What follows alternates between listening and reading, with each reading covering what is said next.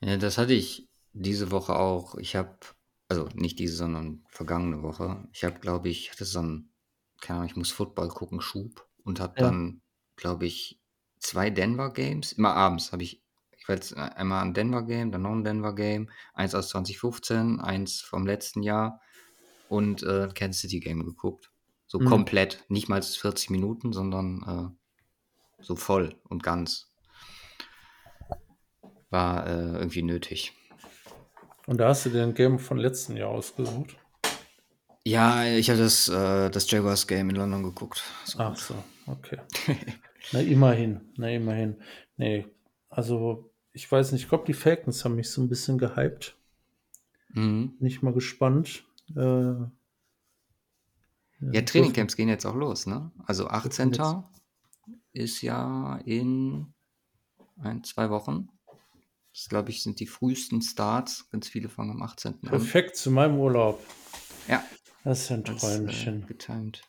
Und newstechnisch hätten wir theoretisch noch die Sperren mit Senior Petit Frère, ja, und Isaiah Rogers. Rashad Berry und Demetrius Taylor. Und Cam Robinson, oder? Aber das ist Und eine Cam andere Robinson. Geschichte. Der einer, der Ja. mal nicht gambelt, sondern PD. Also dieses Jahr müssen wir eigentlich eher einen Gambling-Counter machen als einen Ja, stimmt. Also wir haben jetzt Ridley war letztes Jahr und dann für dieses Jahr Isaiah Rogers, Rashad Berry, Demetrius Taylor, CJ Moore, Quinton Cephas, Quinter Cephas, Shaka Tony. Und die sind alle Und Williams. mindestens ein Jahr. Und dann Jameson Williams, Stanley Berryhill und Nicolas Petit Frere sechs Spiele. Autsch. Yes. Ouch. Aber gut. Willst du machen? So ist das. Ich würde sagen, wir fangen mal an hier, weil es ist auch, äh, auch eine geile Möglichkeit, die News unterzubringen, einfach in diesem Vording, vom, Ja. äh, solange wir kein Intro haben.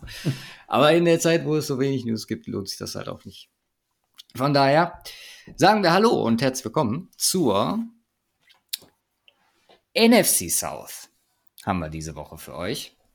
Division Preview mit den Panthers, Buccaneers, den Falcons und den Saints. Ich glaube, das ist der kürzeste Strang. Nennt man das? Ja, ich weiß es nicht. Also die kürzeste Zeitspanne zwischen Gastaufnahme und unserer Aufnahme, weil meistens machen wir die Gastfolge ja vorher.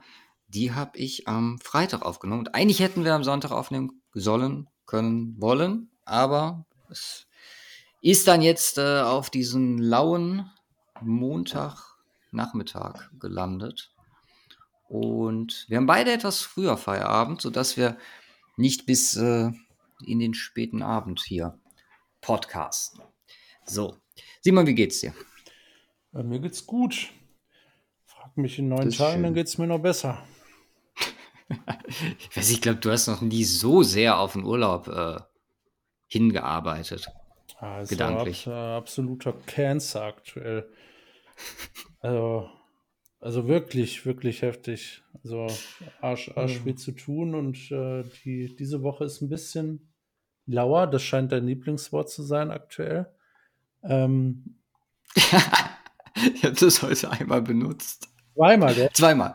Du hast jetzt Zweimal. gesagt und du hast mir heute geschrieben und ich habe dich noch nie lau sagen hören oder schreiben sehen vorher. Da bin ich davon ausgegangen, das ist jetzt so ein neues Ding bei dir. Ähm, nee, und äh, diese Woche wird ein bisschen entspannter, also und nächste wird nochmal richtig heftig. So eine letzte Woche vom Urlaub, äh, wo man sich dann immer denkt, wofür der ganze Ranz Urlaub und so lohnt sich doch gar nicht. Nee, und dann sind aber drei Wochen. Drei Wochen frei. Äh, ich habe noch eine Sache, die ich loswerden wollte. Äh, wir haben, also ihr nutzt ja dieses äh, Frage der Woche-Ding auch äh, für Feedback. Wir können euch da leider nur nicht zurückschreiben, das ist das Problem.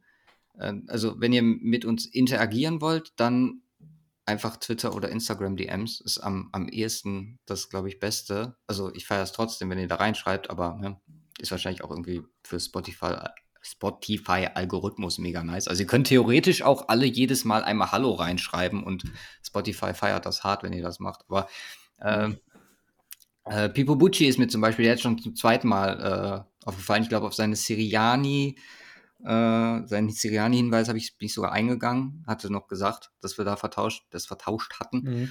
Ähm, und äh, er hatte zum Beispiel letzte Woche auch bei den Ravens äh, bei der NFC North geschrieben, dass er ihn das als Ravens-Fan äh, komplett nervös macht, dass alle die Ravens so klasse finden. Aber jetzt ganz im Ernst, äh, es ist äh, ein gutes Team. Von daher glaube ich gerechtfertigt.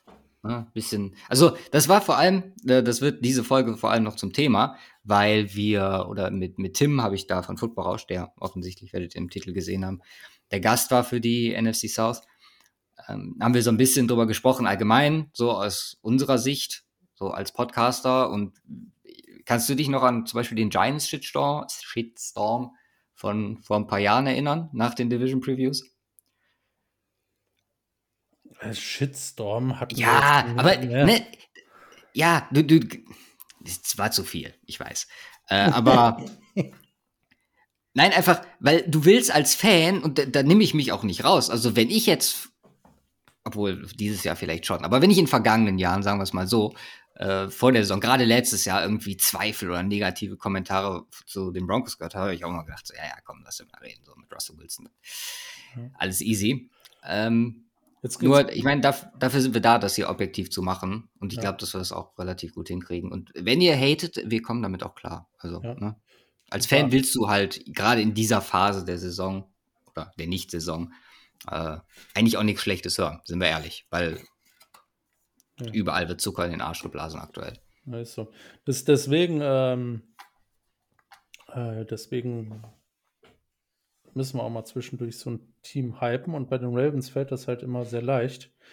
Und äh, du hast ja, du hast ja schon äh, getweetet, hatte ich gesehen, äh, noch jetzt vor der Aufnahme gerade, dass ich ja so ein bisschen gearbeitet habe. Also was heißt gearbeitet? Eigentlich habe ich ja nur eine Excel-Tabelle weiter organisiert und farbenfroher gestaltet und stand jetzt also äh, in, äh, in die Tiers. Äh, also ich habe Tiers gemacht für Roster, für Schedule, für Coaches, für das Gesamtrating, für jede einzelne Position Group. Hab mir das dann ja alles schön eingefärbt, weil vorher war das mega unübersichtlich, äh, was ich ja auch gesehen habe. Und so ist das äh, doch ein bisschen entspannter. Und äh, bei den Ravens, äh, die, haben, die haben wir jetzt schon durch, äh, durchgerankt, ähm, ist, das, ist das halt schon echt krass. Ne? Im Gesamtrating sind sie im Elite-Tier, das ist das zweite Tier. Mhm. Aber dafür sind sie in Roster insane. Also es ist logischerweise das beste Tier, alles überall auch. Gut, im Schedule sind sie im, äh, im sogenannten machbaren Bereich, was auch erstmal nicht schlecht sind. Und Elite hier sind sie auch im Coaching. Äh, so von daher sieht es bei denen halt vor der Saison ähm, gewohntermaßen extrem gut aus. Aber wir reden ja heute über die NFC South und nicht die AFC North könnte sich ein bisschen anders gestalten, sind wir ehrlich. Schon im Vorhinein, ohne Marginal. zu viel vorwegzunehmen. Also, ich muss sagen, ich habe nicht, obwohl doch im Verhältnis, es, es wird spannend. Also, definitiv nicht auf AFC North oder East Niveau, die Thematik heute. Aber ja, das macht den Reiz doch aus. Und äh, natürlich, und das habe ich mit Tim auch besprochen, also hundertprozentig richtig äh, liegt man sowieso nicht und da ist immer ein Team dabei, was äh, überraschen kann. Und ich glaube, dass theoretisch hier sogar eins dabei sein könnte. Wer weiß. Wir haben natürlich wie immer nicht verteilt, wer was macht. Äh, deswegen, ich darf heute, glaube ich, beginnen ne, und aussuchen. Du hast letzte Woche. Das war so, richtig, genau. Auf wen habe ich denn Lust? Ich glaube, ich mache die Buccaneers. Okay. Und die Falcons. Nice, passt. Wenn ich dann mit den Saints anfangen darf, nee, aber du darfst ja auch aussuchen, wer anfängt. Ja, ich fange an. Ich weiß, die Reihen, ich weiß, dass die Reihenfolge, weil die ist bei uns zumindest noch gleich, so viel ich auch an meiner, meiner Version der Tabelle rumgespielt habe. Ich glaube, die habe ich nie verändert. Ja, jetzt mal lieber die Saints und die Panthers genommen. du, du machst das wirklich nur nach der, nach der Reihenfolge, in der sich die Teams befinden? Ich mache das, also wenn ich auswählen darf, mache ich das immer danach.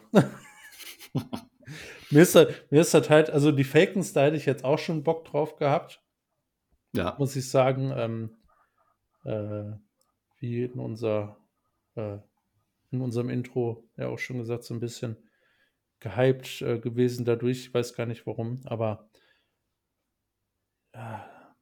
Also Saints und Bucks wären meine least favorite Wahlen gewesen, tatsächlich. Von daher immerhin habe ich, hab ich einen bekommen. So. okay. Ja, dann mache ich jetzt für dich alles kaputt und fange mit den Bugs an.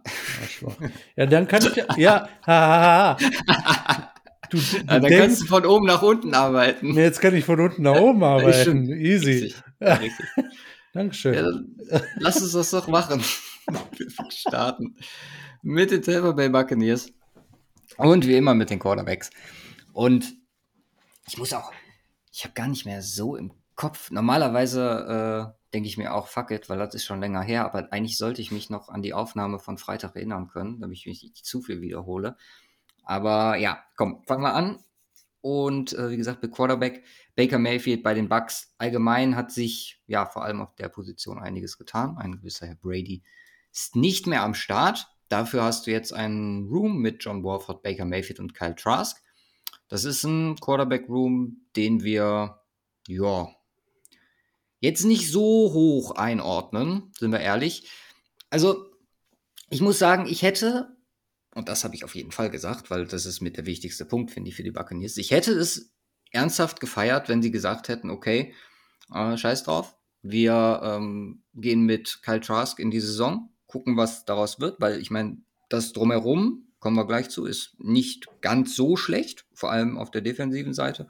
Da lässt sich mitarbeiten und äh, schauen, ob wir was an ihm haben, auch wenn wir gerade jetzt noch auf Punkte vielleicht O-Line und Wide Receiver gucken. Gibt definitiv schlechtere äh, Situationen für einen jungen Quarterback. Ähm, wenn du dann nichts mit ihm anfangen kannst, sagen wir das mal ganz, äh, ganz böse, dann hättest du wahrscheinlich entsprechend hohen Pick und könntest auch auf die Basis des Rosters weiter aufbauen, vielleicht dann nächstes Jahr in der Klasse mit einem neuen Quarterback. So hast du jetzt halt Baker Mayfield am Start, geht wahrscheinlich auch irgendwie darum, ne, so Teams und verantwortliche Coaches, General Manager, die da so ein bisschen äh, um ihren Job fürchten, bangen müssen und ja, du holst halt mit Baker einen gewissen Floor da rein. Der war halt letztes Jahr nicht gut, aber er hat auf jeden Fall in seiner Karriere schon gezeigt, dass da einiges geht. Ähm, ist der, ja, ist es irgendwie ein Sicherheitsmove? Ich bin mal gespannt, wie sich das jetzt im Endeffekt ausgestaltet. Ähm, wer sich da durchsetzt, denke mal, dass da man Baker halt dazu geholt hat, dass er aufgrund der Tatsachen, die ich gerade dargelegt habe, wird er wahrscheinlich der Guy sein und äh, man wird mit ihm spielen. Macht das Ganze aber nicht besser und äh, ganz ehrlich, aufgrund der Leistungen aus dem letzten Jahr äh, plus halt die anderen beiden äh, ist das hier eine 5,4. Damn. Jetzt äh, bin ich ja doch recht hoch sogar gelandet. Ich habe ich hab lange überlegt, ähm, wo ich äh, Baker Mayfield einranken soll. Und bin hier ja definitiv im unteren äh, Drittel äh, der NFL. Aber auch was du gesagt hast, er hat ja auch echt, äh, also wirklich sehr ordentliche Jahre gehabt, so Top 15. Ja. Ähm, und ja, jetzt ist so fünf bis sechs ja normalerweise so unsere Range, wo wir, wo wir bei Rookies sind und so. Und da wollte ich irgendwie nicht reingehen, weil ich habe hier schon, äh, sehe schon eine Möglichkeit mit ordentlichen Receivern, dass er, keine Ahnung, äh, ja, so eine, so eine, so eine, wenn es gut läuft, eine Nummer 20 Quarterback-Saison raushaut. Voll, ist möglich, ja. Und äh, ich habe eine 6,1 gegeben, also nicht weit weg, aber halt den Sprung noch nee, in die Sechser-Gruppe ist komplett fair. Also ich habe hier, wie gesagt, noch so ein bisschen die Hoffnung, dass man mit Trask zumindest versucht. Und da erwarte ich halt äh, auch nicht viel.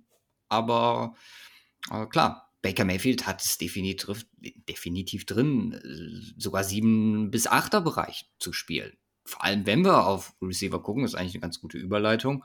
Da sind immer noch Evans und Godwin am Start. Plus Russell Gage. Why not? Also, war ehrlich, Trey Palmer kommt jetzt noch dazu, Late Round Pick aus diesem Jahr, beziehungsweise ist er überhaupt gedraftet worden, ja, sechste Runde. Das ist grundsätzlich nicht verkehrt. Klar, die werden auch ein bisschen älter. Also äh, Chris Godwin ist jetzt, glaube ich, 27, Mike Evans ist äh, knapp 30, Russell Gage äh, auch 27, sind drei Top-Veterans. Und glaube, klassisch fast, also zwei potenzielle Number One Receiver plus halt Russell Gage als äh, Nummer drei dahinter, ein Rookie dabei.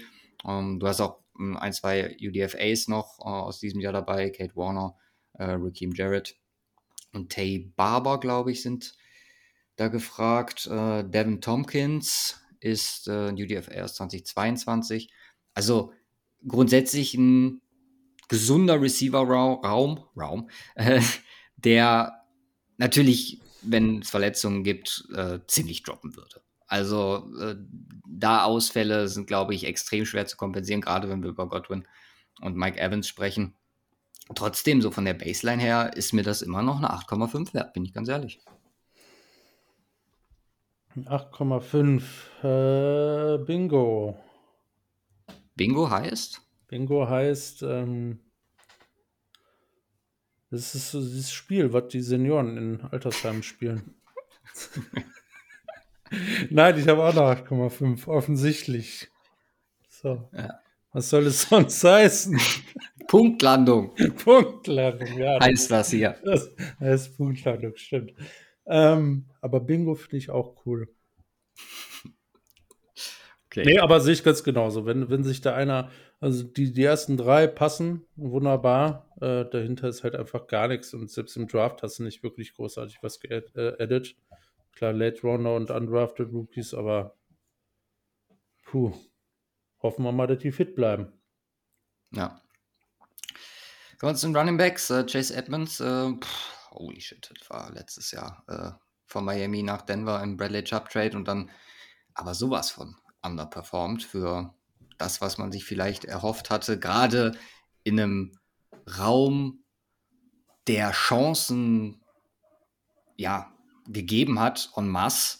Äh, er hat jetzt nicht so viele bekommen, weil er halt auch relativ schnell relativ viel verkackt hat.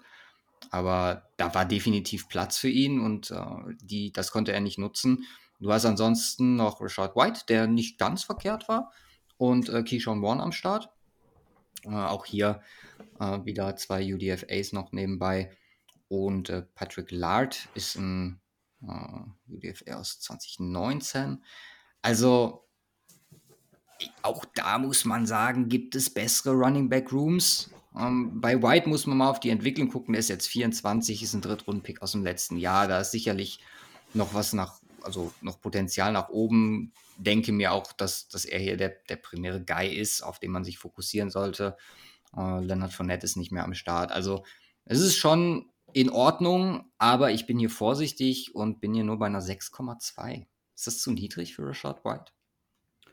Tja, das kommt drauf an, wie, wie du ihn einschätzt, ne? Ähm, also es gibt viele Statistiken, die sprechen gegen ihn. Äh, ich, ich persönlich finde ihn äh, auf Tape äh, nicht, nicht so schlecht. Mhm. Ähm, Deutlich besser im Receiving gewesen letztes Jahr. Also als Passempfänger. Ja, ähm, hat auch primär das, da seine Snaps gesehen. Deswegen denke ich mir halt so, als er muss halt der Runner sein, weil auch Edmonds Nee, also White, White ist der Runner. Also das ist der Running Back äh, 1, ganz klar äh, bei den Bucks. Ich habe eine 6-7 vergeben. Mhm. Ähm, und äh, das, ähm, ja, das ist, äh, um mal in meinen äh, neuen Tiers, die ich, äh, die ich ja jetzt auch mal mit reinbringen kann, zu sprechen, ähm, ist das in einer, in einer ja, High-End solide. Also mhm. so 6 bis 7 ist bei mir solid. Ähm, also ich glaube, äh, bedeutet im Grunde, ja, er kann äh, so mittelmäßig performen, ähm, hat, hat halt auch kleine Chancen darüber hinaus äh, äh, was zu reißen. Aber er hat es halt bisher noch nicht gezeigt. Ähm, von daher, und jetzt ist, wird er auf einmal der Guy äh, in dem Backfield äh, mit Fournette raus. Ähm, Tampa Bay, die sowieso extreme Probleme hatten, den Ball zu laufen in den letzten Jahren. ja, könnte halt problematisch sein. Also ähm, 6-1 finde ich nicht zu niedrig. Äh, ich ich glaube schon, dass das in die Richtung geht. 6-2 ähm, ja. könnte, könnte hinhauen am Ende der Saison. Äh, aber ich sehe da noch ein bisschen was, aber mal gucken. Auf Basis des letzten Jahres wäre wahrscheinlich eine 6-2 gerechtfertigt. Okay, gehen wir zu Tight End wird nicht besser. Also gibt halt so ein paar Positionen in der Offense, ähm, wo ich echt Bauchschmerzen habe. Man sieht auch so ein bisschen den Stand, gerade für die Offense, an dem sich äh, die Bugs befinden. Das ist wirklich so, ja, nein, weiß nicht, weil ähm, auch hier findest du wieder äh, ja, UDFAs, wo man an die Wand wirft und guckt, was eventuell stecken bleibt ähm, oder kleben bleibt. Tanner Taula, Ryan Mir Miller, nicht Mirror, Miller äh, unter anderem. Der Guy hier muss eigentlich Kate Otten sein, der letztes Jahr, ich glaube, seinen Groß an Snaps vor allem als äh, Passblocker natürlich und als äh, genereller Tight End gesehen hat. Ähm, es ist oder es war eine ja auch wenig überzeugende Performance. Er hatte ein, zwei Flashes, habe ich auch in, in Fantasy mitbekommen. Ich mag ihn, muss ich ganz ehrlich sagen. Ich fand ihn ganz gut aus dem Draft. Äh, Runde 4 war vollkommen in Ordnung, hätte theoretisch ihn, also letztes Jahr sogar Runde 3 sehen können. Und ja, auch hier ist es wahrscheinlich kommt sehr viel auf die Entwicklung an, aber Stand jetzt kann ich hier keine hohe Note geben, weil das, das war einfach kaum überzeugend. Wie gesagt, bis auf kleinste Flashes. Ich habe hier eine 5-1 gegeben und war meiner Meinung nach da fast schon zu hoch. Ja, ich äh, möchte dir danken. Ich habe nämlich noch dringend nach einem Namen für mein äh, sechstes Tier bei den Position Groups äh, gesucht. Das ist so diese Kategorie Note 5 bis 5,99, also eine 5 bis 6. Da ja. hatte ich, äh, warte, ich glaube, am Anfang hatte ich Average da stehen, wobei Average halt auch nicht ganz hinhaut dann, äh, weil das ist nicht Average, das ist eher noch ein bisschen below.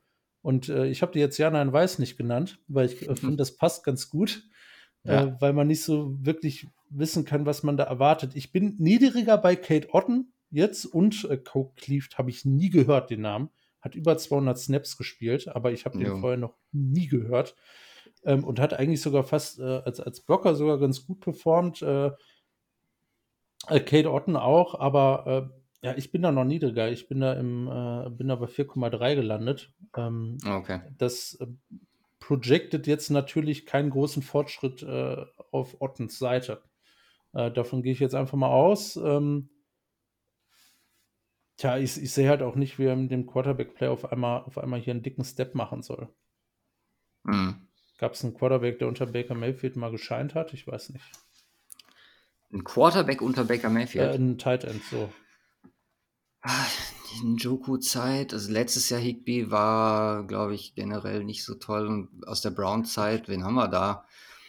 Ja, äh, wir hatten, wie gesagt, einen Joker. Hooper hatten wir mal da. Äh, genau. Hooper hatte mal, nee, Hooper. nein, Quatsch, Hooper hatte eine gute Saison bei den Falcons, ist dann zu den äh, Browns und da kam gar nichts.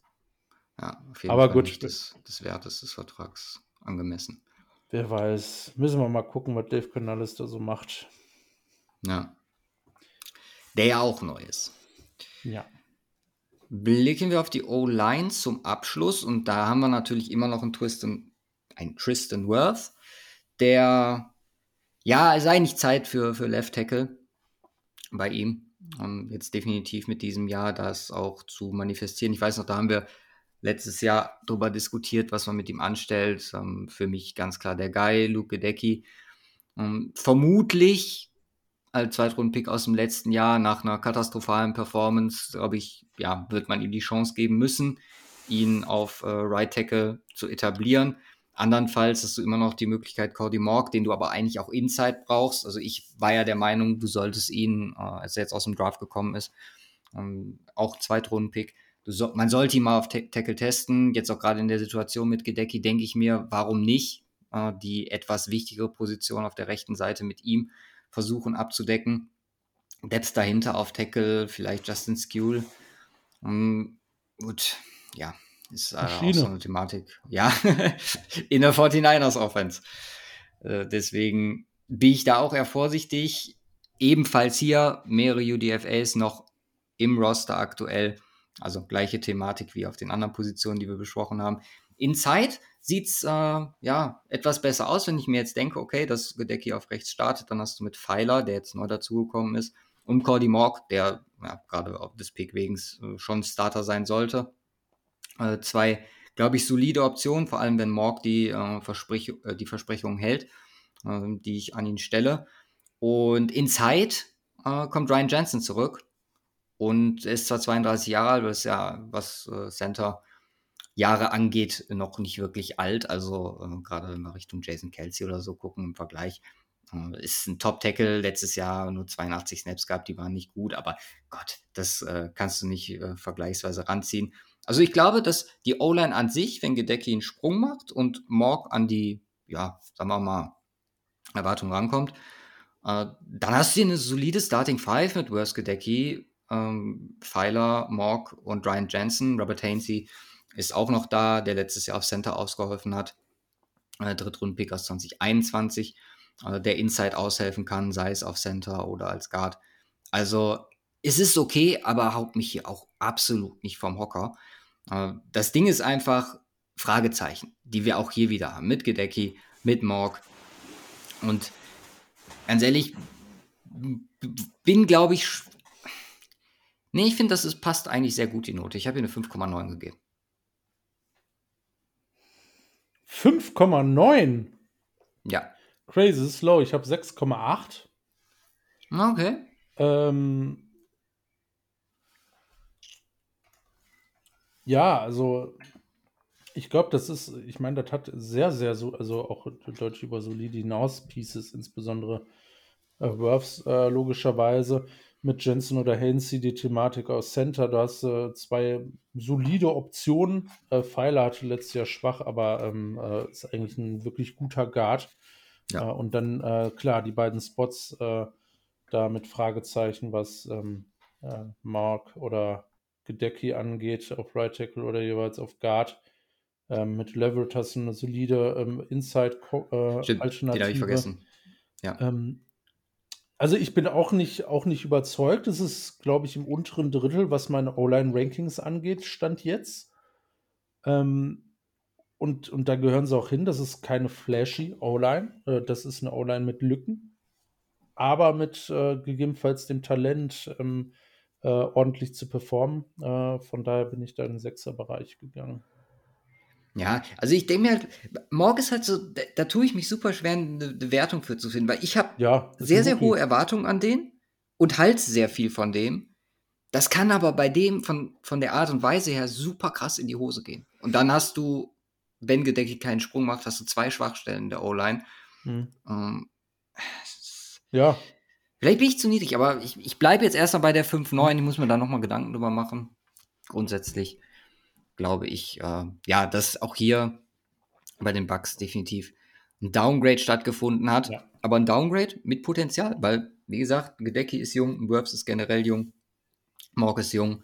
Äh, Hainsey hat gezeigt, dass er potenziell der Starting Center sein kann mit seinen 24 Jahren, knapp 25. Also ähm, Offense definitiv im Neuaufbau, glaube ich, so kann mhm. man es zusammenfassen. Ja. Kommen wir zur Defense. Und da haben wir Inside äh, ein ja, sehr ansehnliches Duo mit äh, Vita Vea zum einen. Und ähm, ja, einem neuen mit äh, Mini Aaron, Kalijah Cansey, der am Start ist. Pick Nummer 19 gewesen. Äh, zeugt zumindest davon, dass die Bugs ihn ähnlich gut sehen, so wie wir ihn gesehen haben. Ich glaube, er war bei uns von den Rankings relativ hoch. Du hattest, was war er bei dir? Du hattest da äh, Inside D-Line primär gemacht. Ähm, ja, First One Grade auf jeden Fall. Ja, von daher. Das ist nicht verkehrt. Äh, Greg Gaines als Defensive Tackle noch dazugekommen. Äh, letztes Jahr eine durchwachsene Saison gehabt. Logan Hall nicht so gute Saison gehabt. Es sind zwei Depth Pieces, die, äh, glaube ich, den ersten beiden hier ja nicht ihr, ihren Spot streitig machen sollten. 3-4 um, 4, Defense. 3-4 Defense. 3-4 Defense? 3 Defensive Tackle. Was willst du mir sagen?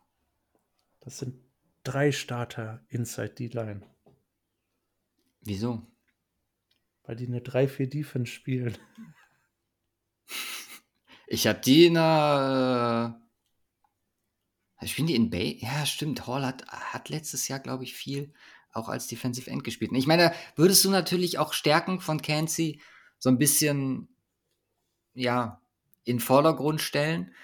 Ich glaube, in, in Nickel wird sich das natürlich shiften, dass du dann entsprechend mit zwei Defensive Tackle spielst. Aber dann, dann müsste man Hall natürlich auch irgendwie mehr als Schwachstelle bewerten. Generell gehen wir ja eher auf den Room an sich. Mhm. Ich habe ihm eine glatte 8 gegeben, einfach weil Cansey, da sind sehr, sehr hohe Erwartungen. Ähm, Vitavea hatte ein Down-Jahr, was aber nichts heißen muss, glaube ich. Der hat äh, sehr, sehr lange bisher auf sehr, sehr hohem Niveau in seiner Karriere performt. Hier ist definitiv Potenzial nach oben, aber aufgrund äh, von der Down-Saison Hall letztes Jahr, ähm, aufgrund von äh, dem, ja, dem Impact, den Cansey vielleicht im ersten Jahr haben kann, äh, muss hier eine glatte 8 ausreichen. Kennst du Yaya Diaby? Ich habe nicht das Gefühl, dass wir den irgendwie behandelt hätten im Draft so richtig. Dritte Runde dieses Jahr, ne? Ja, eben. Ich kann mich nur niemals daran erinnern, dass der, dass der Pick reinkam, auch in unserem Stream. Also den habe ich so gar nicht. Vielleicht warst du da irgendwie essen da. oder so. Ich weiß nicht, aber ganz Ich könnte natürlich jetzt mal gucken, ob wir für den äh, eine Draft-Card hatten. Äh, ich habe die ja gemacht Jahr. und der sagt mir nichts. Ja, ja, eben. Deswegen wollte ich gerade mal nachschauen. Ich weiß nicht. Also ich gucke mal eben Draftcards. Ich habe das ja schön sortiert hier. Inside D-Line. Adebavore.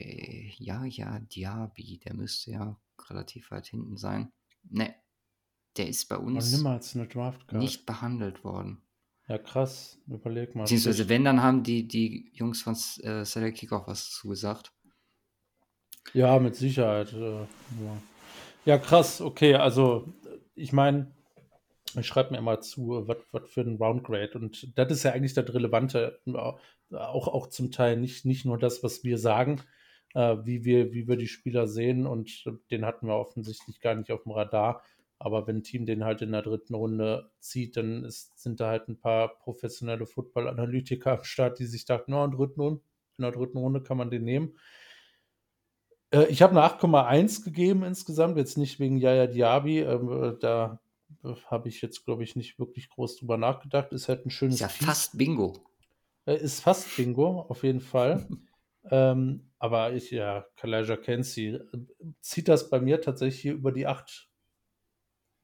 Ohne, also ich ohne sag Kalaja mal so, ne? wäre ich nicht äh, so high. Ich meine, Vita wäre ist geil, aber ich sag mal so zu Yaya Diaby, ich habe mir 31 Defensive Tackle zumindest grob angeguckt und da war er nicht bei. Ja. Also er ist auf Edge gelistet worden, da kann ich natürlich auch noch nachschauen. Trust the process. Schauen wir mal. Aber, aber sieht auf jeden Fall geil aus. Auch, auch, wie gesagt, Logan Hall hatten wir auch relativ hoch letztes Jahr. Ähm, ja. das war jetzt eine beschissene Saison, ja, aber ist halt auch noch Potenzial nach oben. Definitiv. Äh, Edge äh, mit Jack Barrett. Hm, das ist halt auch so ein Ding, ne? Das war letztes Jahr schon durchwachsen. Er ist jetzt auch 30 Jahre alt. Um, Pass Rush ist immer noch auf einem ja, stabilen Niveau, war letztes Jahr etwas besser gegen den Run. Äh, auch mit Verletzungen zu kämpfen gehabt. Äh, Joe und Shayinka haben sie noch. Um, Shaq Barrett war eine Zeit lang jemand, der diesen oder der die Pressure von außen für die äh, Bucks jetzt in der Brady-Zeit extrem gecarried hat. Und mhm.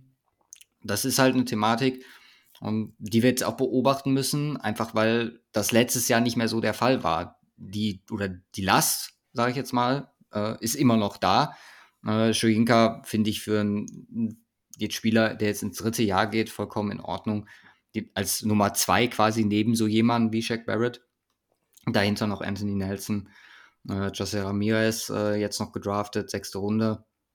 KJ Britt ist auch noch am Start, hat letztes Jahr in den paar Snaps, die er gespielt hat, nicht überzeugt. Äh, bringt mich auf eine Note von 7,5. Ich glaube halt noch in gewisser Weise an Jack Barrett.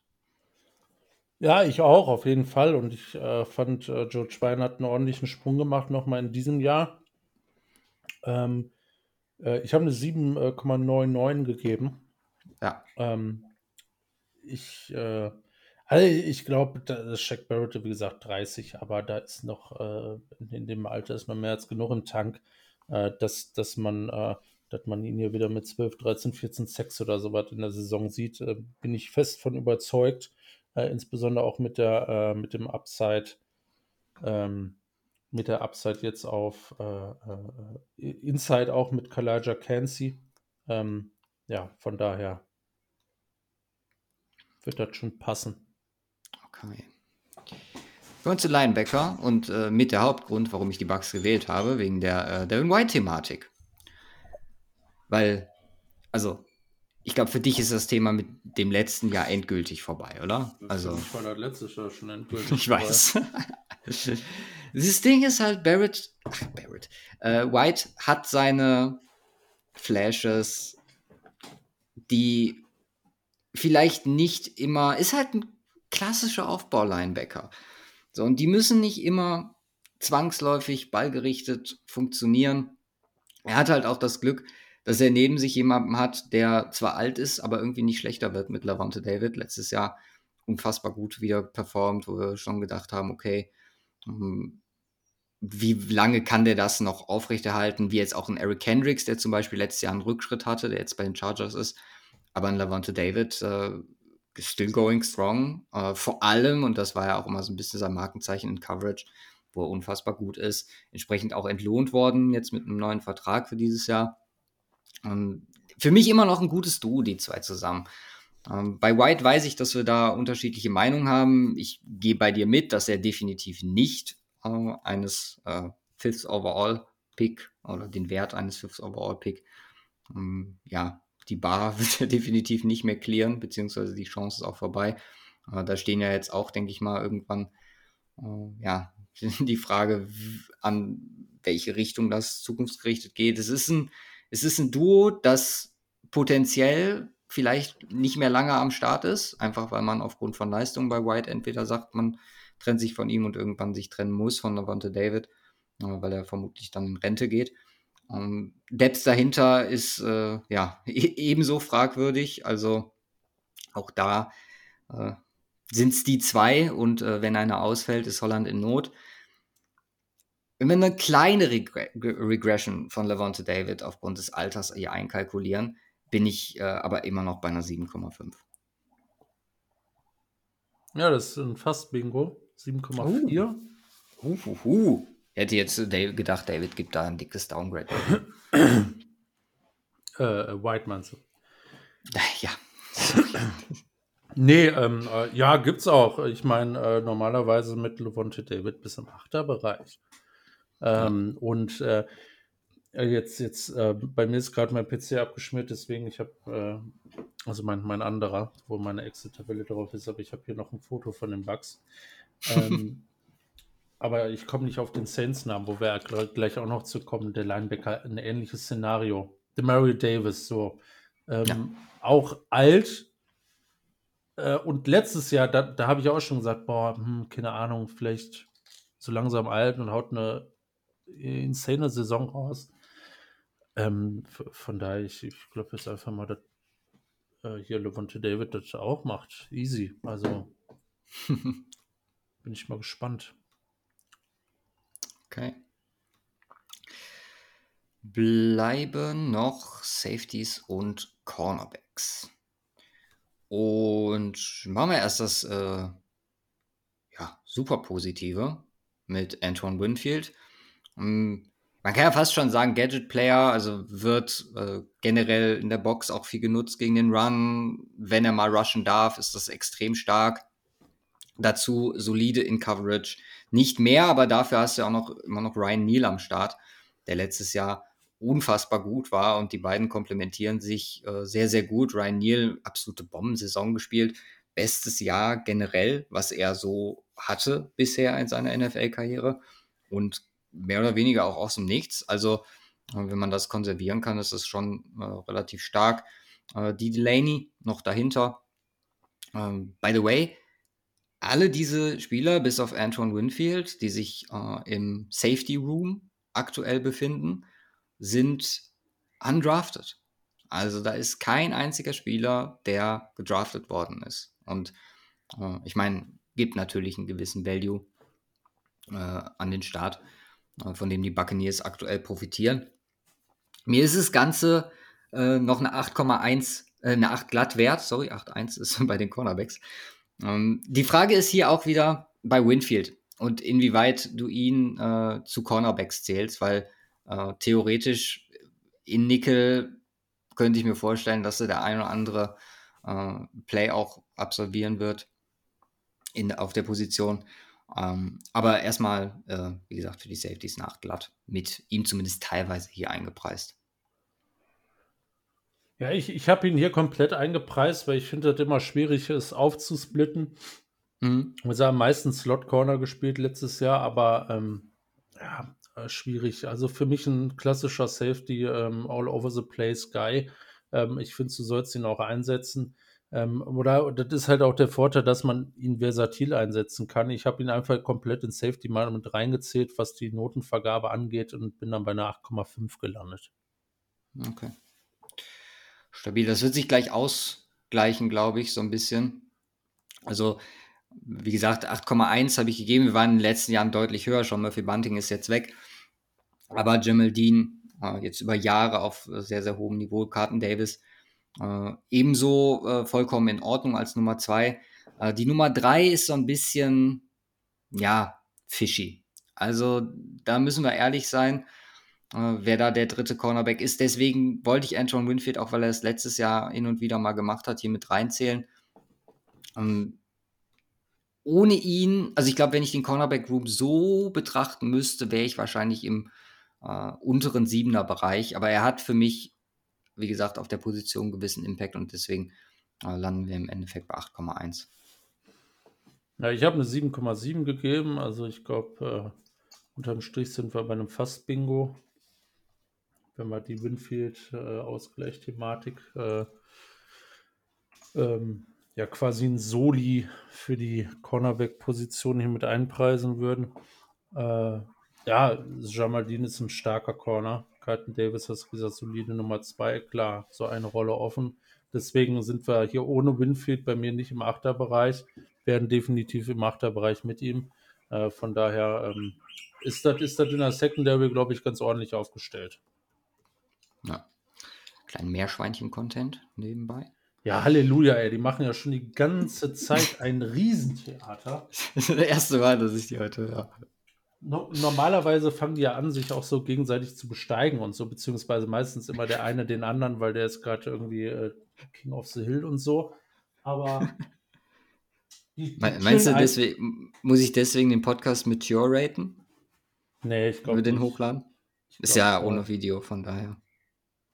Ja, eben, richtig. Äh, ist auch nicht spannend, die stehen im Grunde einfach auch nur auseinander weit und machen die ganze Zeit ihre äh, äh, diese Geräusche, diese klassischen Meerschweinchen, ich äh, droh dir Geräusche oder geh mir nicht auf den Sack, komm mir nicht zu nah. Ähm, und äh, Geräusche fressen, Geräusche fressen, aber heute heftig. Also das hatte ich bisher bei einer Aufnahme hier drin noch nicht. äh, wird mal ruhig sein hier. Ja. Äh, Sein McCallum ist, by the way, auch noch am Start, theoretisch. Fünf Runden Pick aus dem letzten Jahr, äh, der vielleicht noch einen Sprung machen könnte. Jetzt ja in Coverage auch zumindest äh, ja, solide bis äh, mittelprächtige Leistungen gezeigt. Ähm, Special Teams zum Abschluss fürs Roster der Buccaneers. Eieiei. Der war nicht so gut letztes Jahr. Also, wir haben mir mehrere Quellen auch angeguckt und auch noch mal ein bisschen geschaut, so, wie weit der Impact war äh, gerade von der Unit her ähm, nicht gut. Also da habe ich echt Bauchschmerzen. Ähm, glaube, dass klar auch hier Spieler wie Diaby, wenn wir jetzt äh, nennen hier, ähm, der kann definitiv, äh, glaube ich, oder generell die, die Rookies können hier ein Faktor werden. ich bin mal auf Josh Hayes auch gespannt, wo wir gerade bei Cornerbacks und Safeties waren. Äh, ist halt auch irgendwie, ist klar, ein Sechstrunden-Pick, keine großen Erwartungen dran, aber ähm, versatil auch einsetzbar, sowohl Safety als auch Cornerback. Von daher ähm, vielleicht hier in Coverage, äh, was äh, auch Special Teams angeht, äh, eine Option. Und ähm, Kicker-mäßig äh, ist Rodrigo Blankenship, by the way, am Start, der ja hier seine nächste Chance bekommt, ebenso wie Chess McLaughlin, da habe ich mal, also denke mal, äh, also muss schon sagen, dieser Kicker Room ist interessant, weil du hast äh, Jake Kamada gedraftet letztes Jahr, Chase McLaughlin, wie gesagt, und Rodrigo Blankenship. Da wird es ein Hauen und Stechen geben. Ähm, mal schauen. Also aktuell auch kein fester Panther gelistet für die Buccaneers. Werden ja alle auf der Depth als Kicker gesehen. Ich denke, da wird es äh, auch dann, wenn wir Richtung Trainingcamp gehen, äh, noch Veränderungen geben. Die müssen wir hier oder können wir hier noch nicht einpreisen. Aber aufgrund von der Unit, ja so das, das der Hauptbestandteil ist eigentlich, äh, bin ich hier nur bei einer 4,5. Ja, ich habe meinen Laptop wieder am Start und äh, ja, Special Teams Unit war vollkommen für den Arsch. ähm, und äh, also, also wirklich grausam letztes Jahr gewesen. Und für, für mich Kamada ist ein Panther, also ähm, wahrscheinlich irgendwo falsch, äh, falsch hinterlegt oder sonst was, aber das ist der Panther äh, und hat er auch eine solide. Der ist als Panther gedraftet worden, echt? Ja. Und okay, Chase McLaughlin, der echt eine gute Saison hatte, ähm, also seine erste gute Saison, ähm, aktuell so die beiden, die ich da sehe. Und ähm, die ziehen es bei mir ein bisschen hoch, 5,3 am Ende des Tages. Ähm, ja. Dann sollte ich das hier bei mir auf der Depth Chart mal adjusten, dass Kamada hier der Panther ist. Okay. Gut. Warte mal, ich check das mal eben. Ja, okay, wird bei ESPN wird er auch als Holder und Panther gelistet. Mein Fehler. Schedule der Buccaneers gestaltet sich wie folgt. Wir haben ja letzte Woche über frühe Buys gesprochen. Panthers, ach, die Panthers. Buccaneers setzen noch einen drauf. Äh, Woche 5 ihre Buy. Und generell, ja, so vom, vom Aufbau her sehe ich hier viele machbare Spiele. Das liegt, also liegt vor allem an der Thematik NFC.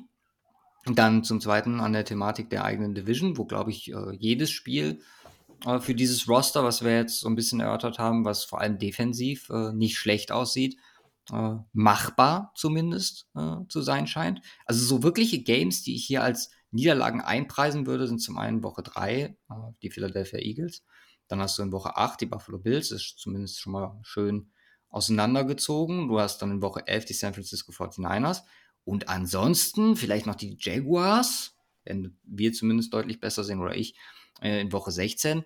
Alles andere würde ich jetzt erstmal als, ja, passabel und wie gesagt machbar für die Buccaneers äh, auspreisen. Da hast du klar Games, wo du vielleicht leichter Underdog bist. Woche 1 sticht da so ein bisschen ins Auge, Minnesota Vikings.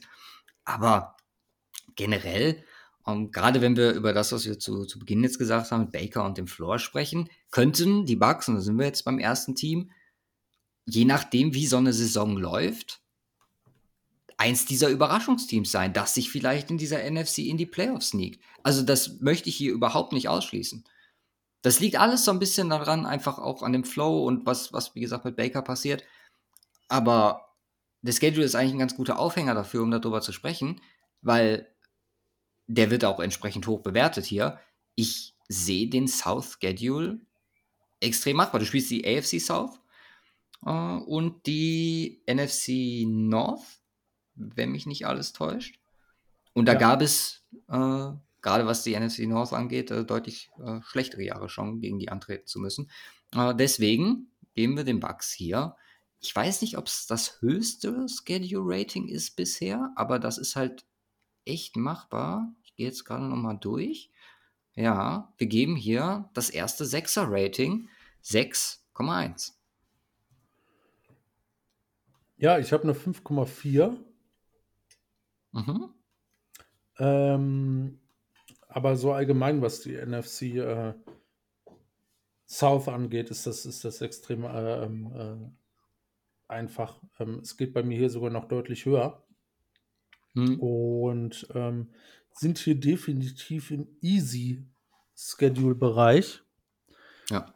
Ähm, so langsam angekommen. Also, das dürfte wahrscheinlich die Division sein mit dem einfachsten Schedule. Also, ich glaube nicht, dass da noch eine kommt. Wie gesagt, äh, AFC South, ähm, ja, müssen wir mal gucken. Äh, NFC West und AFC West kommen natürlich noch, aber ich denke mal, die beiden West sind raus. Äh, aber ja. AFC South vielleicht noch dran, müssen wir mal gucken. Ähm, aber die sind hier wirklich ganz, ganz oben mit dabei. Und äh, die Bugs, ähm, ach nee, ich habe die sogar schon durchgeratet, die Schedules. Die Bugs aktuell Nummer den acht einfachsten Schedule bei mir. Okay. Ja. Äh, wir Coaches. müssen noch die, wir, nee, wir müssen Ach so. noch die Gesamtratings beim Roster machen. Die haben wir nämlich Ja, vergessen, gekonnt übersprungen. Was hast du? Äh, 6,78. 6, 7, 8. 6, 7, 8. Ich habe 6,98. Ah, sogar etwas besser. Ja, Vor Ja, allem ein wahrscheinlich bisschen, am Quarterback-Rating. wegen der wegen Quarterback richtig, genau. Und so ein paar Sachen. Ja, ähm, ist ein äh, Sprung zurück. Ich meine, letztes Jahr hattest du noch ein Rating von 8,2, jetzt von 6,78. Ja. Was, äh, ich meine, du musst ja mal angucken, wer da alles weg ist, ne? Also, Tom Brady, Leonard Fournette, dann Tight End mäßig. Allein ein Kyle Rudolph wäre der geblieben. So, das ist ja schon mal ganz anderes. Auf Tackle oder auf, in der O-Line insgesamt. Dann Will Smith, Shaq Mason. Und da, da verlieren die ja vor allem, ne? In, Mhm. was, was äh, ihre Punkte angeht. Leonard Fournette weg. Dann äh, defensiv schon mal für Bunting haben wir drüber gesprochen. Keanu Neal, Logan Ryan in der Secondary fehlen. Also da, da ist schon einiges passiert von gestandenen NFL-Veterans, die da jetzt nicht mehr am Start sind. Ja. Und äh, finde ich vollkommen legitim, dass äh, da so ein Downgrade stattfindet. Hm. Coaches. Ja, auch Coaches ist äh, gleiche Thematik. Also, das ist halt. Also, Todd Bowles als, äh, ja, Defensivspezialist, sag ich jetzt mal, äh, der jetzt mit dem neuen Offensivkoordinator, äh, Dave Canales, hier äh, an den Start geht, ähm, hat meiner Meinung nach, seit er das äh, Regime hier übernommen hat von Bruce Arians, der zwar immer noch äh, auch dieses Jahr äh, Senior Advisor ist, allerdings, und er wird mittlerweile, der Titel ist wirklich spezifiziert auf Senior Advisor to the General Manager. Das heißt, viel am Coaching schrauben tut er da definitiv nicht mehr. Also ist so eine Thematik, wo ich mir denke, okay, ähm, das haben wir vielleicht letztes Jahr ein bisschen überschätzt, weil ich weiß, da haben wir auch drüber gesprochen. Und äh, dass Arians Einfluss so ein bisschen rausgeht. Ich glaube, da war das auch noch nicht so spezifisch. Äh, deswegen habe ich ihn hier dieses Jahr auf jeden Fall komplett auch rausgenommen. Einfach weil das so, der Titel so speziell ist mittlerweile. Und das, was da letztes Jahr passiert ist, äh, nach dem Weggang von Bruce Arians und dem Super Bowl, das war halt ja bei weitem nicht mehr so gut. Das hat sich in allen Phasen des Spiels gezeigt, sowohl Special Teams, katastrophal, ähm, Defense Rückschritt gemacht, Offense generell, da hat man jetzt reagiert und sorgt hier für ein äh, ordentliches Downgrade. Äh, ich habe Todd Bowles mal noch, weil das ist jetzt auch halt der zweite Stint, wo es nicht gut funktioniert als Head Coach nach den Jets. Ich bin hier fast, also meiner Meinung nach bin ich fast noch zu hoch. Er hat hier noch eine 6,5 von mir bekommen. Einfach weil ich Canales auch noch mal so ein bisschen, ein bisschen Leeway gebe, aus der Offense noch mehr rauszuholen. Aber die Situation ist auch nicht toll. Also gefallen tut mir das absolut nicht, muss ich ganz ehrlich sagen.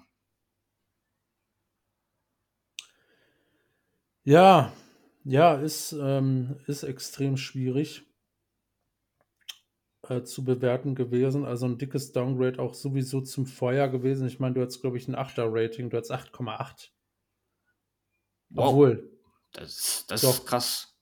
also zumindest das, was war, war hier einge, äh, eingetragen bei mir.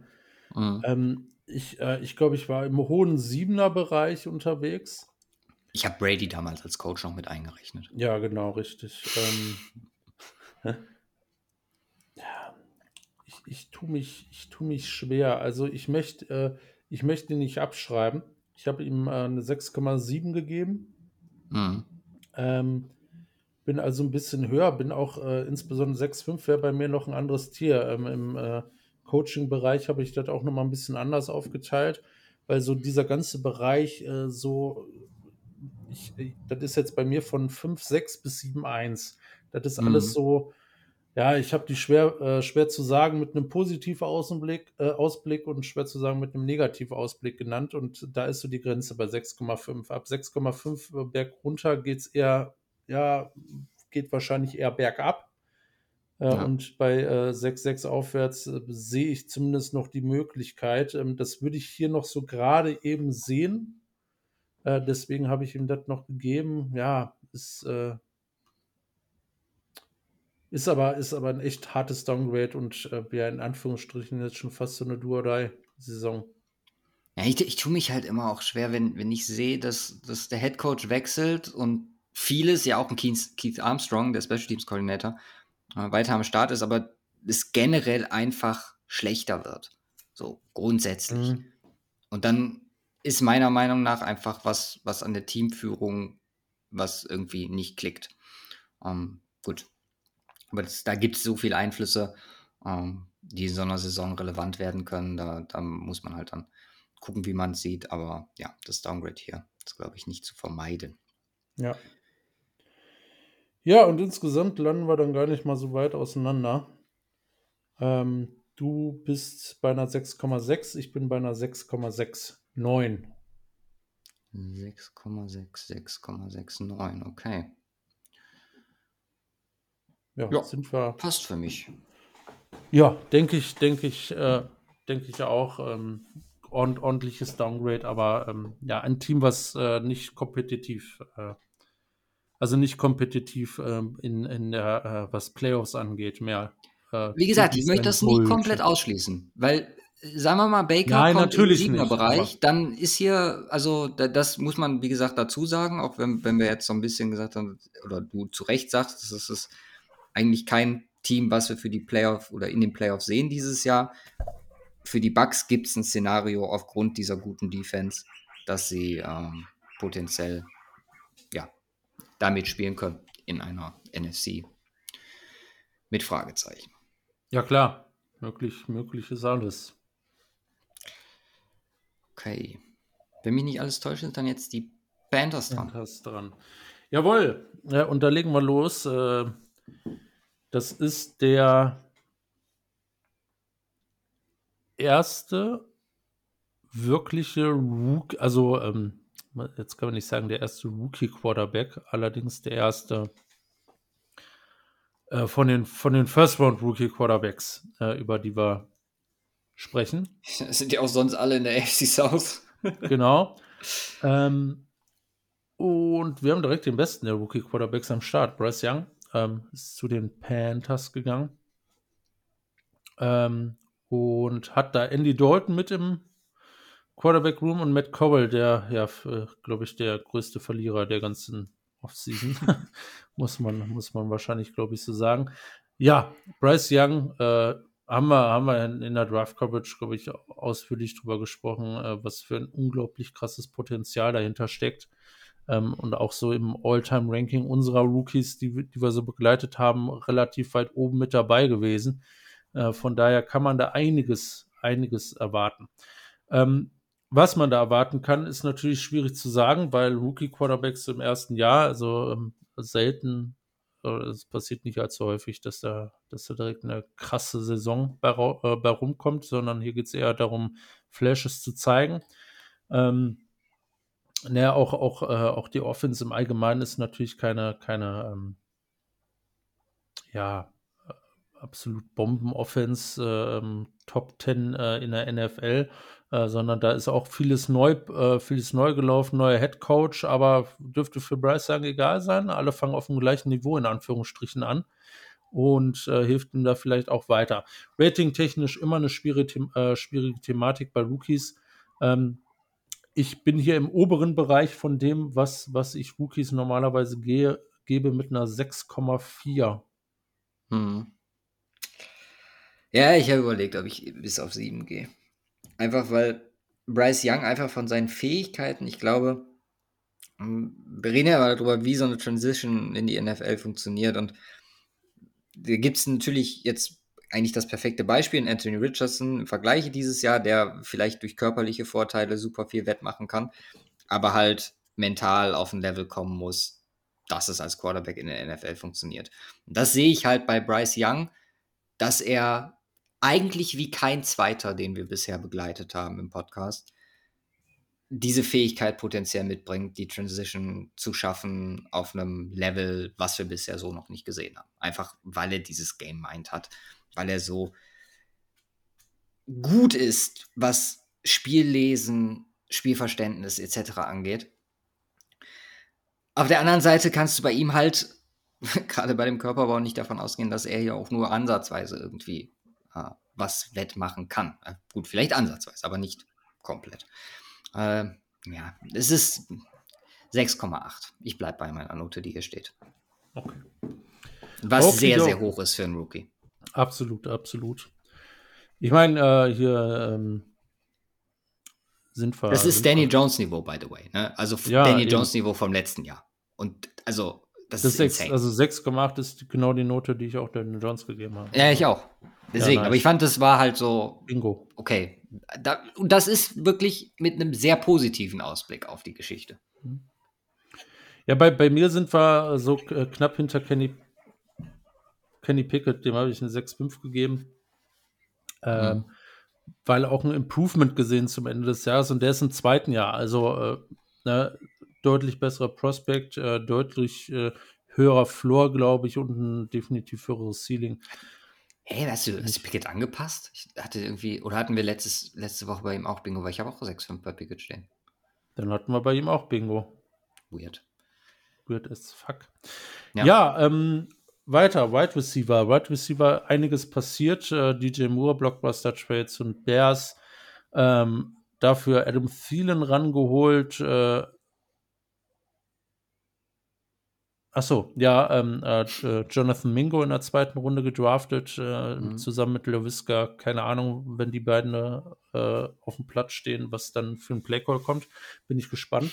Ähm, ja. Terrace Marshall am Start, ähm, der ähm, äh, eine ordentliche Saison hatte letztes Jahr, ähm, noch kein Breakout in der Form. Äh, DJ Chark haben sie am Start. Ähm, ja, es ist, es ist ein ganz interessanter Wide Receiver Room. Und äh, das, das erste, woran ich gedacht habe, als ich, als ich das gesehen habe, äh, war in irgendeiner Art und Weise ähm, Giants. Ähm, mm. äh, also ohne da Adam Thielen äh, diskreditieren zu wollen, ähm, der ist, glaube ich, noch besser als, als, als, als jeder bei den, bei den äh, Giants, beim äh, Giants Wide Receiver Core. Aber auch hier sind einige, einige Fragezeichen am Start und ja, die Frage ist, in welcher Klasse bewegst du dich? In der Sechser oder in der Siebener Klasse? Äh, am Ende des Tages, es kommt, glaube ich, so ein bisschen auf äh, eigenes, äh, eigenen Gefallen, was, was die Leute angeht, an. Ähm, ich habe hier eine 7 glatt gegeben. Okay. Aus dem Grund, äh, weil ich sage, da ist so unfassbar viel Potenzial drin mit Marshall, mit Mingo und äh, den ich ultimativ gefeiert habe und auch noch mit LaVisca. Yes, ähm, den geben wir nicht auf den geben wir nicht auf niemals. Äh, und äh, ab dazu äh, kriegst du einen ordentlichen Floor mit Thielen und Shark. Und ähm, das ist ein äh, Room, der ist nicht fertig, äh, so wie er ist, es sei denn, da brichten ein oder zwei von aus. Aber für insbesondere mit der Sicht auf Bryce Young ähm, wirklich, wirklich äh, ordentlich und ausreichend, ähm, äh, so dass du dir am Ende, glaube ich, nicht vorwerfen lassen musst, ähm, du hast zu wenig in Wide Receiver investiert, um deinem Rookie Quarterback zu helfen, weil ich glaube, da hat er mehr als genug. Ja, das war auch so eine, so eine, Erkenntnis, die ich bei, bei der Analyse bei den Wide Receivers bei den Panthers, bei der Analyse bei den Wide Receivers bei den Panthers, äh, vorgefunden habe weil ich auch eher negativ war. Und dann habe ich mir das angeguckt und du hast jetzt zum Beispiel Demir Bird und Shai Smith ne, auch noch gar nicht genannt. Ich meine, Demir Bird ist für mich hier ein definitiver Floor-Spieler mit seinen 30 Jahren, der einfach noch äh, grundsolides Wide Receiver Play mitbringen kann. Und äh, Shai Smith würde ich halt einfach auch noch zu dieser Thematik potenzieller, vielleicht weniger erwartbar als beim äh, Terrace Marshall oder den anderen, die du genannt hast, aber auch noch jemand, der Entwicklungspotenzial hat. Und äh, ich bin hier sogar noch höher als du, also ich habe 7,5 gegeben, einfach wegen diesem Potenzial, weil ich mir vorstellen könnte, dass auch letztes Jahr DJ Moore ein sehr bestimmender Spieler gewesen. Klar kommen ja auch viele neue dazu. Mal gucken, ob es jetzt Shark oder Thielen wird, der hier äh, voll bestimmt. Aber was die Targets angeht, äh, könnte ja auch eine kleine Umverteilung stattfinden. Also ich bin hätte es deutlich schlechter gedacht, hätte mich jemand äh, gefragt, bevor ich es mir genauer angeguckt habe. Ja, finde ich krass. Also, ähm, äh, also Potenzial ist halt definitiv da und von daher finde ich es ähm, find auch in Ordnung, hier eine 7,5 zu geben. Ja, Running Backs. Ähm, Äh, wir dürfen, wir dürfen das äh, äh hier nicht großartig vertauschen. Ähm, äh, Potenzial und auch die Noten äh, zwischen Wide Receiver und Running Back. Running Backs habe ich äh, im Schnitt eher etwas oder das Potenzial nach unten ist niedriger, weil ich glaube, fast jeder Running Back kann ein ordentlicher Running Back sein. Ähm, das ist ja auch so unser Credo. Frag mal Chase Edmonds. Ja, ja, gut. Von dem hat man aber mehr erwartet. Auf der anderen Seite kommt dann äh, ein Allgeier um die Ecke und äh, haut hier alles weg. Ähm, ja, auch alles neu. Äh, fast alles außer Chaba Hubbard, der ist immer noch Start. Dante Foreman viel gespielt, letztes Jahr auch gut ordentlich gespielt. Jetzt kommt Mike Sanders rein, ähm, der bei den Eagles letztes Jahr sehr stark gespielt hat, hinter einer sehr starken Offensive Line. Ja. Ähm, hinter einem sehr starken Quarterback, der auch laufen kann, äh, und hinter Wide Receivers, die extrem krass sind. Äh, andere Situation, deutlich schwierigere Situation hier für Miles Sanders, ähm, aber auch ganz interessant äh, vor dem Hintergrund, dass die Panthers auch gerne mal viel laufen. Ähm, bin ich gespannt. Ähm, ich finde, der Running Back Room ist in Ordnung.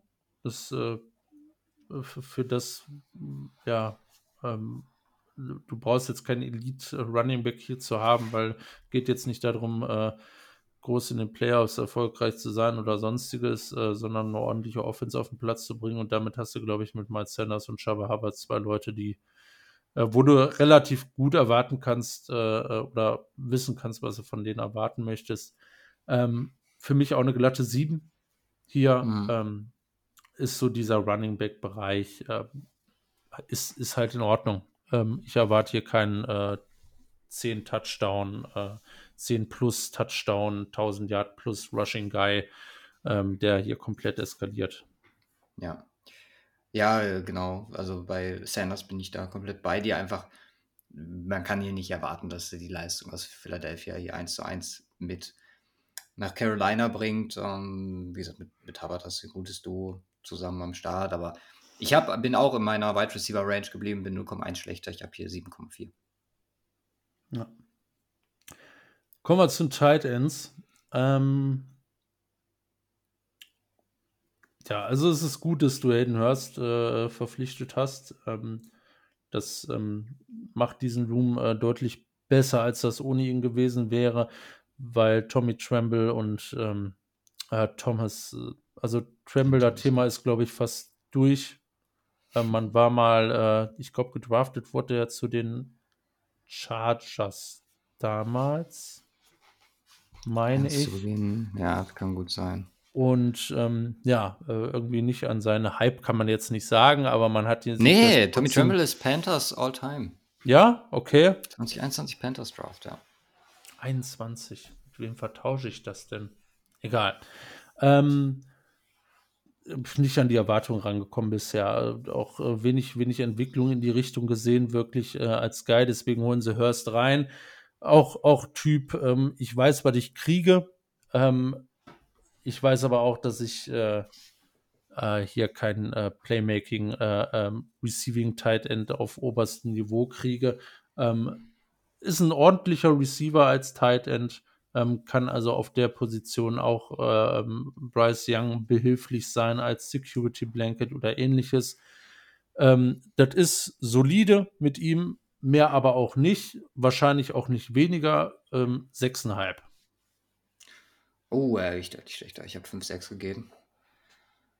Also, ich, also klar, du, du, hast schon recht, wenn du sagst, ohne ihn wäre das noch schlimmer gewesen, aber dann wären wir wahrscheinlich irgendwo im Vierer Bereich, vielleicht sogar mhm. eine 3 gekratzt, also hoher Dreierbereich.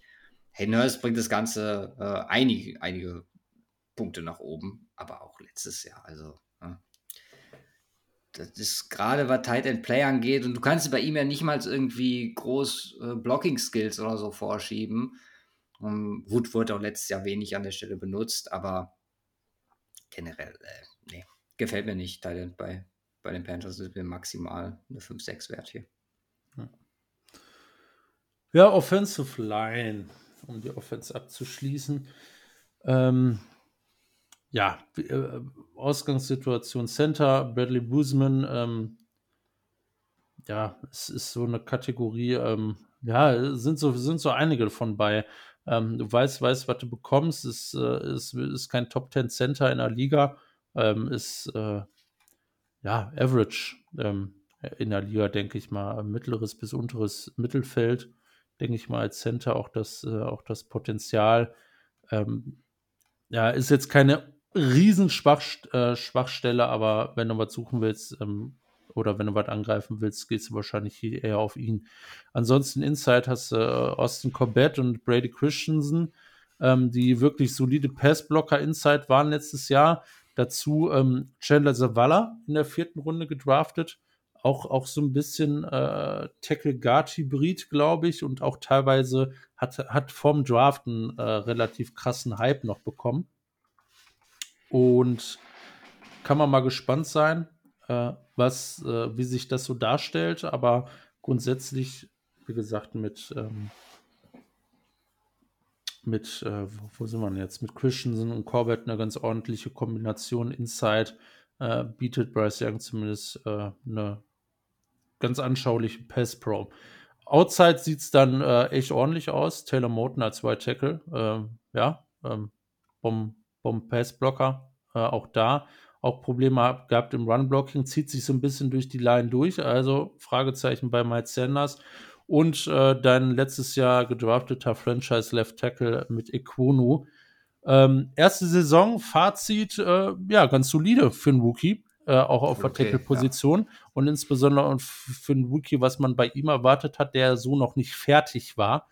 Also äh, kein äh, Andrew Thomas äh, ähnlicher äh, Tackle aus dem College gekommen, sondern noch mit Entwicklungspotenzial und dafür einen ordentlichen Floor gezeigt. Äh, da, der wird sich noch verbessern. Und dann hast du da eine super Tackle-Kombo. Für mich ist das eine gute O-Line. Mhm. Ähm, aber limitiert so ein bisschen durch das, was Inside am Start ist. Äh, deswegen eine 7,2. Ah, knapp. Äh, 7-4. Mhm. Ähm, ja, Depth ist auch noch so eine Thematik. Also, äh, wie gesagt, du hast Zavala vielleicht jetzt noch angesprochen. Äh, Michael Jordan ist dann auch am Start. Und äh, dann wird es auch schon eng. Kate May können wir noch mit reinzählen. Cam Irving. Cam Irving auf Tackle. Also auch hier Daumen drücken, dass alle fit bleiben. Einfach zum Wohle von Bryce Young, weil der, die fünf, die da am Start sind, ich glaube, mit denen können wir uns eine echt gute Rookie-Saison erhoffen von ihm. Äh, sollte da irgendwie äh, groß mit Ausfällen zu rechnen sein und dann, keine Ahnung, hast du irgendwie ja, eine Saison von Christensen, wo wir auch, der auch schon mal besser gespielt hat, jetzt im letzten Jahr gleich, dann geht das Ganze schon ein bisschen runter. Also ich habe hier auch eher den positiven Outlook äh, auf die O-Line. Ich sehe aber auch das Szenario, dass man hier Probleme bekommen könnte. Und das ist halt, ne? Also eigentlich ist für Bryce Young, die Wide Receiver mal außen vor gelassen, die O-Line den auf den Füßen zu halten und so wenig Hits wie möglich, gerade im ersten Jahr fressen zu lassen, muss hier eigentlich Prio Nummer 1 sein. Und wenn wir gucken, gut, äh, so an Verlusten hatten sie jetzt nicht viel. Ich glaube, Pat Elfline ist weg. Aber im Großen und Ganzen hm, muss das für die kommenden Jahre das Ding sein, wo die Panthers darauf achten müssen, damit du auch langfristig was von Bryce Young hast. Ja, absolut. Ja, so viel zur Offense zusammengefasst. Ähm, Fragezeichen dran. Ähm, unterm Strich aber. Viel sieben verteilt hier. Ja, ja. Nee, du hast keine vier Siebenen, du hast drei Siebenen verteilt. Ja, drei von, also viel, viel Siebenen. Ach so, Drei ach so. von fünf okay. Positionsgruppen ja, oder sieben. Ja, und das ist, glaube ich, auch äh, das, äh, was so der Stand der Dinge ist. Potenzial, eine gute Offense zu sein. Gut heißt hier nicht äh, Top 5. Äh, davon wahrscheinlich nicht. Auch wenn da viel an Bryce Young hängt, aber äh, ganz ordentlich unterwegs zu sein. Kommen wir zu Defense. Und da haben wir einen Breakout-Guy äh, ähm, gehabt mit Derek Brown letztes Jahr. Krasse Saison gehabt. Ähm, hat man drauf gewartet, hat ja. auch so ein paar Jährchen drauf gewartet und äh, ja, dann war es dann endlich am Start, Gott sei Dank. Äh, in seinem dritten Jahr, glaube ja, ich. Ähm, geht ins Viert. Ja, ein, ein reingehauen, äh, ein rausgehauen. ordentlich, äh, also wirklich auf Elite-Niveau gespielt, muss man, muss man wirklich sagen. Und das war ein Riesensprung zu den Jahren davor. Ähm, ja, muss da dran anknüpfen, aber wenn man das einmal, ich meine, jetzt weiß er, wie es geht. Äh, dazu haben wir Shai Tuttle als, äh, als Nose Tackle äh, in der Base. Ähm, äh, wirklich, wirklich äh, guter Guy. Äh, was so ein bisschen offen ist, ist halt der dritte Spot.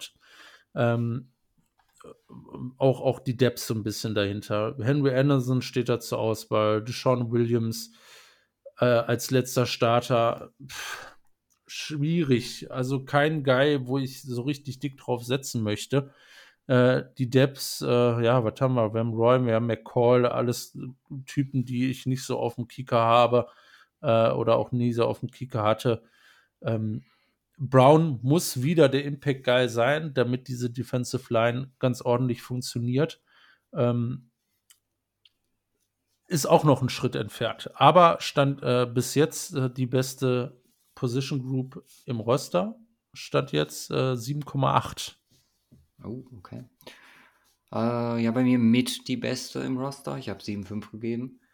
Mm, Breakout hier immer mit Vorsicht zu genießen. Ähm, mhm. Trotzdem positiv hier, deswegen 7-5, weil er gezeigt hat, dass er der Impact-Player sein kann. Äh, von allem daneben kann man sich nicht viel erwarten. Ich würde halt ganz ehrlich an, an Panthers Stelle äh, würde ich mit Gross Matters, weil er der auf Edge überhaupt nicht funktioniert, wirst du gleich wahrscheinlich auch nochmal drüber reden. Ich würde überlegen, den einfach als Rush Defensive Tackle da reinzubringen.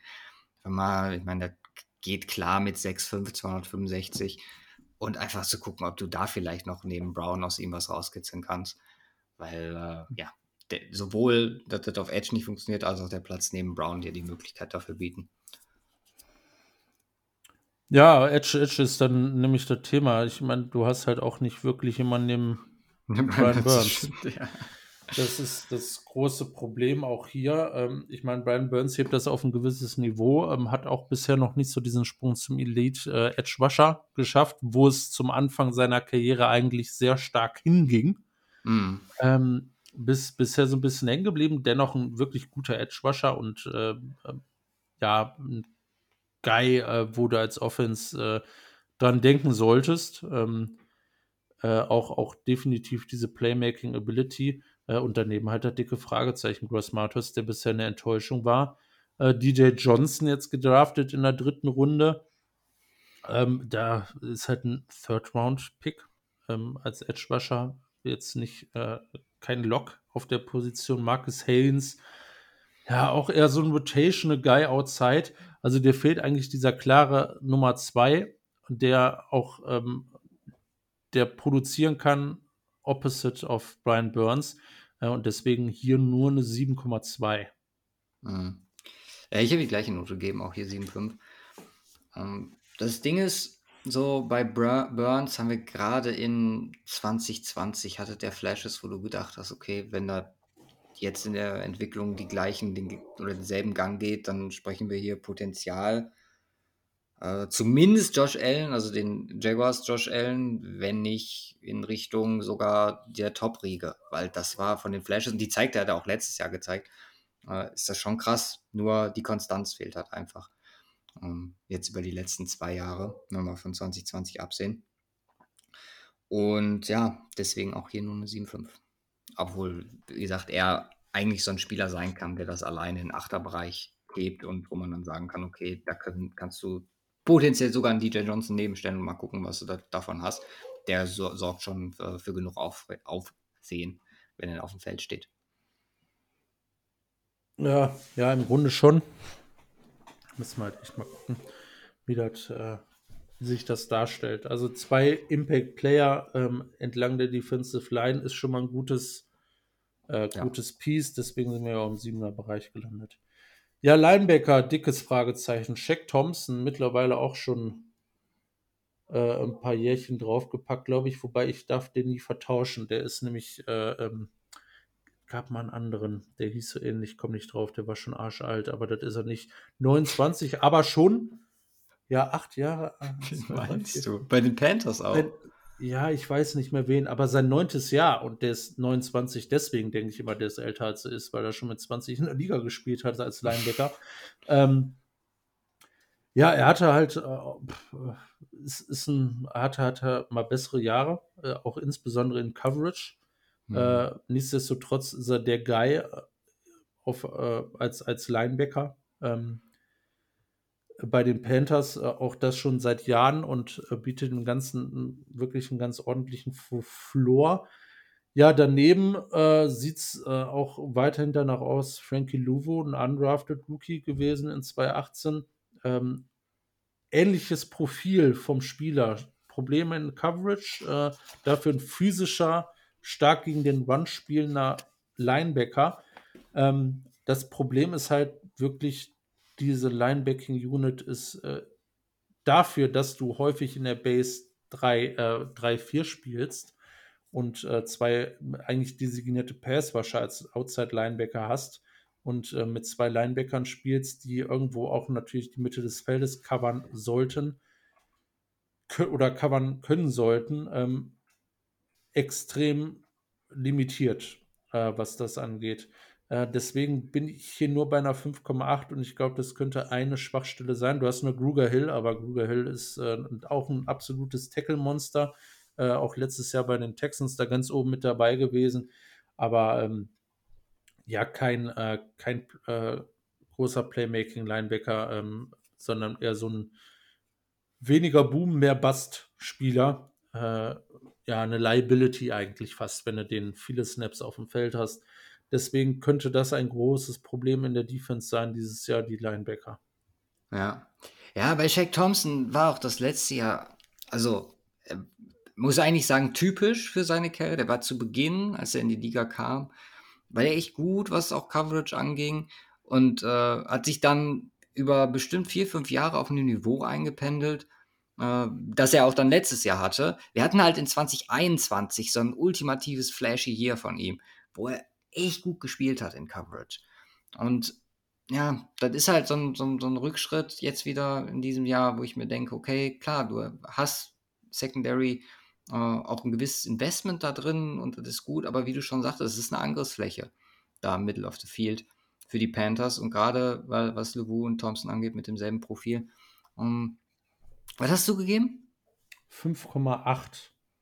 Ja, ich bin, ich bin höher, ich habe eine 6,3, aber nicht viel. Also. Mhm. Das, ja, lassen wir mal so stehen.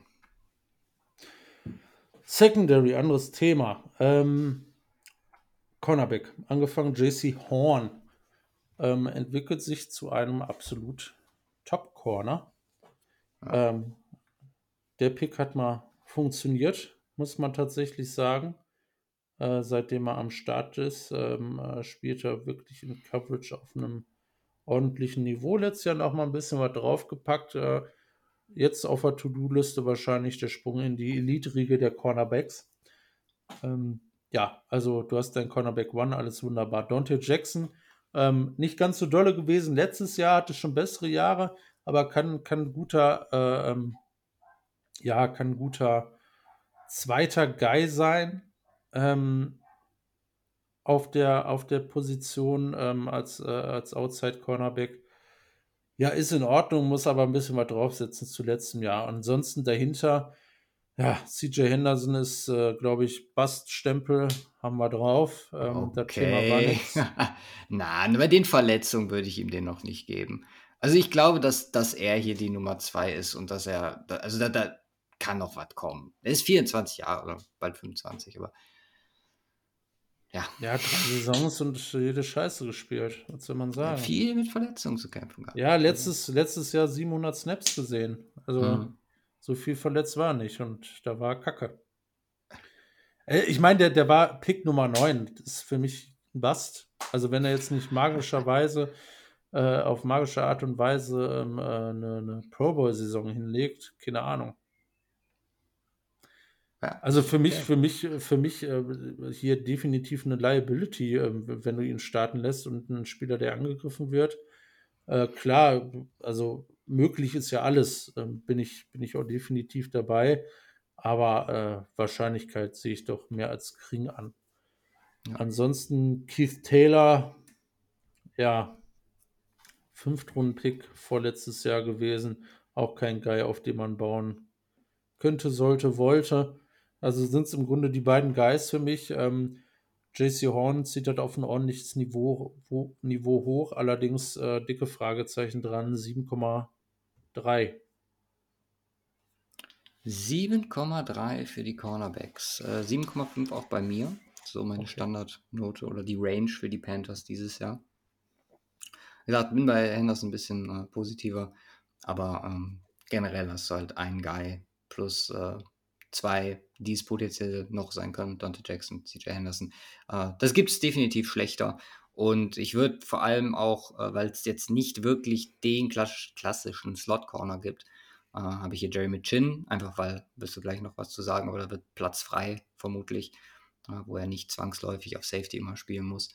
Äh, deswegen habe ich ihn hier noch so ein bisschen mit reingepreist. Sie können mir vorstellen, dass er potenziell äh, die Rolle auch so ein bisschen übernehmen könnte, weil das letzte Jahr auch auf Safety nicht ganz so überzeugend war. Ja, ist so. Ich habe ihn bei Safety mit drin, äh, mit Von Bell und Woods. Für mich aktuell die Starter, Chin so ein bisschen die Slot-Corner-Alternative. Ja. Wobei ich ihn halt nicht unbedingt als, als Safety aufgeben möchte auch vor dem Hintergrund der Alternativen. Also ich, ich hätte halt lieber, äh, der Duo hieße von Belgium mit Chin. Aktuell sieht es eher nach Shelby Woods aus, der ja ein solider Safety ist. Äh, Von Bell, äh, äh, ja, bisher in seinen Jahren auch gerade mal 28 gefühlt auch schon ewig dabei. Äh, auch ein äh, wirklich guter Safety. Ähm, Jeremy Chin so eine Alternative und äh, wo ich glaube noch das meiste Potenzial theoretisch drin steckt. Ähm, ja, für mich aktuell so eine, auch, auch im guten Tier, was, was die Safeties angeht, unterwegs. Ähm, ich erwarte hier keine absolute Playmaking Secondary. Äh, das Einzige, wo ich, wo ich da die, definitiv das Potenzial sehe, der es auch bringen wird nächstes Jahr, ist äh, JC Horn. Jeremy Chin sehe ich noch ein bisschen das Potenzial und beim Rest sind halt grundsolide unterwegs. Ich habe ihm eine 7 gegeben. Uh, hier bin ich, ich bin hier deutlich höher, also 7,6. Um, ähm, bin beide, dass ich auch nicht so den Impact erwarte, aber äh, wenn wir über Schwachstellen sprechen, das sind sie definitiv nicht, die Safeties. Das ist eine der besseren Units in der Defense.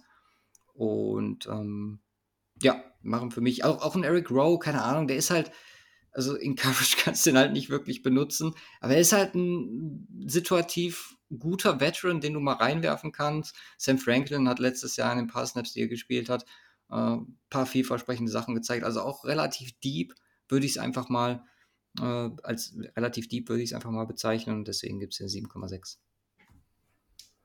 Ja, finde ich in Ordnung.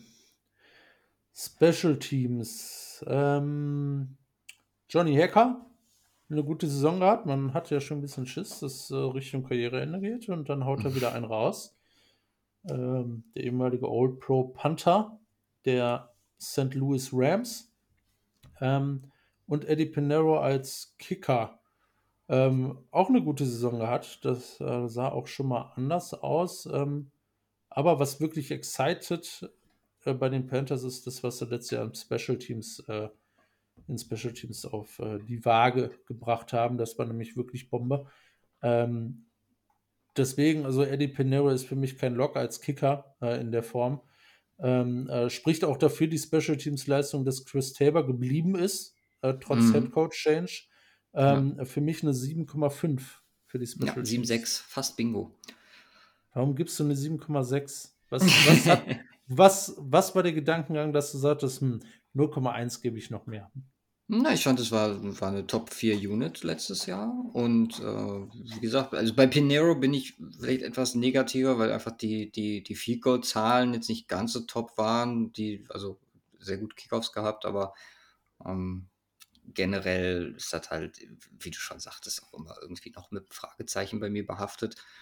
Ähm, aber grundsätzlich äh, vor allem, dass Tabor geblieben ist und äh, die Unit dabei beisammen hält also es muss Frank Reich sehr gut gefallen haben und deswegen äh, den kleinen äh, Punkt nach oben. Jawohl. Was hast du insgesamt bei deinem 7, Roster. Oh, Komma 1,4. Oh krass. eins doch ein deutlicher Unterschied. 6,89 bei mir. Aber so alles äh, im Bereich um die 7, wo wir da unterwegs sind. Ich glaube, das passt auch ganz, äh, passt auch ganz gut für die Panthers. Nicht, nicht wirklich schlecht, nicht wirklich top. Ähm, Es kann halt in sehr viele Richtungen gehen, glaube ich. Also äh, je nach Bryce Young und Entwicklung und wie die Wide Receiver funktionieren und die O-Line fit bleibt, äh, plus die Defense, die ja super solid ist, dann sehe ich hier schon einiges an Potenzial. Also sehr viel 7er Rating. Äh, Wenn ich Mhm. mir durchgucke, 1, 2, 3, 4, 5, 6, 7, 7, 7er Rating, 8, wenn man Special Teams noch dazu zählt und Bryce Young, der daran kratzt. Also ähm, ohne viel vorwegnehmen zu wollen, äh, Playoffs ist hier äh, möglich. ja, die ganze Division ist Division. wide open. Ja, Ne, muss man ja wirklich sagen. Und ähm, insbesondere auch, weil es, weil das Schedule technisch so weitergeht, Ja. wie es in Anführungsstrichen bei den Bucks schon angefangen hat. Ähm, die bei, ja, äh, 1, 2, 3, 4, 5, 6, siebte Woche. Könnte ein bisschen später sein, nach deinem Geschmack, glaube ich. Ansonsten, ja, ähm, du hast das gerade so schön gesagt, ich habe auch viel damit gearbeitet. Was sind so die klaren Losses? Oder da, wo sie auch als klare Underdogs reingehen. Das ist für mich einfach vom, von dem, was die Cowboys bringen können, die Cowboys an sich äh, und die Dolphins. Und ansonsten, ja, hat man noch so eine Kategorie direkt danach. Das ist äh, ja Seattle theoretisch Vikings. Äh, ähm, ja, äh, die, die, was auch wahrscheinlich schwierige Games werden, aber ansonsten Miami ist da. vor dabei. Ja, Miami. Miami habe ich genannt. Miami und äh, äh, Cowboys habe ich gesagt. Auch, ja, in Detroit auch, auch eine Thematik. Also Detroit ist natürlich keine, äh, nix vom Kaliber Dolphins. Ja. Ähm, Stand jetzt Obwohl. zumindest. Also, Ja, weiß man nicht, ne? Aber ähm, äh, zumindest Stand jetzt, aber auch, ein- auch, auch ein Team, wogegen sie gewinnen können. Von daher ähm, ich habe die wenig. relativ äh, ähnlich sogar. Jetzt vom Gesamtrating her. Ja, ich habe die sogar ein bisschen einfacher noch als die Bucks. Äh, Mhm. ich habe denen hier eine 5,6 gegeben, nachdem ich den Bucks gegeben hatte, eine 5,4. Ja, ich habe eine äh, 6-1 genauso, nee, doch 6-1 genauso gegeben wie bei den Bucks. Ja, Einfach, äh, es ist halt gerade am Anfang sehr clustert, sage ich jetzt mal, mit Seattle, Minnesota, Detroit und Miami hintereinander. Das kann halt, wenn es schief läuft, äh, einen gewissen ja, Negativimpuls geben für dieses Jahr. Äh, wie du schon sagtest, hinten raus sehe ich halt wirklich äh, Dallas und dann alles machbar. Also hm. Jacksonville Ist auch so. hier wieder mit so einem kleinen Fragezeichen, aber generell. Sah schon gut aus. absolut. Ja, ähm, so viel zum Schedule. Kommen wir zum Coach. Äh, alles neu, bis auf Chris Tabor, wie schon gesagt. Äh, und äh, gefällt mir. Frank Reich ähm, hat bei den Colts irgendwie nicht ganz geklappt. Äh, so immer ohne Quarterback. Jetzt kommt er zum neuen Team. Jetzt kriegt er auf einmal einen Rookie-Quarterback. Ja, ich glaube, da kann er ganz zufrieden sein, auch wenn die Colts auch jetzt einen gedraftet haben. Also hätte man sich ja ganze Theater auch mit, dem, mit den Verträgen und so sparen können. Aber jetzt ist er halt hier bei den Panthers, auch in der South, in einer anderen Conference. Ähm, ja, wir, wir fanden es damals schon cool nach dem Super Bowl, ja, als er dann zum Colts kam. Ähm, äh, und ich habe ich hab ehrlicherweise nie so richtig den Sprung geschafft zu sagen, ja, Frank Reich bin ich raus bei Mhm. dem Thema. Äh, und äh, jetzt äh, wird das wird so ein bisschen, also jetzt nicht mit großem Drama, aber der Hype so ein bisschen wieder erlebt, äh, wiederbelebt mit, mit einem neuen Team. Äh, Finde ich ein wirklich äh, guter Head-Coaching war. Wahl und ja, ein dickes Upgrade gibt es allein schon dafür, dass kein McAdoo mehr als Offensive Coordinator am Start ist. äh, Thomas Brown, ähm, ja, pff, Running Back und Tight End Coach und Assistant Head Coach bei den Rams gewesen, da auch mit Evero, der DC ist, ähm, äh, damals bei den Rams zusammengearbeitet. Interessante Edition, äh, muss ich ehrlich sagen, muss ich mir ein Bild von machen. Äh, schwierig, schwierig zu sagen. Klassischer Äh, McVay-Disciple. McVay. Eben richtig. Und El Giro Evero, klarer Head Coaching-Kandidat gewesen. Letztes Jahr holen sie sich als äh, Defensive Coordinator. Geile Edition. Ähm, äh, also, du kannst ja gleich gerne noch mal ein bisschen mehr zu sagen. Beziehungsweise, wir haben es ja bis zum Erwürgen existiert in der Offseason als Coaching-Thema war.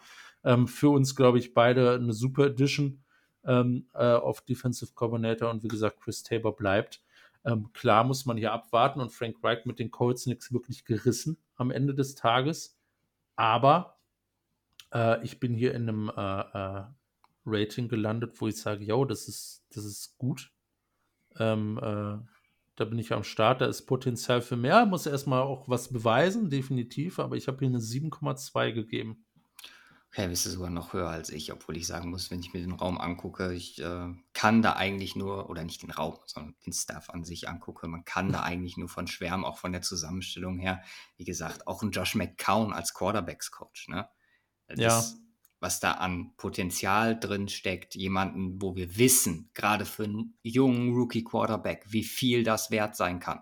Du musst ihn nicht als Spieler bezahlen, du hast ihn jetzt einfach so im Team. Ähm, was die Assistants angeht, ne? Dom Capers für die Defense geht mit Evero rüber von Denver. Den holen sie direkt mit dazu. Jim Caldwell für die Offense. Frank Reich, also super erfahrener Mann zur Seite zu stellen, der zumindest in Denver auch zum ein Head-Coaching-Interview gehabt hat dieses Jahr. Chris Tabor haben wir darüber gesprochen, wie vielversprechend das letztes Jahr war, äh, zumindest gegen Ende. Und dann ist das einfach eine komplett runde Sache. Über Evero müssen wir nicht diskutieren, dass das letztes Jahr stark war, auch wenn es hinten raus eine oder andere Thematik gab, aber da schieben wir auch mal ein paar Verletzungen noch vor, äh, wo das dann so ein bisschen runtergegangen ist bei Denver. Ich, äh, man erinnert sich da so ein bisschen an das Rams-Game und Baker Mayfield, die einfach mal einen äh, 50-Burger äh, gegen diese unfassbare Denver-Defense äh, hingelegt haben. Und ja, so langfristig ist für mich Evero ein Kandidat, der da nicht lange ist. Das war letztes Jahr zu vielversprechend und ähm, kann man, glaube ich, auch wenn man auf die Entwicklung guckt, hier bei den Panthers, äh, von ausgehen, dass er Spieler wie ein Brian Burns, wie ein Derek Brown weiterentwickeln kann. Eventuell aus dem Gross Matters mit sehr vielen Versprechungen. Äh, so, da werden wir uns dann spätestens nächstes Jahr von lösen müssen, aber äh, jetzt mit der Perspektive sehe ich da immer noch Potenzial. Und ich bin hier bei einer glatten 7. Äh, das Ding ist einfach, ich glaube, dass es vom, vom Grundsatz her, auch wie gesagt mit, den, mit Thomas Brown und Josh McCown, äh, sehr langlebig, gerade für die Offense sein kann. Defense bin ich, was die Zukunft angeht, etwas skeptischer. Ich glaube, dass Evero, wenn es so weitergeht, irgendwann weg ist. Aber dann musst du da halt einen entsprechenden Ersatz finden. Und der Ceiling ist für mich Frank Reich nach der Performance bei den Colts. Ja. Also, ähm, das war teils sehr ansprechend, auch was Run Game angeht, mit Jonathan Taylor. Das war teils sehr ansprechend in der Zeit mit Philip Rivers. Aber danach, ähm, Matt Ryan-Thematik und so, auch Carson Wentz. Äh. Deswegen, er ist der Seeding hier für mich. Äh, Im Moment äh, sind es eher die Assistants, die mich äh, hier jubel, jubeln lassen. Äh, deswegen äh, vorsichtiger, weil da ist definitiv mehr drin in den nächsten Jahren. Absolut. Ja, insgesamt landen wir dann knapp unter 7. Bei dir 6,97, bei mir 6,85. Ja. Ähm, damit äh, bei beiden bei uns über den Bucks stand jetzt äh, ist ein Sprung auf der Division Ladder. Das stimmt. Das ist richtig. Gucken wir, ob wir noch einen Sprung machen können mit den Ja. Atlanta Falcons. Die, ja, auch so ein, also es ist ja, also es zieht sich so ein bisschen durch, diese Fragezeichen im Quarterback Room in dieser Division. Ich glaube, das letzte Team hat, glaube ich, die wenigsten mit den Saints, aber auch hier Desmond Ritter und anders als bei den Buccaneers ist Ritter hier der designierte Starter mit einem, ja, man kann es glaube ich wirklich so nennen, einem Safety Blanket in Form von Taylor Heineke dabei, der zumindest immer mal wieder Flashes gezeigt hat und äh, weirde Plays, teilweise äh, atemraubende Plays äh, bei den Commanders. Aber es ist erstmal die Basis, dass Ritter der Guy ist. Und auf der Basis äh, müssen wir hier leider auch raten. Das war vom, vom Play her letztes Jahr für die Ansprüche, glaube ich, die Ritter in den Pass-Snaps, die er gespielt hat, äh, ich glaube 270 äh, um den Dreh, 300, ähm, war das in Ordnung. So würde ich es einfach mal sagen für einen Drittrunden-Pick. Natürlich erwartet man sich jetzt den nächsten Step für ihn. Und der muss dann halt auch entsprechend kommen. Aber auf der Basis und auch wie ich ihn sehe, also der kommt aus diesem Quarterback-Jahr und nicht so high drauf oder generell nicht so high drauf war. Er hat halt so ein, so ein Skillset, was ein bisschen herausgestochen ist, auch im Vergleich zu damals Sam Howell und Kenny Pickett. Aber ich, ich tue mich hier schwer, eine gute Note zu geben. Und äh, ich weiß nicht, ob es die schlechteste Quarterback-Note dieses Jahr werden wird, aber aktuell ist es eine 5,1 für den ganzen Room. Auch weil ich glaube, dass sollte Safety Blanket Teller Heineke nötig werden, dass wir nicht viel von erwarten können. Ja, sehe ich, sehe ich grundsätzlich ähnlich. Ähm, ich möchte nicht abschreiben in der Form. Ich bin bei einer 5,5. Okay. Ähm, aber das ist so die Range äh, aktuell so Niemandsland. Ähm, Rookie Quarterback und äh, so werte ich ihn auch als Rookie. Ja. Auch wenn er das erste Jahr schon um hat. Und ähm, ja, das ist ein kleiner Vorteil, so ein bisschen Erfahrung schon gesammelt, auch ein bisschen Starting Time. Ähm, äh, kann ihm, glaube ich, noch weiterhelfen. Äh, das, deswegen normalerweise wäre ich wahrscheinlich auch niedriger. Das äh, werte ich ihm jetzt zusätzlich noch an, deswegen 5-5, aber ja, klar, dickes Fragezeichen hier. Okay, receiver-technisch hat er vor allem Drake London, auf den er sich, ja, kann man sagen, nach dem letzten Jahr verlassen kann. Top erstes Jahr. Also für mhm. einen Rookie-Wide Receiver äh, selten so eine überzeugende Performance gesehen, wenn er den Ball bekommen hat. Äh, das war extrem stark. Danach, boah, Mac Hollins, Scotty Miller, Frank Darby, äh, Daryl Hodge, alles subpar Wide Receiver oder Spieler wie jetzt ein Scotty Miller, die zumindest schon mal performt haben an anderer Stelle, aber wo du nicht viel erwarten kannst. Das ist, glaube ich, an dem Punkt, wo sich die Fakes befinden, durchaus in Ordnung. Ist natürlich nicht ganz so toll für, ähm, ach, für Talenke, für Desmond Ritter an der Stelle. Äh, ich erwarte mir so, wenn ich so auf den Raum gucke, das sind also die drei, auf die man sich fokussieren, sind London offensichtlich als Nummer eins, dann McCollins Nummer zwei und Scotty Miller im Slot potenziell als Nummer drei. Da kannst du mit arbeiten, das ist in Ordnung. Aber viel mehr ist es auch nicht. Und bei Jake London, wie gesagt, das war faszinierend im ersten Jahr. Ich hoffe, dass er es konservieren kann. Hat natürlich so ein bisschen Vorsicht hier eingepreist, aber für mich legitimiert das oder die Performance letztes Jahr ein 7er Rating definitiv und deswegen habe ich ihm eine 7-1 gegeben. Ja, ähm, für mich legitimiert es tatsächlich noch nicht. Also ähm, liegt aber nicht an Drake London selbst, ähm, sondern liegt für mich daran, was halt daneben ist. Und das mhm. ist ja unterm Strich halt leider einfach gar nichts. Ja, es ist subpar. Also, also weit, weit subpar. Äh, deswegen, ich habe eine 6,5 gegeben. Mhm. Ähm, ist für mich ähm, äh, weil klar, aber die 6,5 holt halt Drake London alleine. Mhm. Und das ist ein, aber wo mindestens noch einer mehr auf dem Platz steht.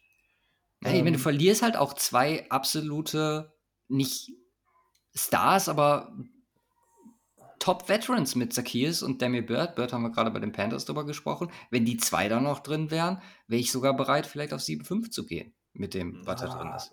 Aber Hollins, Miller sind halt. Hm. Es ist echt problematisch, deswegen. Also ähm, müssen sie definitiv irgendwie einen dazuhören, vielleicht in der Free Agency noch oder sonst was. Äh, dann sind wir ja auch im siebener Bereich, wenn wir einen ordentlichen Veteran mit am Start haben.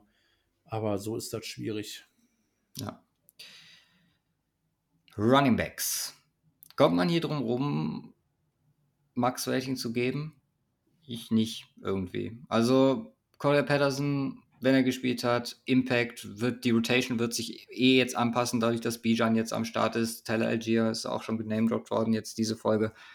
Einfach, ja, was willst du mehr? Ne? Es ist von, das sind drei Spieler, drei, die alle irgendwie ihre Fähigkeiten haben und mit Bijan Robinson hast du einfach einen unfucking fassbaren Ceiling noch dabei. Äh, entsprechend hoch gedraftet worden. Draftpick ist jetzt Geschichte und äh, was du mit ihm alles machen kannst. Theoretisch müsstest du ihn hier auch als Receiver und als Blocker und äh, vor allem als Running Back noch mit einbeziehen. Äh, entsprechend ist es hier als Running Back, weil das nun mal seine Position ist, mit eingepreist. ich habe hier eine 9,5 gegeben, weil das ist halt einfach, also, ne? Ich habe eine 9,6 gegeben, also. Ja.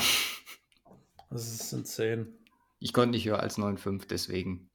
Und selbst, wie gesagt, wenn Patterson wirklich nur situativ nur noch einen Impact hat, ne, dann hast du halt immer noch mit äh, Robinson als Runner äh, jemanden am Start, der vermutlich das, also von den Versprechungen her fast selbst als Rookie rechtfertigen kann.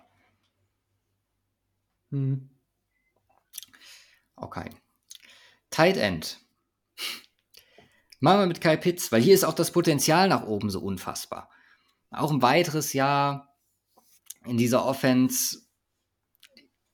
Ich, irgendwann werden wir da, da bin ich mir relativ sicher, werden wir darüber sprechen, dass Kyle Pitts auch in diese Top-Riege der altbekannten Namen Kelsey, Andrews, Goddard, also Goddard vielleicht und Waller zumindest letztes Jahr nicht, aber davor, dass er äh, legitim da reinstechen kann, das sehe ich einfach irgendwann, dass das der Fall sein wird. Bisher hat er das noch nicht so hundertprozentig hinbekommen, auch weil ich noch nie das oder noch nicht das Gefühl hatte, dass die Arthur Smith Offense so geklickt hat. Aber ich rechne einfach fest damit, dass das mit den Jahren kommt, auch wenn man irgendwann auf Quarterback gesettelt ist. Äh, trotzdem, allein, alleine von den Performance, die wir gesehen haben bei ihm, bringt mich das immer noch dazu, eine 8,5 zu geben. Ich habe eine 8,2. Mhm. Ja, äh, viel tiefer kann man, glaube ich, auch nicht gehen. Ähm, ich habe auch in Klammern dahinter geschrieben, auch ein Opfer des Play Calling und des Quarterback Plays gewesen ja. letztes Jahr. Und ähm, nicht zu viel reininterpretieren. Es war natürlich enttäuschend, ähm, weil eigentlich sollte ein Generational Tight End sein. Ähm, aber ich glaube, da, da, da, da wird, das ist noch nicht das Ende der Fahnenstange. Genau. O-Line, auf Tackle bist du set. Caleb McGarry, Jake Matthews. Das ist vollkommen in Ordnung. Das ist auch eine Age-Range, wo man sagen kann, okay, das könnte noch ein paar Jahre so gut gehen. Um, ähm, Inside hat man äh, Chris Lindstrom 100 Millionen in den Hals geschmissen und äh, der sollte aufgrund der Tatsache zumindest annähernd an die Performance letztes Jahr rankommen, weil das ist äh, Geld, was Quentin Nelson und Zach Martin potenziell verdient haben. Äh, das ist aufgrund des, des letzten Jahres vielleicht gerechtfertigt. Davor hat eine stetige Entwicklung stattgefunden und er hat auf sehr hohem Niveau gespielt. Aber bevor ich 100 Millionen für einen Guard ausgebe, bin ich mir äh, lieber hundertprozentig sicher. Soll nichts abtun, dass es gerade für die Inside ein super Piece ist. Äh, dazu hast du ja Drew Delman als Center und äh, Inside, zweite Position, Matthew Bergeron sehe ich potenziell als äh, Kandidaten hier. Jalen Mayfield kann das sein. Das kann Matt Hennessy sein, den du äh, potenziell von Center auf Guard schiebst. Äh, also ich sehe die Position als relativ offen an und dass irgendeiner davon es schon richten wird in dieser Unit, die ohne Frage extrem stark ist. Also bei McGarry kannst du klar sagen, äh, dass da immer noch ein bisschen lackluster ist, was, was Pass Pro angeht und dass er halt viel mehr über den Run kommt. Aber äh, auch hier, es ist, also gerade auf, auf dem Niveau ist es voll in Ordnung. Und generell ist diese Line, was glaube ich die äh, die komplett, wie, wie würde man das sagen? Die, die Komplettität, also das, ist kein Wort, aber. Completeness. Die Completeness. es ist einfach eine komplette O-Line, so kann man es, glaube ich, ja. sagen. Und äh, deswegen gibt es ja auch eine 8,5. Ja, 8,6 bei mir und damit die zweitbeste O-Line. Hinter den Eagles stand jetzt. Ja. Ähm, ja, also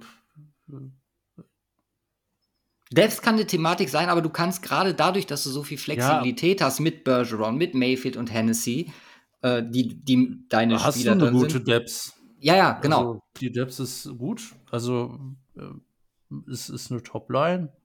Also eine der besten der Liga aktuell. Und dann blickt man mal auf diese Offense und sieht Ratings von 5-1, eine 7-1 mit sehr viel Potenzial auf Wide Receiver, eine 9-5 auf Running Back, eine 8-5 und äh, auf O-Line und Tight End. What the fuck? Also da geht mhm. einiges, was die Offense angeht. Dazu Arthur ja. Smith. Gefällt. Extrem gut. Absolut. Lass uns dann zur Defense gehen, wo wir Inside immer noch Grady Jarrett vorfinden, äh, 30 Jahre alt. Außerdem Calais Campbell, der hier gelandet ist. Und das habe ich auch im Gespräch mit Tim gesagt. So ein Calais Campbell-Move ist irgendwie ein Fingerzeig. Es ist ein Fingerzeig, in welche Richtung so ein Team gehen wird, weil du bezahlst nicht so einen Spieler, auch wenn es jetzt nicht ultimativ viel ist. Aber jemand auch wie Campbell musst du ja davon überzeugen, der sicherlich auch Optionen hat irgendwo als Rotational-Spieler, ähm, dass du hier jetzt nicht mehr nur irgendwie am, am Aufbauen bist, sondern in Richtung Erfolg gehen. Und da die Division so offen ist, ist das für mich der Move, der so ein bisschen zeigt, ey, es soll hier in eine positive Richtung gehen. Auch schon dieses Jahr, definitiv. Äh, Deep bist du hier generell. Eddie Goldman ist am Start, ähm, mhm. der letztes Jahr keinen einzigen Snap gespielt hat, aber wir kennen Eddie Goldman aus Bears Zeiten, wie viel da drin ist. David Onyemata am Start, also super, super diepe äh, Inside D-Line. Und auch hier, klar, alt, oder Alter spielt eine Rolle, Lorenzo Carter kannst du auch noch als Death Piece nennen. Alter spielt eine Rolle, weil keiner von den Impact-Spielern, die ich jetzt gerade genannt habe, bis auf Carter, ist unter 30. Und ähm, natürlich so ein Faktor, aber ist mir immer noch eine 8,5 wert. 8,3 für mich. Mhm. Ähm, ja, ist äh, schön. Also gefällt, gefällt sehr gut. Ähm, allein, äh, was du sagtest, die Depth ist schon äh, auf einem ganz, ganz hohen Niveau. Also wirklich ganz weit oben. Ja. Outside sieht es ein bisschen anders aus. Also Carter kannst du theoretisch auch als äh, Outside-Spieler hier mit einrechnen. Dann hast du noch Bud Dupree, Caden Ellis. Caden Ellis letztes Jahr echt gutes Jahr gehabt. Äh, wahrscheinlich mit Abstand das Beste, was er äh, in seiner Karriere hingelegt hat. Um, jetzt im vierten, fünften Jahr, 2019 so gedraftet worden. Um, generell hast du hier eine Ansammlung auch mit Michael Walker und Ebiketti von Spielern, wo du meiner Meinung nach nicht die ultimative äh, Production erwarten kannst, die, oder die Pressure an sich kommt aber aufgrund äh, der Spieler, die da am Start sind, eher in Zeit und sollte äh, den Edge-Spielern die Möglichkeit geben, hier ja flexibel auch einen oder anderen Sack zu produzieren, beziehungsweise Pressure zu generieren. Und deswegen ist es auch vollkommen okay. Trotzdem äh, spielt sich, sich, spiegelt sich das dann im Rating äh, entsprechend wieder. Ich komme hier nicht, auch mit ne, vorsichtig, Ebiketti, letztes Jahr Zweitrundpick, kann sich entwickeln. Caden Ellis, wie gesagt, gutes äh, letztes Jahr gehabt, aber ich komme hier nicht über eine 6,4. Ich habe eine 6 glatt. Okay. Dicke ja. Fragezeichen. Bachi Pre hat schon Opposite auf TJ Watt gespielt, hat auch nichts gebracht. Also schwierig. Du kannst ja halt viel probieren. Ne? Also ich denke mhm. auch, dass äh, Dupree und Abigail die zwei Jungs sind, die äh, mhm. zu Beginn der Saison starten werden, aber du hast halt auch Möglichkeiten. Ja. Jetzt wird es ganz bitter. Und zwar auf Linebacker, weil ja, Troy Anderson gerade für einen Zweitrunden-Pick und wir haben uns viel von ihm versprochen letztes Jahr ja, das war nix. Also, hat mir auch nicht gut gefallen. Will hier nichts abschreiben, aber es war schon in gewisser Weise bezeichnend. Du verlierst äh, Richard Evans äh, als Linebacker, was definitiv einen Impact hier haben wird. An der Stelle ist jetzt halt äh, ja, Nate Landman am Start. Man kann meiner Meinung nach, auch weil Caden Ellis ja in Vergangenheit auch öfter mal Outside Linebacker gespielt hat, könntest du potenziell darüber nachdenken, ihn hier reinzubringen, neben Trey Anderson zu starten, der definitiv noch weitere Chancen verdient hat. Einfach weil hier auch meiner Meinung nach so ja, die Alternative fehlt. Und das ist einfach keine gute Aussicht. Linebacker bei den Falcons kriegen bei mir eine 4,3.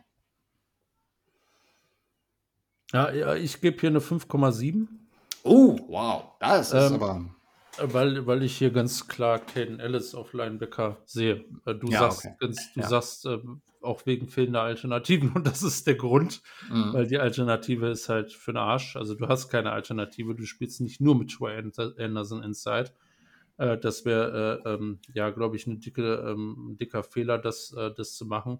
Und Caden Ellis hat äh, größtenteils Box gespielt und ähm, äh, glaube ich, kann das auch gut, äh, kann, kann ein Situational Pass Rusher sein, was er auch ordentlich gemacht hat und von daher ist das für mich der Guy, den du inside siehst.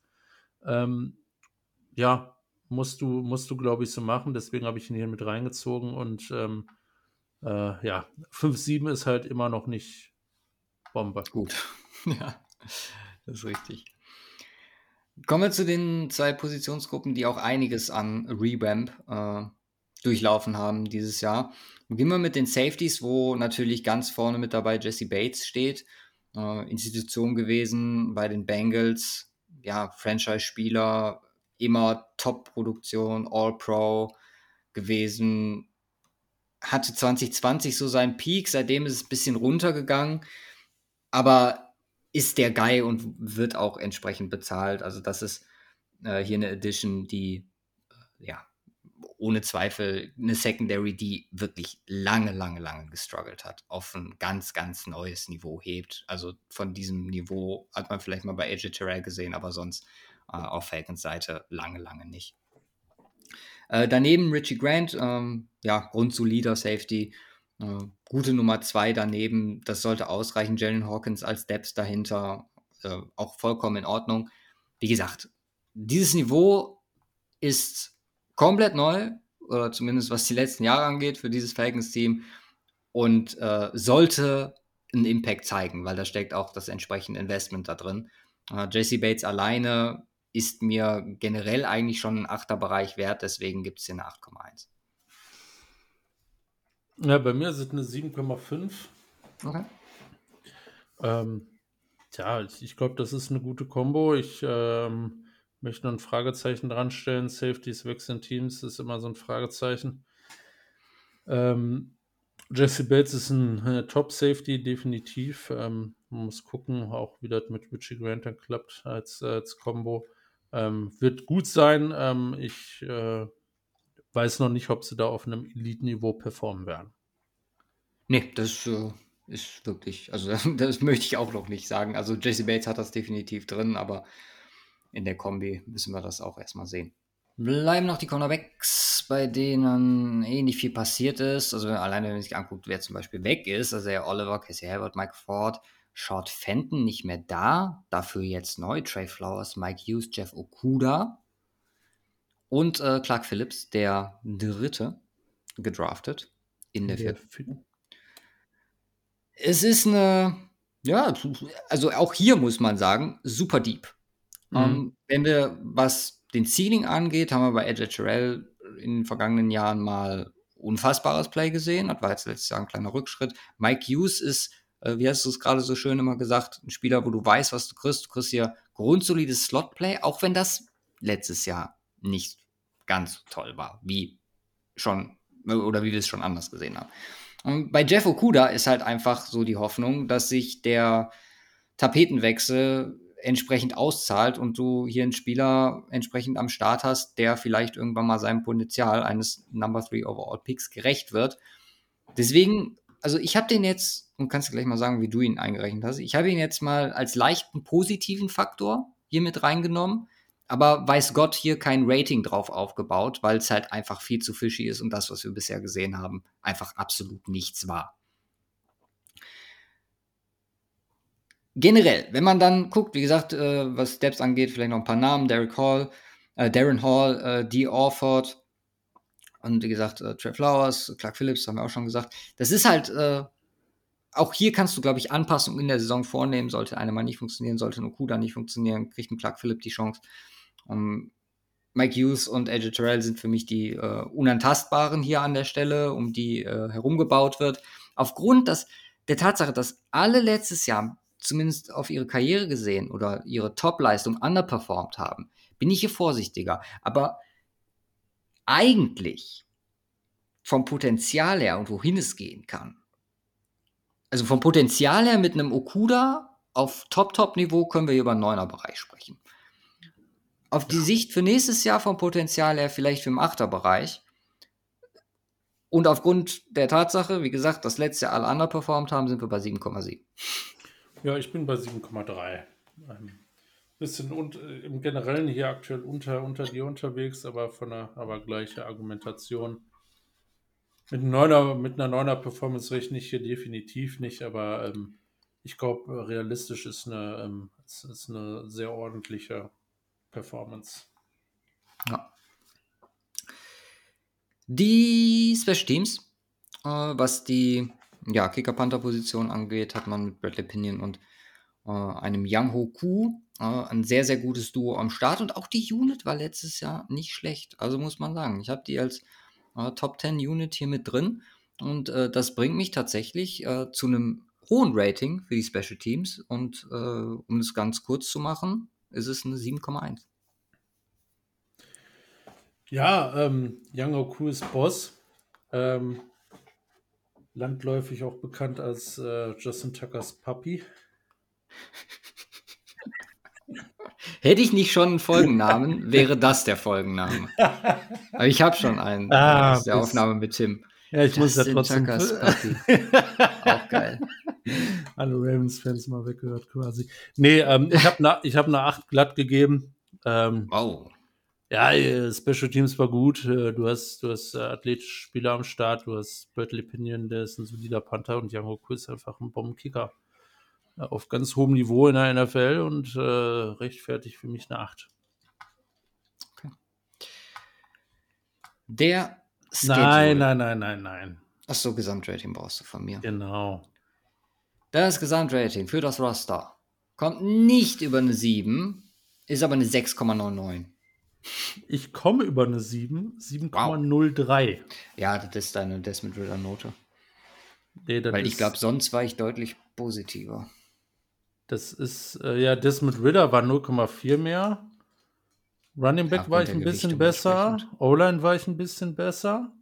Ja, gut, Ja. und so viele war es dann gar nicht besser. Linebacker war ich gutes Stück besser, weil du Caden Ja. alles woanders hast. Also von daher passt das schon. Ohne Ja, Scheiß, äh, die Falcons, geiles Team für nächstes Jahr. Ja, ja, finde ich, finde ich auch. Also ähm, mag ich. Also generell, die, die South ist ja so ein bisschen verpönt, ähm, aber du findest eigentlich bei allem, was, was intriguing sein kann. Also wie gesagt, bei den Bucks ist es die Defense bisher, bei den Panthers sowieso Bryce Young und bei den Falcons sowohl offensiv als auch defensiv. Also bei den Falcons finde ich noch am meisten, weil einfach offensiv kann man ja schon von stacked reden. Plus äh, halt die neue Secondary mit der äh, Inside D-Line dabei, die Pressure generiert, das, das kann, kann super nice werden. Absolut. Ja. Einem äh, Playoff-Team angemessen haben die Falcons dann ihre Bye-Week auch äh, deutlich später als die zwei, die wir bisher äh, behandelt haben. Woche 11 äh, findet die Bye-Week für die Panthers statt. Äh, analog zu den anderen beiden, vielleicht sogar der Schedule noch einen Ticken besser, weil Ja. ganz ehrlich, du spielst kein Top-Team der NFL, wenn wir die Vikings so und also Vikings und Lions mal so deklarieren, wie wir sie sehen, als oberes Mittelfeld, würde ich jetzt einfach mal sagen. Und dann, oh, alle Jets-Fans aktuell rasten komplett aus. oh ja, okay, die sind auch noch da. Ja, stimmt. Sind ja die Aaron Rodgers Jets. Ja, richtig, Die, richtig, die, richtig. die, aber ich habe das auch. ich, Also, das ist trotzdem oberes Mittelfeld. Also das ist ja immer noch, also du redest hier immer noch nicht von den Eagles, nicht von den Chiefs, Nein, nicht von den natürlich nicht. Bengals, nicht von den 49ers. Das ist noch mal eine Klasse drunter für mich. ja, ist so. Ist so. Sehr gut. Ja. Äh, ja, aber ansonsten, wie gesagt, also Desmond Ritter ist hier offensichtlich der Key-Faktor. Wenn der ein halbwegs passables, sagen wir mal, das, was wir jetzt bei Bryce Young oder bei Danny Jones vor ein paar Wochen gesagt haben. Wenn Desmond Ritter auf diesem 6-8er-Niveau sich einpendelt und also ich glaube nicht dran, aber das Potenzial ist potenziell vielleicht da, dann sprechen wir über ein Playoff-Team und dann sprechen wir darüber, dass die Falcons in 18 Wochen 17 Mal die Chance haben, das Spiel zu gewinnen. Weil die können super ekelhaft werden. Mhm. Und entsprechend musst du das im Schedule honorieren. Äh, der bekommt eine ganze 6,5 von mir. Ah, warum so viel? Hättest du ein 6,3 gegeben, hätten wir Bingo beim Gesamtrating. Ähm, ich habe eine Ist vielleicht 5,8 richtiger. ich habe eine 5,8 gegeben. Okay. Auch nochmal 0,2 äh, mehr als bei den Panthers. Mhm. Ähm, weil, wie du gesagt hast, also da ist äh, ja fast alles machbar eigentlich. Und äh, ist ein easy Schedule eigentlich. Ähm, wirklich. Und äh, besonders für das Team. Ja. Die Ach nee, 6,3 Quatsch, ist, ein- Co ist ein Coaches guter. kommen ja auch noch. Ja, genau. Aber die 6,3 ist ein guter Einwand. Die, die Sache ist einfach, ich setze hier halt mit diesem Schedule, ein, also das ist für mich, also ich kann mir nicht vorstellen, dass das groß besser wird, weil gerade im Vergleich Teams zu Schedule, also klar, Kansas City muss man dann mal sehen, aber alle anderen Divisions, aber nee, Kansas City, die haben die Chargers zweimal, Denver ist jetzt auch jetzt nicht gut, aber ne, immer noch passabel, hoffentlich. So, ich sehe eigentlich keine Division mehr, die da drankommt. Ich glaube, mit 6-5 für Schedule Ceiling, da fahren wir ganz gut. 6,5, ja. ja. Kann man machen. Coaches.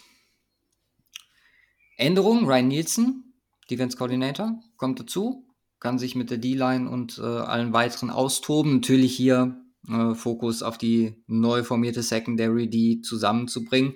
An sich sonst Arthur Smith als Head Coach. Ähm, wie gesagt, das, das habe ich gerade bei der Offense schon gesagt. Ich hatte noch nie, also ich habe noch nicht das Gefühl gehabt, dass die Offense so richtig geklickt hat. Und das ist auch eigentlich noch vollkommen in Ordnung, weil die Stärken, die er mitgebracht hat, die haben wir gesehen, was das Run-Game angeht. Jetzt kommt natürlich der nächste Step, den er halt auch bei den Titans nicht als Offensivverantwortlicher nicht zu 100 Prozent, weil da war der Fokus immer auf Derrick Henry, äh, plus halt Tannen als Nebenmann. Das ist für mich auch aktuell so mit Ritter so ein bisschen der Part. Du hast mit Ritter Möglichkeiten, wo du Stärken ausspielen kannst, die Tanner vielleicht nicht hatte und eine andere Komponente noch mit reinbringst. Und da muss dein Quarterback-Play vielleicht auch nicht so top sein. Aber das werden wir dieses Jahr sehen. Letztes Jahr war es, und das hast du ganz schon, schon ganz richtig gesagt, mit Kyle Pitts, der so ein bisschen Opfer dieser äh, ja, fehlenden Kompetenz, was das Pass-Game angeht, einfach davon oder da, daran gelitten hat. Ähm, das fehlt mir hier noch so ein bisschen. Trotzdem, äh, generell sehe ich den Staff jetzt auch mit Ryan Nielsen, der dazu kommt, als äh, durchaus in Ordnung. Und äh, man kann damit arbeiten. Ähm, ich könnte mir für den, den Werdegang, analog zu seinem äh, früheren Vorgesetzten Mike Rabel, hier sehr gut vorstellen, dass äh, Arthur Smith mit einer funktionierenden Offense und äh, generell ähm, mit seinem Team da langfristig auch in so eine Rabel-Kategorie aufstoßen kann, wo wir vielleicht mal über eine 8 reden oder so. Da sind wir noch nicht. Also da muss ich erst sehen, da muss äh, viel mehr über den Pass kommen und äh, sind deswegen, glaube ich, aber immer noch besser oder jetzt on par mit Frank Reich und diesem Room, den ich sehr, sehr gelobt habe, bei einer 7 glatt. Ich habe eine 6,51. Uh, eine 5,1. Ja, das ist nämlich exakt der Punkt, äh, wo wir ähm, bei meinen Tiers switchen von. Ah ja, stimmt, hast du gerade gesagt. Äh, von, was haben wir, schwer zu sagen, Plus oder Minus. Mhm. Das ist so gerade eben schwer zu sagen, Plus. Ich, ich bin noch kein Riesenfan von Arthur Smith. Ähm, mhm. Und ja, ich sehe da dicke Fragezeichen. Insbesondere die Passing-Geschichte ist äh, klar, Quarterback und so, aber äh, kriegen auch andere mit anderen Quarterbacks hin. Ähm, und das ist, ja, finde ich, finde ich problematisch. Äh, nichtsdestotrotz hat man, hat man so eine Identität gesehen. Ähm, ja, aber äh, ja, ich möchte ihn noch nicht abschreiben. Also abgeschrieben ist er, sind wir, sind wir noch ein gutes Stück von weg. Aber wenn das nächstes Jahr nicht einen guten Step forward nimmt, dann, äh, dann bin ich da deutlich negativer. Das Ding ist halt eigentlich, und das ist fast schon unfair, aber eigentlich müsstest du ihm sagen, er muss mit Ritter zumindest was Passing angeht, das hinkriegen, was er mit Tannehill gemacht hat. Bei gleichbleibendem Impact vom Running Game. Ja, die Frage ist, ob er das direkt nächstes Jahr hinbekommt. Ne? Deswegen sage ich ja, das, das, ja. das ist super schwierig. Ja, aber, ich wette, aber, aber du, du nächstes Jahr dieselbe Diskussion hier. Ich meine, du gehst ja nicht, gehst ja nicht den Weg, um so gut wie die Titans gewesen zu sein. So. Fair, Keine Ahnung, dann, kannst, dann kannst, du, kannst du auch sagen, ich, ich äh, gebe 500 Millionen aus und möchte am Ende so erfolgreich sein wie Bayer Leverkusen. Schöner Vergleich. Ja, schön. Ja, ähm, insgesamt kommen wir also zu einem Rating bei dir 6,94. Bei mir, ja, 6. die 9,3 aus, aber ist wahrscheinlich ein Rundungsfehler. Na, das kann sein. Und bei mir 6,70. Das heißt, wir bleiben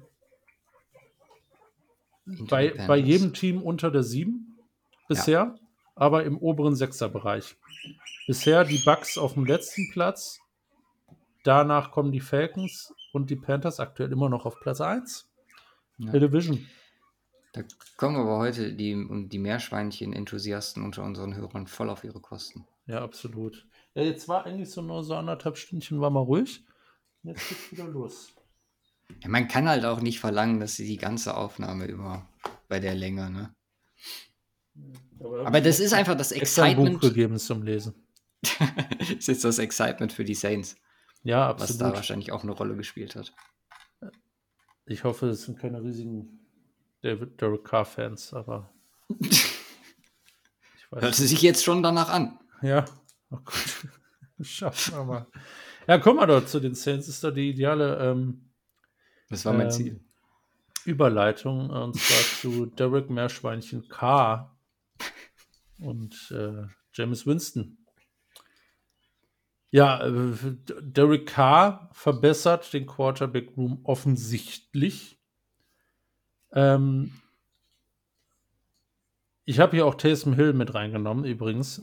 Ähm, ich Okay. ich, ich habe hab mir irgendwie schwer getan, Witzen als Titan Ja, ich habe ihn auf Titan mit, ich Ja. Titan genommen. ich dachte mir so, okay, ähm, die größte äh, äh, oder den größten Anteil ähm, äh, spielt er halt an der, also äh, in Anführungsstrichen, ähm, äh, äh, ja, meistens, meistens Shotgun, ne? Äh, Mhm. oder, oder, oder in der Gun halt.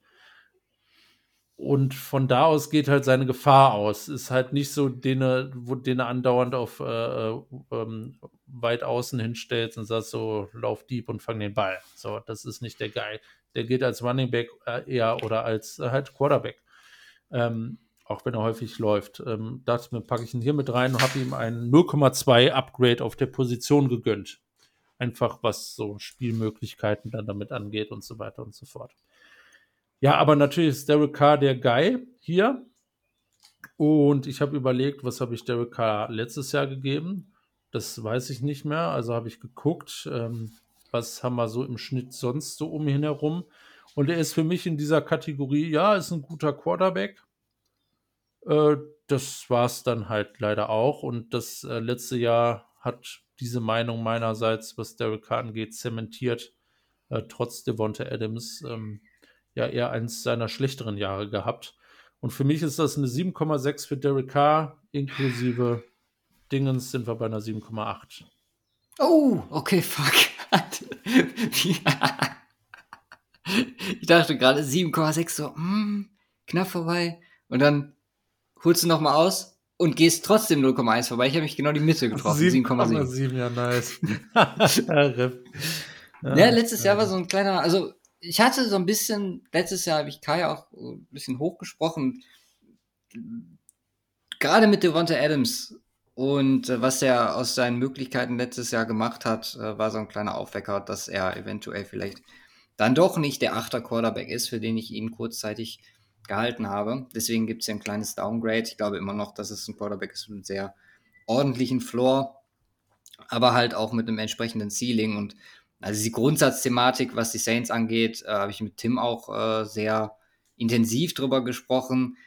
Äh, dieses auf der Stelle treten und es wird halt nicht besser mit dieser Grundcompetitiveness, die du ohne Frage in dieser Division hast und vielleicht sogar als bestes Team hier heute rausgehst. Aber ganz ehrlich, langfristig gesehen und das jetzt nicht bezogen auf diese Thematik, so ja und äh, Cap und so, aber langfristig einfach sportlicher Erfolg gesehen das kann es nicht sein. Also hier muss irgendwann der Urknall stattfinden und dann äh, bitte neu. Ähm, ich weiß nicht, wie lange die so durchziehen wollen, aber gut. Wie gesagt, dazu mehr dann im zweiten Segment. Ich wer- werde mich wahrscheinlich noch mehrmals dran aufhängen, weil das ist halt, was wird mir ultimativ oder mich ultimativ nervt, aber egal. Jetzt bin ich direkt im ersten Punkt losgeworden. Ja, ist doch in Ordnung. Das muss halt manchmal raus. Ich habe gerade mein Rating angepasst für äh, die Wide Receiver Gruppe der Falcons. Ich bin auf 6,9 hochgegangen. Ähm, Okay. ähm, weil äh, ich habe ja bei den Saints doch ein ordentliches Rating gegeben und das, naja, so weit auseinander ist das nicht.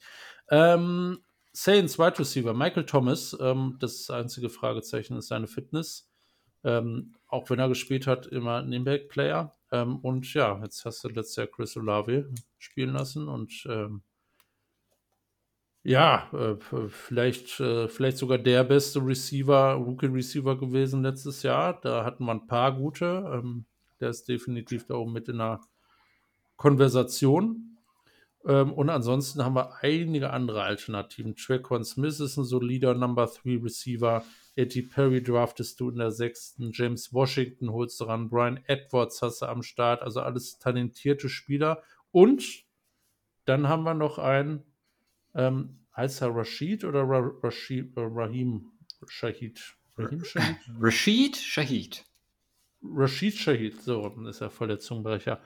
Ja, ähm, ein Guy, der so ein bisschen, äh, zumindest das äh, wenige, was ich, was ich lese in der, in der Fantasy, ähm, Dynasty-Szene so ein bisschen gehypt wird, so als äh, maybe der Guy, weil ähm, ich meine, er ist schon relativ alt, 25 wird er dieses Jahr noch. Ähm, Rookie, letzt, äh, letztes, Jahr letztes, gewesen, ja. letztes, Jahr gewesen, also seine erste Saison letztes Jahr gespielt, undra äh, undrafted gewesen.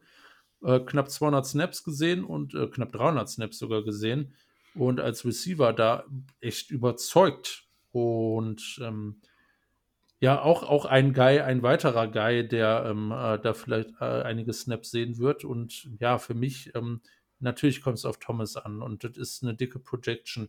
Aber die, äh, die Deepness dieses Wide Receiver Room und Chris Olavi und auch natürlich Michael Thomas in gewissen Rahmen. Ähm, ich bin ja bei einer 8,6. Boah, nee, da konnte ich nicht. Also ich habe auch überlegt und überlegt, aber ich habe, also gibt so ein paar Punkte. Also fangen wir an bei Shahid, weil du mit dem aufgehört hast. Äh, ich nenne ihn liebevoll den Paulson Adebo der äh, Offense, weil der letztes Jahr äh, so aus dem Nichts kam als Cornerback und unfassbar performt hat. Hatte entsprechend dieses Jahr, also vorletztes Jahr und hat dann in der vergangenen Saison einen kleinen Rückschritt. Deswegen bei Shahid bin ich vorsichtig. Olave, ohne Frage, insanes erstes Jahr. Rookie, Mini-Fragezeichen. Draquan ist alles, was du danach gesagt hast mit Smiths und der Depth, auch Brian Edwards, theoretisch kann man es noch mit reinnehmen, äh, A.T. Perry und so, alles easy. Aber ich hänge mich an dieser Michael Thomas-Thematik auf und denke mir halt so, ey, also wie willst du hier überhaupt noch davon ausgehen, jetzt nach den letzten zwei Jahren, dass du, und es kam ja, glaube ich, auch schon wieder so ein, zwei Gerüchte, aber lassen wir mal, mit ihm, achter Bereich ohne dass ich ihn auf dem Feld sehe, 7,9. Hör. Also, ja, ich, äh, also ich, wenn ich vorsichtig optimistisch bin, dann sehe ich ihn neun Spieler auf dem Feld. Stand jetzt. Ja. Also viel mehr kann ich ihm nicht geben und dann geht das Rating halt runter. Ja. Kann ich nachvollziehen. Absolut. Ja, gehen wir weiter zum Running Back Room. Äh, da haben wir Alvin Kamara, ähm, Jamal Williams, Ino Benjamin und den gedrafteten Kendra Miller in der dritten Runde. Tja, Alvin Kamara, gute Frage. Ist das Thema da jetzt durch oder kommt da noch irgendwas? Ähm, war ja letztes Jahr auch so ein Thema. Auch, ähm, ja, ich habe im Vorlauf auf die Folge habe ich noch mal nachgeguckt, aber habe jetzt nichts zum ja, Stand der Investigations äh, so wirklich gefunden. Ja, also gehen wir davon ist, aus, äh, am Start. Ich habe diese Woche, glaube ich, bei, also letzte Woche bei für Network gehört, hat auch einer so, so einen Spruch von wegen, was so, ja, hört man auch nichts mehr von. Ähm, es ist weird, weil, also eigentlich ist die Beweislast so erdrückend, dass du davon ausgehen musst, dass er nicht am Start ist, aber das hört man halt I nichts. don't know. Man, man, man, man weiß nicht. Ja. Seltsame Sache. Ich, ich habe mir jetzt einfach mal mit drin. Ich meine, ich habe ihn, und das passt ganz gut, so wie er letztes Jahr gespielt hat, so habe ich ihn dann auch geratet. Also es ist nicht der Prime Alvin Kamara, wie man gesehen haben. Ähm, aber du hast einen super deepen Running Back Room äh, mit, mit einer Masse guten Runnern. Jamal Williams wird in der Goal-Line äh, äh, feasten, äh, gegebenenfalls. Äh, und Kendall Miller bietet auch eine Upside. Ähm, 8,4. Ja, 8,3. Knapp vorbei. Eieiei. Was ein Brei. Nein. ich weiß es nicht. Keine, keine Ahnung. Also, hm. das, bei Running Back mit und ohne Kamera macht für mich einen riesen Unterschied. Jamal Williams zeigt so ein bisschen, dass man sich auf äh, gewisse Situationen vorbereitet. Aber ja, auch hier kannst du theoretisch sagen, okay, morgens noch Taysom Hill noch mit rein, so als Runner aus dem Backfield.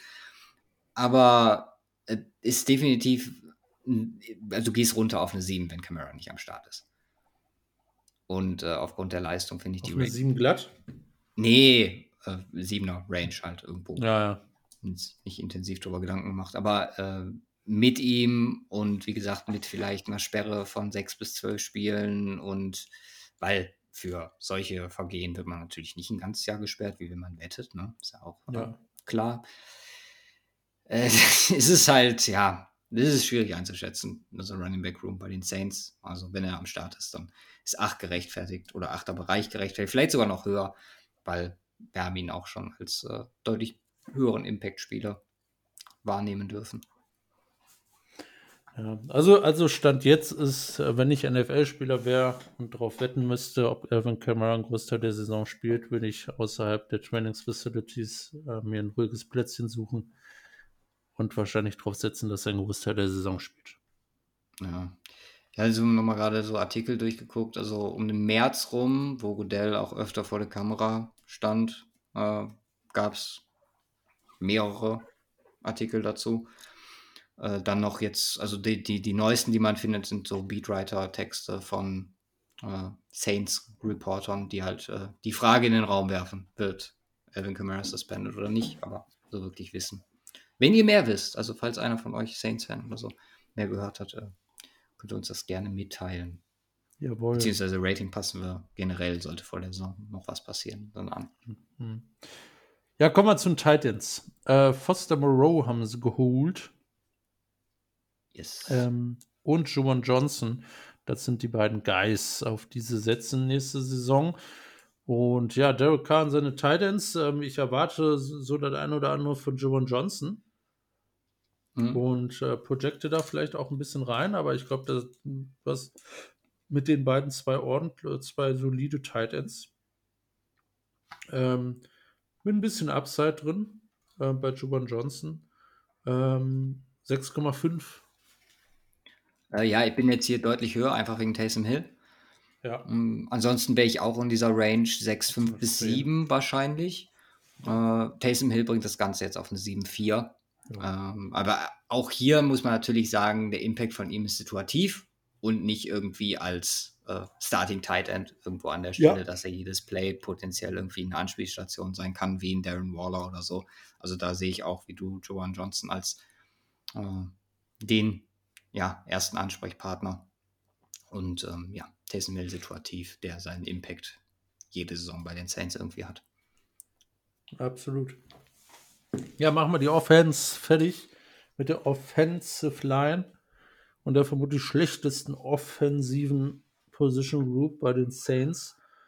Ja, ähm, Center.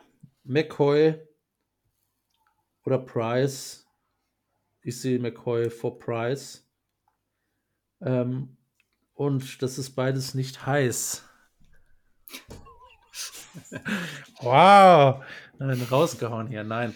Ja, also Eric McCoy ist, äh, ist, ist, ist so ein bisschen das, wo, wo die ganze Inside O-Line der äh, Saints besteht. Ähm, stetige Regression. Andrew Speed ist da ein weiterer kan Kandidat für, ähm, äh, auf einem extremsten Niveau.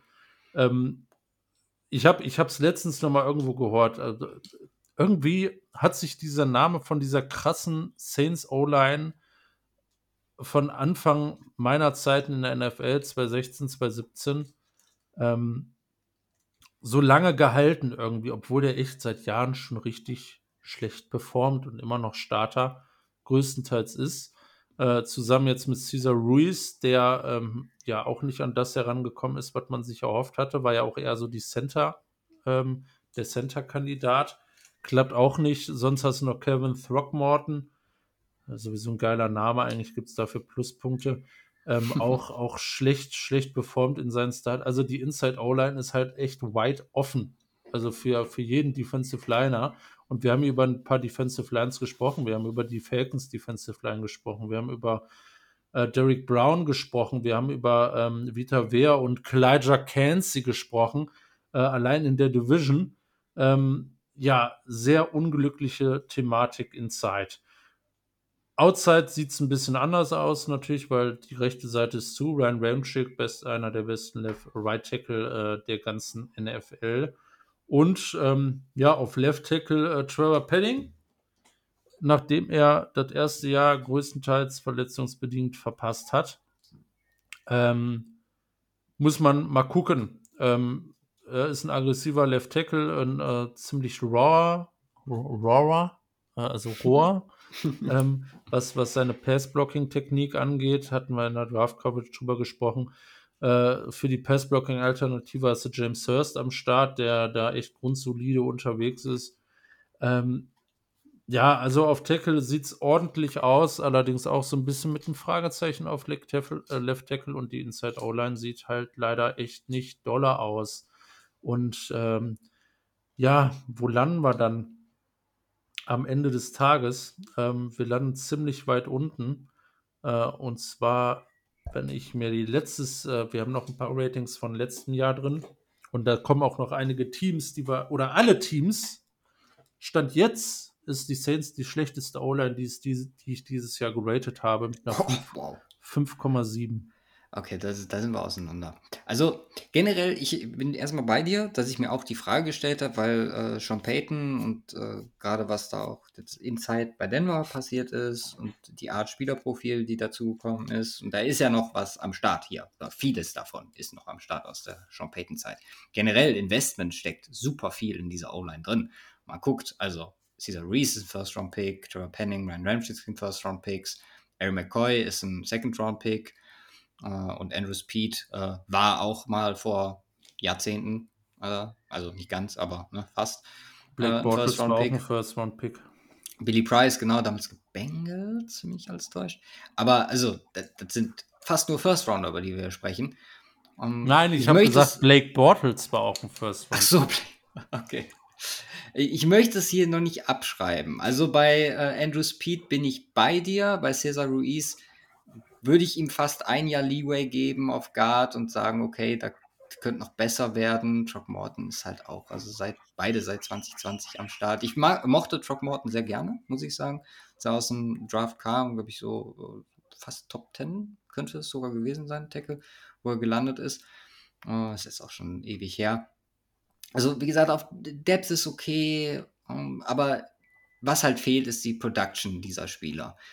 Ähm, zwingende Entwicklung kann man hier nicht prognostizieren. Trotzdem ist das für mich noch zu viel Talent und auf den zwei wichtigsten Positionen, in beiden Tackles, sind sie, wie du schon sagst, gut aufgestellt. Penning muss man ein Fragezeichen zumindest äh, hintersetzen aufgrund der wenigen Snaps, die er hatte mit knapp über 100. Also das ist jetzt noch nicht viel, was wir von ihm auf dem Feld gesehen haben. Deswegen da auch vorsichtig. Aber trotzdem, wie gesagt, sehe ich da, also du bei 5er Bereich? Was du 5, 7. 5, 7, ja, ich habe eine 6,8. Holy moly. Niemals und auch nicht danach. Aber gut, ähm, ja, also so ein hohes Rating, obwohl kein Swift hier im Orlando Room ist. oh je. nee, komm, lassen wir das Thema. Wir kommen zu Defense, äh, zu einem alten Bekannten, Nathan Shepard. Ehemals. Ja, wieso ist er einer, einer äh, über, über Ecken äh, Verwandter vom Cover 2 Podcast? ähm, äh, vom ja, jetzt habe ich schon wieder fast das College äh, für Fort Hays State. Fort Hays State, ja. Ähm, äh, seinen damaligen Teamkollegen hatten wir nämlich mal zum Podcast am Start. Äh, und ja, damals über Nathan Shepard geredet. Ich glaube, damals bei den Jets gewesen. Jetzt mittlerweile ja. ist er bei den Saints. Und ähm, ja, letztes Jahr hat er nur äh, eine seiner besseren Saisons hingelegt, ähm, insbesondere als Pass-Rusher geglänzt. Ähm, ja, er ist aktuell der Starter neben vermutlich Brian Breezy. Ja. Und den sie in der zweiten Runde fragen. Nee, erste Runde Pick 30. Ah, okay, ja. erste Runde gedraftet haben. Also das werden vermutlich die Guys sein. Dann hast du Ken Saunders, Average at best, habe ich mal dazu geschrieben. Nathan Shepard, muss man dazu sagen, ist nicht der Guy, den ich hier als klassischen Starter sehe.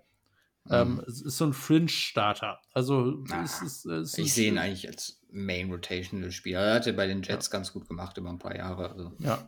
Ja, eigentlich, eigentlich ist er in der, in der Range und äh, von daher ist das hier eine 5,5 für die Inside D-Line bei mir.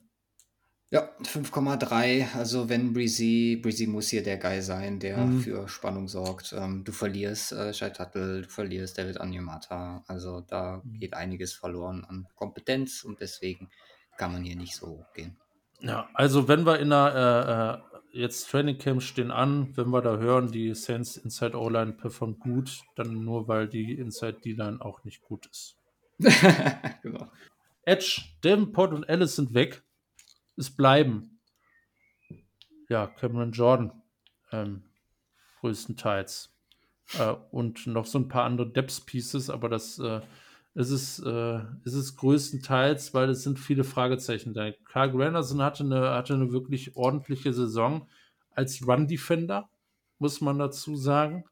Ähm, ja, könnte, könnte so ein bisschen äh, der Opposite Guy sein zu Cameron Jordan. Du hast auch noch ein paar andere Alternativen. Der eine ist Isaiah Foskey, den sie in der zweiten Runde gedraftet haben.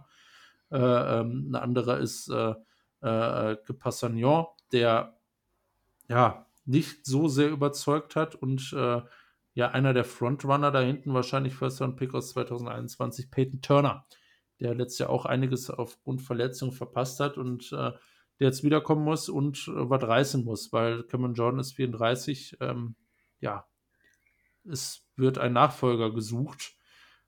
Und äh, ja, also es ist Talent da, es sind aber dicke Fragezeichen da. Ähm, normalerweise könnte man hier höher gehen, äh, insbesondere weil man noch einen Hayward am Start hat. Äh, ich, äh, Hayward, Jordan. Ich verwechsel die beiden auch immer. Cam Hayward und Cameron Jordan. Ach ja, Cameron Jordan, ja, stimmt, klar. Ähm, ich bin bei einer 8 glatt. Ach, damn. 7, 9. Ja, hast du nicht getraut?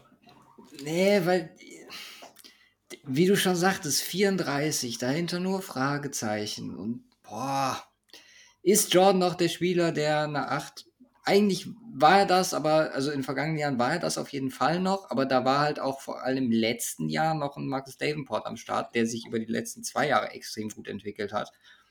Und ich frage mich, ob das kommt. Dann kann so ein Defense halt noch mehr auf Jordan shiften, auch weil gerade von Inside nicht viel zu erwarten ist. Also ich rechne hier mit einer Cameron Jordan Regression.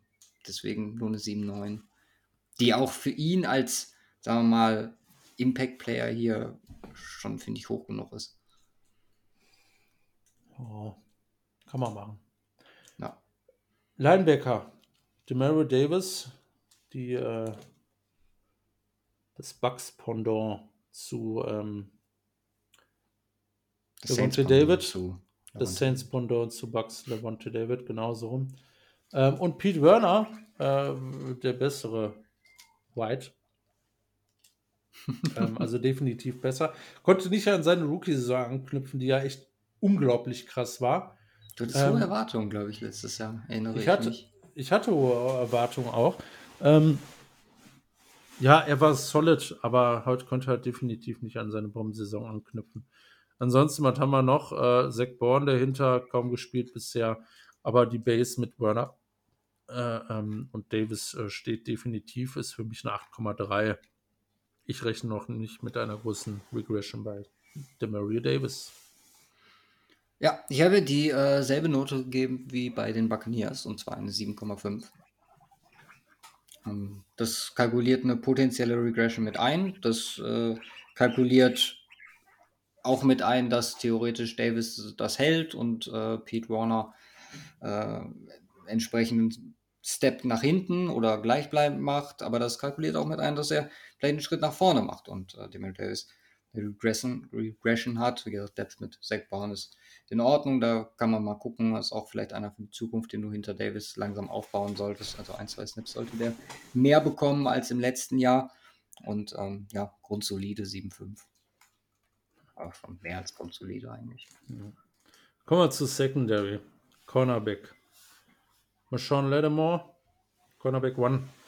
Paulson Adibo, Cornerback 2 mit einer schwachen Saison. Sonst Lonte Taylor auch mit einer schwachen Rookie-Saison. Äh, dann All-Time Favorite Cornerback Bradley Roby auch mit dabei. Vernachlässigen wir mal getrost.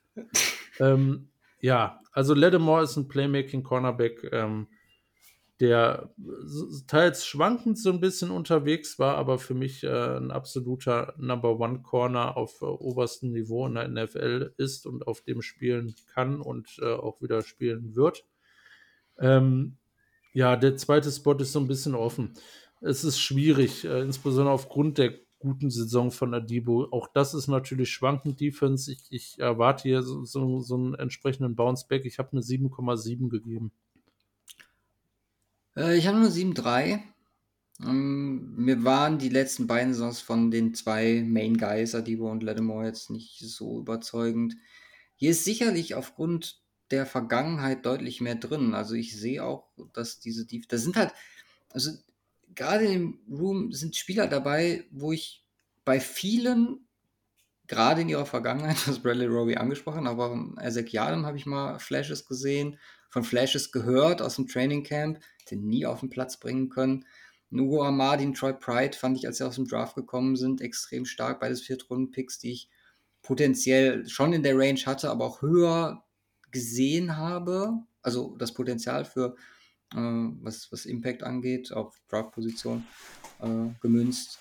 Äh, theoretisch wäre da mehr drin gewesen. Und Alonte Taylor, ja, äh, wurde einem Second Round Player nicht gerecht. Da bin ich dann eher bei den Saints. Also den habe ich nicht so hoch gesehen und denke mir, okay, äh, für, für das Investment äh, muss da mehr kommen. Also es ist viel möglich, aber ja, äh, die Production auf dem Feld und das, was man sieht, spricht eine andere Sprache, deswegen nur 7-3. Ja. Gut, dann kommen wir zu den Safeties und da sieht es sehr gut aus, denn wir haben Terry Matthew am Start. Der ist äh, ein guter Safety, wie landläufig bekannt ist. Äh, und neben ihm haben wir Marcus May, der ein wirklich gutes Jahr hatte und äh, anschließen konnte an seine ersten Jahre in der NFL und äh, ein wirklich guter Free Safety ist. Terry Matthew eher so die Box-Alternative.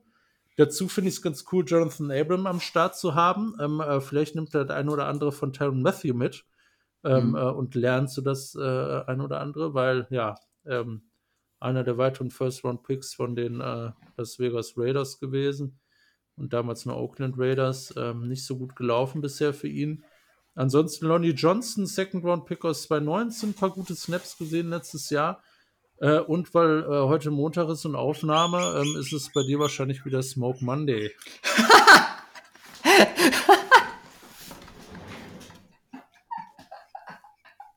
der, der war, also, ich hatte. Ich, habe den, den noch nie gehört. Ich habe den Namen gelesen, während du äh, de, de, den Joke angefangen hast und war so smart. Und dann äh, den Bezug auf Smoke Monday bei mir ist mit Aufnahme das äh, nice. Also Perfekt. was ein Dude, habe ich bad. noch nie gehört. Äh, letztes Jahr undrafted Rookie. Der hat letztes Jahr keinen Snap gespielt, von ja, daher ja, willst du den gehört haben? Funny, cooler, ja. also ähm, das Foto sieht weird aus, aber interessant. Auburn, Auburn, ja. Safety, okay. Ja, also es ist ein was man, was man halt hier sagen kann, ist es ein recht ähm, deeper Room ähm, mit, mit Alternativen ähm, zusätzlich zu den Startern und auch Talent.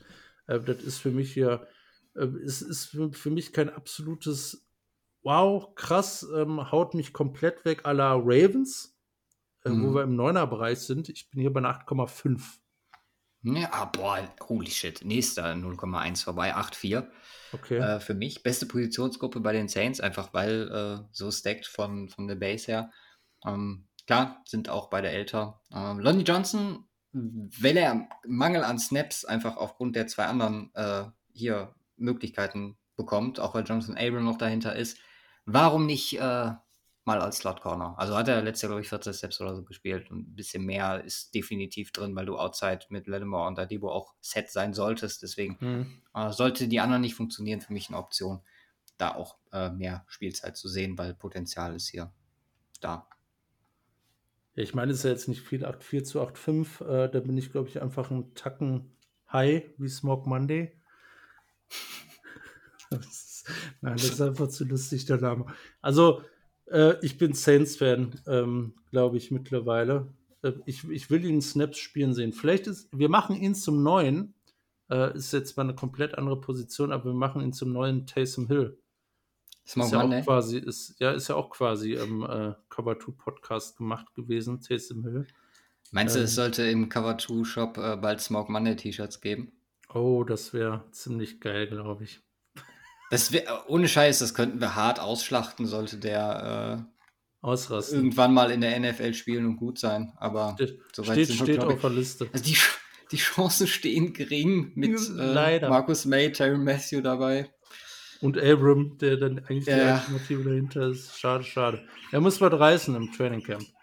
Ähm, ja, so viel zur Defense. Kommen wir noch zu den Special Teams. Ähm, äh, die war letztes Jahr strong, die Special Teams Unit. Ähm, dazu Will Lutz, äh, ein altgedienter Kicker, ein altgedienter guter Kicker, wieder fit und ready to go. Blake Gillikin äh, hatte eine solide Saison als Panther. Ähm, ach Quatsch, Special Teams Unit Strong.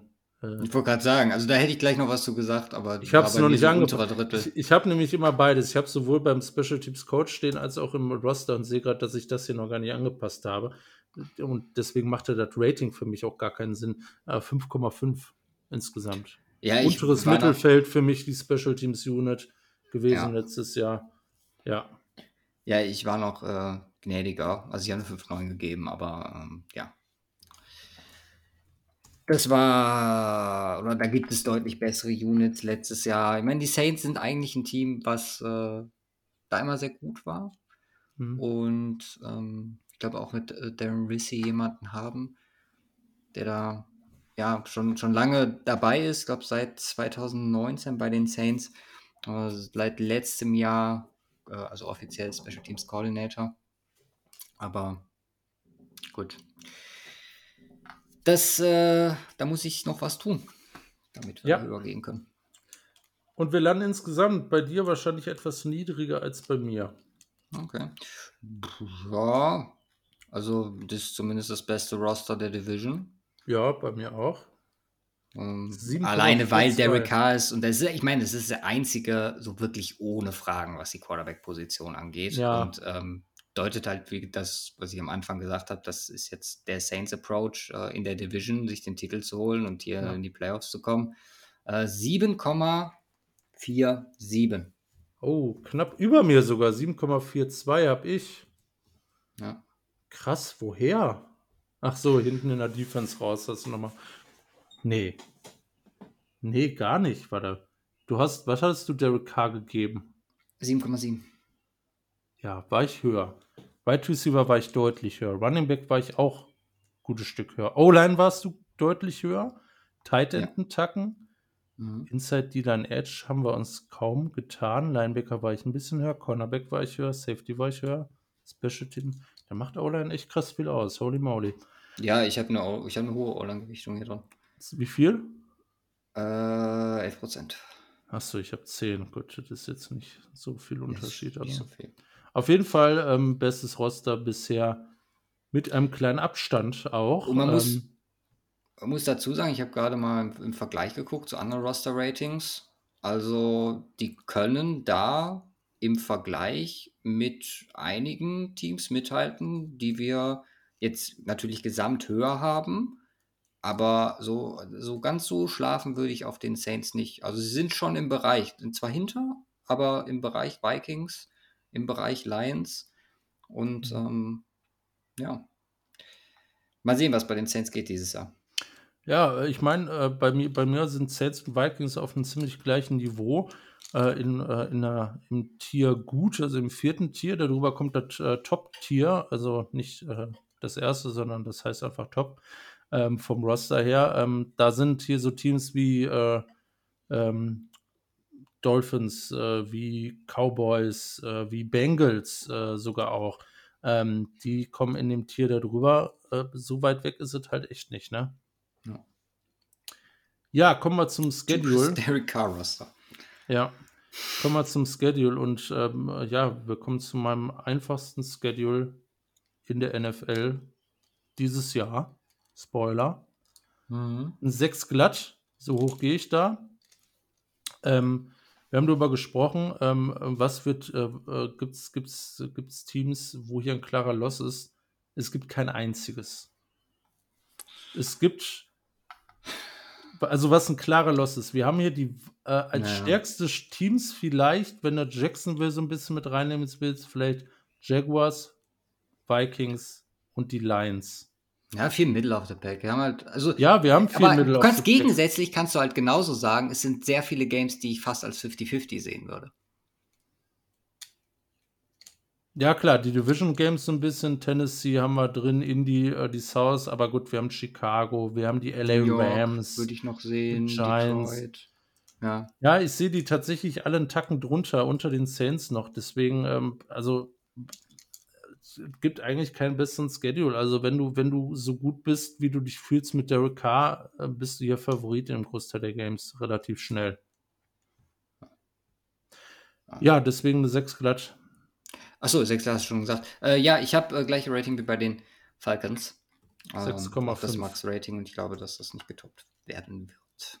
Nee. Also der Path ist clear für die Saints, dann auch ihr komisches Vorhaben umzusetzen. Absolut. Bleiben noch die Coaches. Ah, Ja, die können ähnliche- noch was dagegen machen. Die ähnliche Situation wie bei den Bucks über die letzten Jahres. Der Head Coach ist weg, ähm, also übernimmt aus den eigenen Reihen. Das war Dennis Allen, ähm, der vorher der Defensive Coordinator war. Ja, und hat ja über die letzten Jahre halt auch wirklich eine ordentliche Leistung gebracht äh, in, in der Defense, da wirklich eine Top-Unit draus gemacht. Ähm,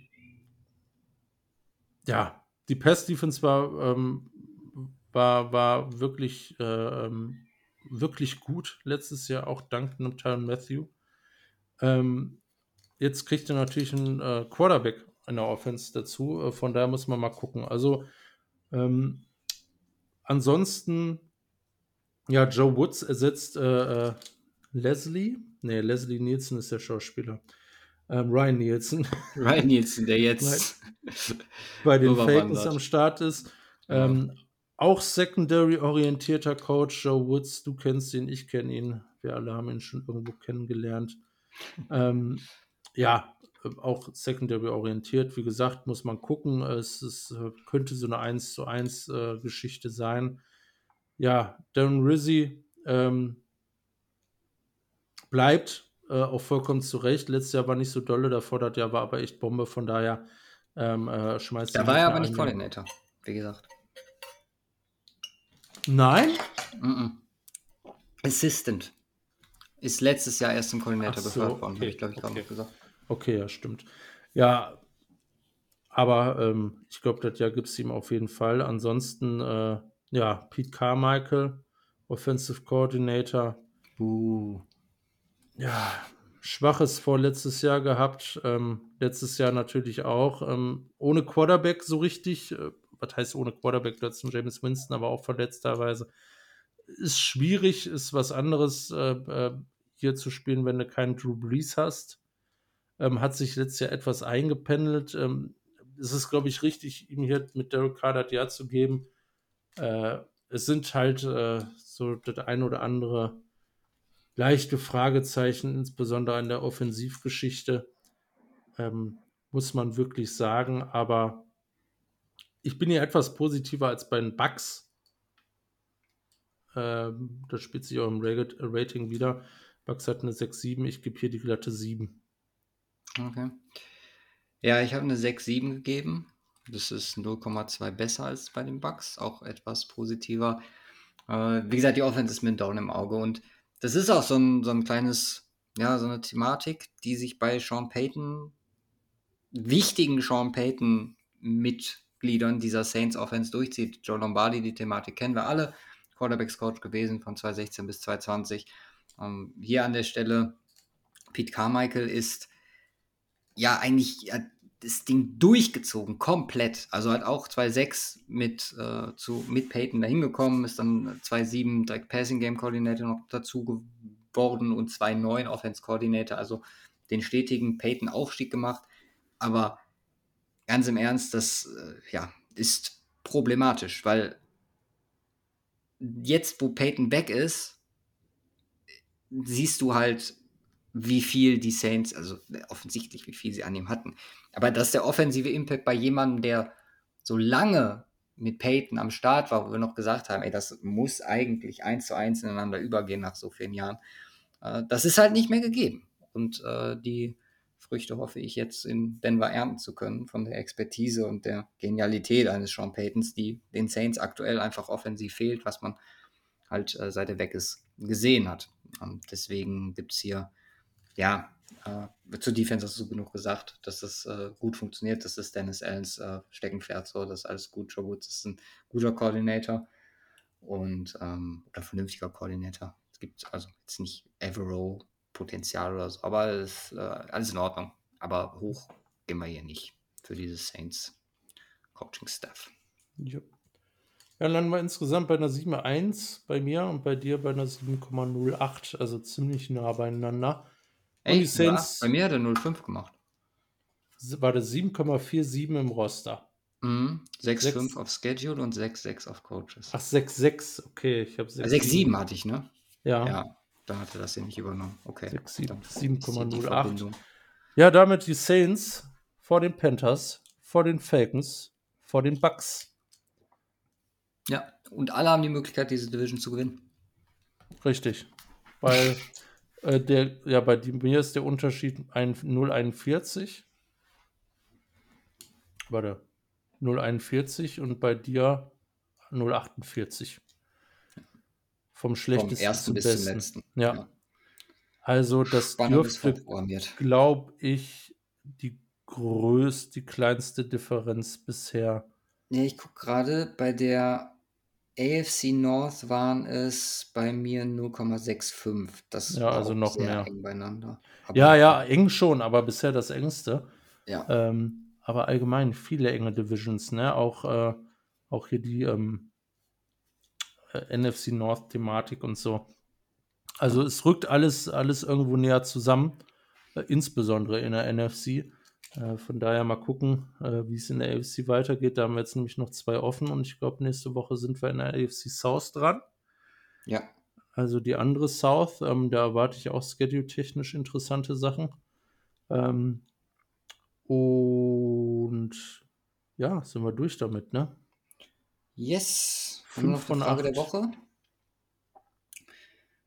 Ah, jetzt schon fünf von acht. Wow. Dang. Ja, ging jetzt echt schnell. Lang ist nicht mehr. Mhm. Ähm, Frage der Woche. Kommt von äh, Thomas, ist äh, auf die Division bezogen und äh, beziehungsweise mehr auf die Conference.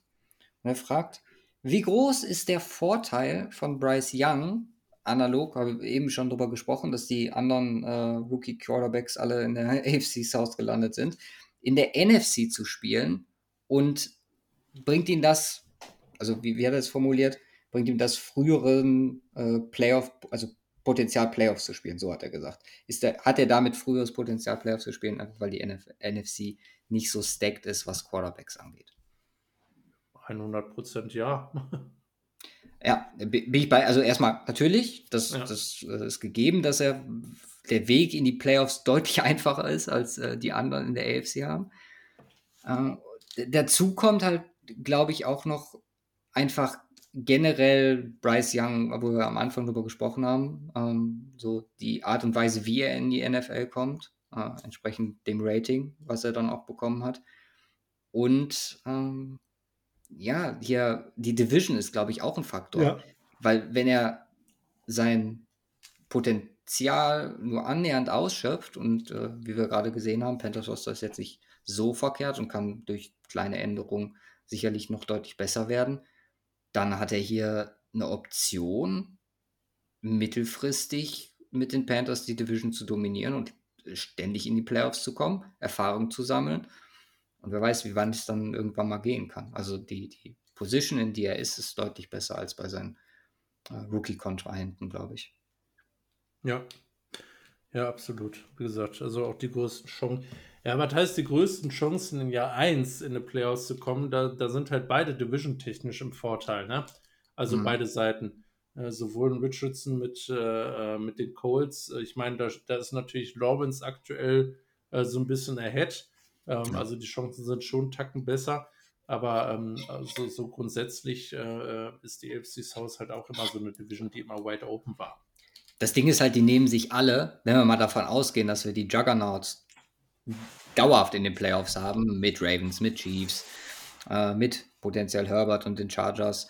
Ähm, Bengals, Bills. Äh, genau, mit Allen und den Bills.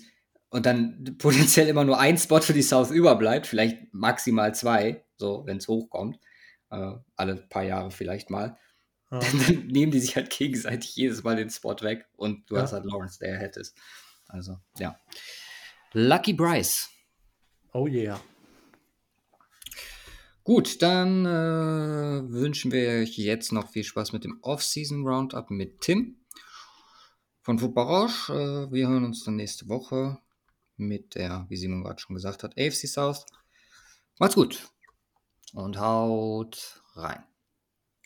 Peace. So, dann darf ich für die NFC South einen, ja, eigentlich schon altbekannten Gast bei uns hier im Cover 2 Podcast begrüßen. Erstmal, hi Tim, wie geht's dir? Hi, guten Tag. Äh, ich fühle mich ein bisschen eingerostet. Ich habe jetzt äh, länger nicht mehr gepodcastet. Ich bin dann so ein bisschen wie der NFL-Spieler, der das letzte Mal 2020 gespielt hat und es jetzt nochmal versucht, habe ich das Gefühl. ich hoffe, ich, ich, hoffe, ich kann es noch einigermaßen. Ach Gott, das verlernt man doch nicht. Äh, nee, Tim, äh, erstmal äh, vielen Dank. Tim von Football Rausch, offensichtlich. Ich meine, wer weiß es nicht. Ähm, er hat sich extra für uns Zeit genommen, Bachelorarbeit unterbrochen heute und äh, ist am Start, um mit uns ein bisschen über die NFC South zu sprechen. Ihr kennt das, ja, die Thematik. Wir haben immer am Ende unserer Division Previews noch das kleine Extra-Segment zur Offseason, beziehungsweise mit so einem kleinen Ausblick noch am Start. Und ja, da wollen wir heute bisschen mit dir drüber sprechen. Klar, du hast gerade mir schon im Vorgespräch so ein bisschen gesagt, von wegen Panthers, bist jetzt nicht mehr so tief als Fan da drin, aber generell, und haben wir auch so ein bisschen gerade schon erörtert, es ist halt nun mal das spannendste Team. Und ich würde auch sagen, wir starten mit denen rein, weil allgemein bei allen vier Teams hat sich relativ viel getan diese Offseason. Also es gibt kein Team, das nicht zumindest einen Koordinator getauscht hat. Auch rostertechnisch sind da alle irgendwie, ja, schon im ich will nicht sagen Umbruch, aber wenn man Umbruch alt, also wortwörtlich die Definition nehmen möchte, dann hat sich bei allen schon einiges verändert. Und ich glaube, das oder die größte Veränderung offensichtlich mit dem Number One Overall Pick und Bryce Young bei den Panthers. Lass uns bei ihm einfach anfangen. Wie siehst du den Pick? Wie siehst du Bryce Young und wie glaubst du, dass er zu den Panthers passt? Kannst natürlich auch Frank Reich so mit reinnehmen, aber generell erstmal eine Einschätzung dazu. Äh, boah, da muss, muss ich jetzt, glaube ich, fast schon wieder die, die Draft-Notizen auskramen. Die sind auch ein bisschen eingestaubt. Aber äh, nee, also ich glaube, es sind ja, es ist ja schon so der Konsens, dass erstmal Quarterback mit dem Pick die richtige Entscheidung war. Da war ja auch jetzt nie groß irgendeine andere Option, also eine andere Position äh, im Spiel. Und Bryce Young war für mich jetzt auch der, der beste Quarterback-Stand heute. Natürlich kann man dann wieder diskutieren, ist er auch der Quarterback mit dem, mit dem höchsten Potenzial. Mhm. Ähm, aber ich fand, was er halt, er hat halt schon so viele Anlagen mitgebracht, die auch nicht einfach zu erlernen sind. Also man sieht dann ja ganz gerne immer diese athletischen Freaks und Projekte aller Anthony Richardson, der auch ein guter, guter Spieler auf jeden Fall ist und wahrscheinlich auch ein guter NFL-Spieler sein wird. Ähm, und kann sich dann vorstellen, wie diese körperlichen Freaks die mentale Seite einfach so dazu erlernen und dann wird das schon. Und Bryce Young hat diese mentale Seite aber schon erlernt, sage ich mal, was aber dann eher ein unsichtbarer Prozess ist, den man halt nicht so leicht messen kann. Mhm. Und äh, das fand ich bei ihm wirklich herausragend. Also wie er die Pocket navigiert hat, wie er die Mitte des Feldes bespielt hat, ähm, was er für eine Spielintelligenz mitgebracht hat. Ähm, natürlich hat er jetzt nicht den, den Raketenarm, ist jetzt nicht der Allerschnellste, obwohl er auch durchaus mobil ist und hat natürlich auch jetzt nicht den, den Astralkörper eines äh, Anthony Richardson, aber bringt dafür sehr, sehr viele Sachen auf der, auf der Köpfchenseite, sage ich mal, mit, ähm, die vielleicht der ein oder andere Quarterback gar nicht erreichen kann, weil das halt auf einem ganz, ganz hohen mentalen Niveau dann abläuft bei ihm. Ja, und ich finde, das ist auch so ein Punkt, den wir manchmal vielleicht wegen dem oder während des Drafts und dem Pro Prozess so ein bisschen unterschätzen, einfach weil wir auch nicht die Sicht drauf haben. Also bei Young, klar, ist es natürlich, oder war es, wie du gerade schon gesagt hast, auf Tape relativ offensichtlich, dass er diese Stärke definitiv besitzt. Aber auch, ich erinnere mich so ein bisschen an Pat Satan zurück, bei dem das im Draft noch gar nicht so ja, groß rauskam und dann hat man das irgendwann aus Denver immer mehr gehört, dass der vom Mindset her, vom Spielverständnis wie ein Wett unterwegs ist. Und wie sich das dann aufs, äh, aufs Feld transportiert hat, war halt einfach unfassbar. Und das haben wir jetzt die letzten Jahre gesehen. Und wir haben bei, äh, bei dem oder bei der Akquirierung von Bryce Younger jetzt äh, auch einiges an ja, äh, Kapital äh, sind die Panthers losgeworden. Ähm, unter anderem DJ Moore, der jetzt vielleicht als äh, Stütze für ihn, gerade in den ersten Jahren, vielleicht nicht verkehrt gewesen wäre. Hast du so den Value gesehen von dem Trade-Up? Er war schon viel, ne? Also ich fand, ja. es war schon relativ viel, was sie da abgegeben haben. Natürlich ist dann auch die Fallhöhe höher, ne? Wenn jetzt Bryce Young floppt, dann muss man wieder von neu anfangen sozusagen und hat gleichzeitig auch noch ein paar wichtige äh, Ressourcen verloren. Aber wenn er einschlägt, wird da, glaube ich, keiner eine Träne nachweinen, auch wenn ich DJ Moore für einen chronisch unterschätzten Receiver halte. Mhm. Ja. Ähm, ich meine, man hat natürlich entsprechend auch reagiert. Also gerade neu dazu kommen in Free Agency, Demi Bird, DJ Chark, Evan Thielen, nicht zu vergessen, Hayden Hurst, glaube ich, als äh, Empfänger. Jonathan Mingo ist dann noch gedraftet worden. Also man baut oder versucht schon, um ihn rumzubauen, auch weil man, glaube ich, was die O-Line angeht, eigentlich ganz gut gesettet war. Siehst du das ähnlich und wie schätzt du generell die oder ja die, die Basis an, mit der einen, mit der äh, Bryce Young jetzt zu tun hat bei den Panthers? Also was mir generell bei diesem Panthers-Team auffällt, ist, dass bei den Startern, also wenn man jetzt die, die 22 etatmäßigen Starter nimmt, Offensive und Defensive, ähm, da ist nur, da sind nur zwei Spieler über 30. Also du hast ein sehr, sehr junges Team, du hast ja viele Spieler, die dieses letztes oder vorletztes Jahr gewählt wurden oder die so in ihren Mitte 20ern unterwegs sind, die da jetzt halt die Stützen bilden sollen. Das wird wahrscheinlich auch dann für den einen oder anderen Holpler Holper, sagt man das so? Stolperstein. Äh, Stolperstein äh, sorgen. Ähm, aber was da so in der Offensive rumrennt, ist, finde ich, nicht verkehrt. Also es ist jetzt nicht so, dass ich jetzt auf die Receiver-Position schaue und mir denke, wow, da haben sie jetzt wirklich zwei, drei absolute Granaten, aber sie haben zumindest vier, fünf, vielleicht sogar sechs Namen, wo man sagt, okay, die bringen alle auch ein bisschen unterschiedliche Skillsets mit, die sich ganz gut ergänzen mit äh, Thielen und Chark hast du zwei Jungs, die auch schon das ein oder andere NFL-Jahr auf dem Buckel haben.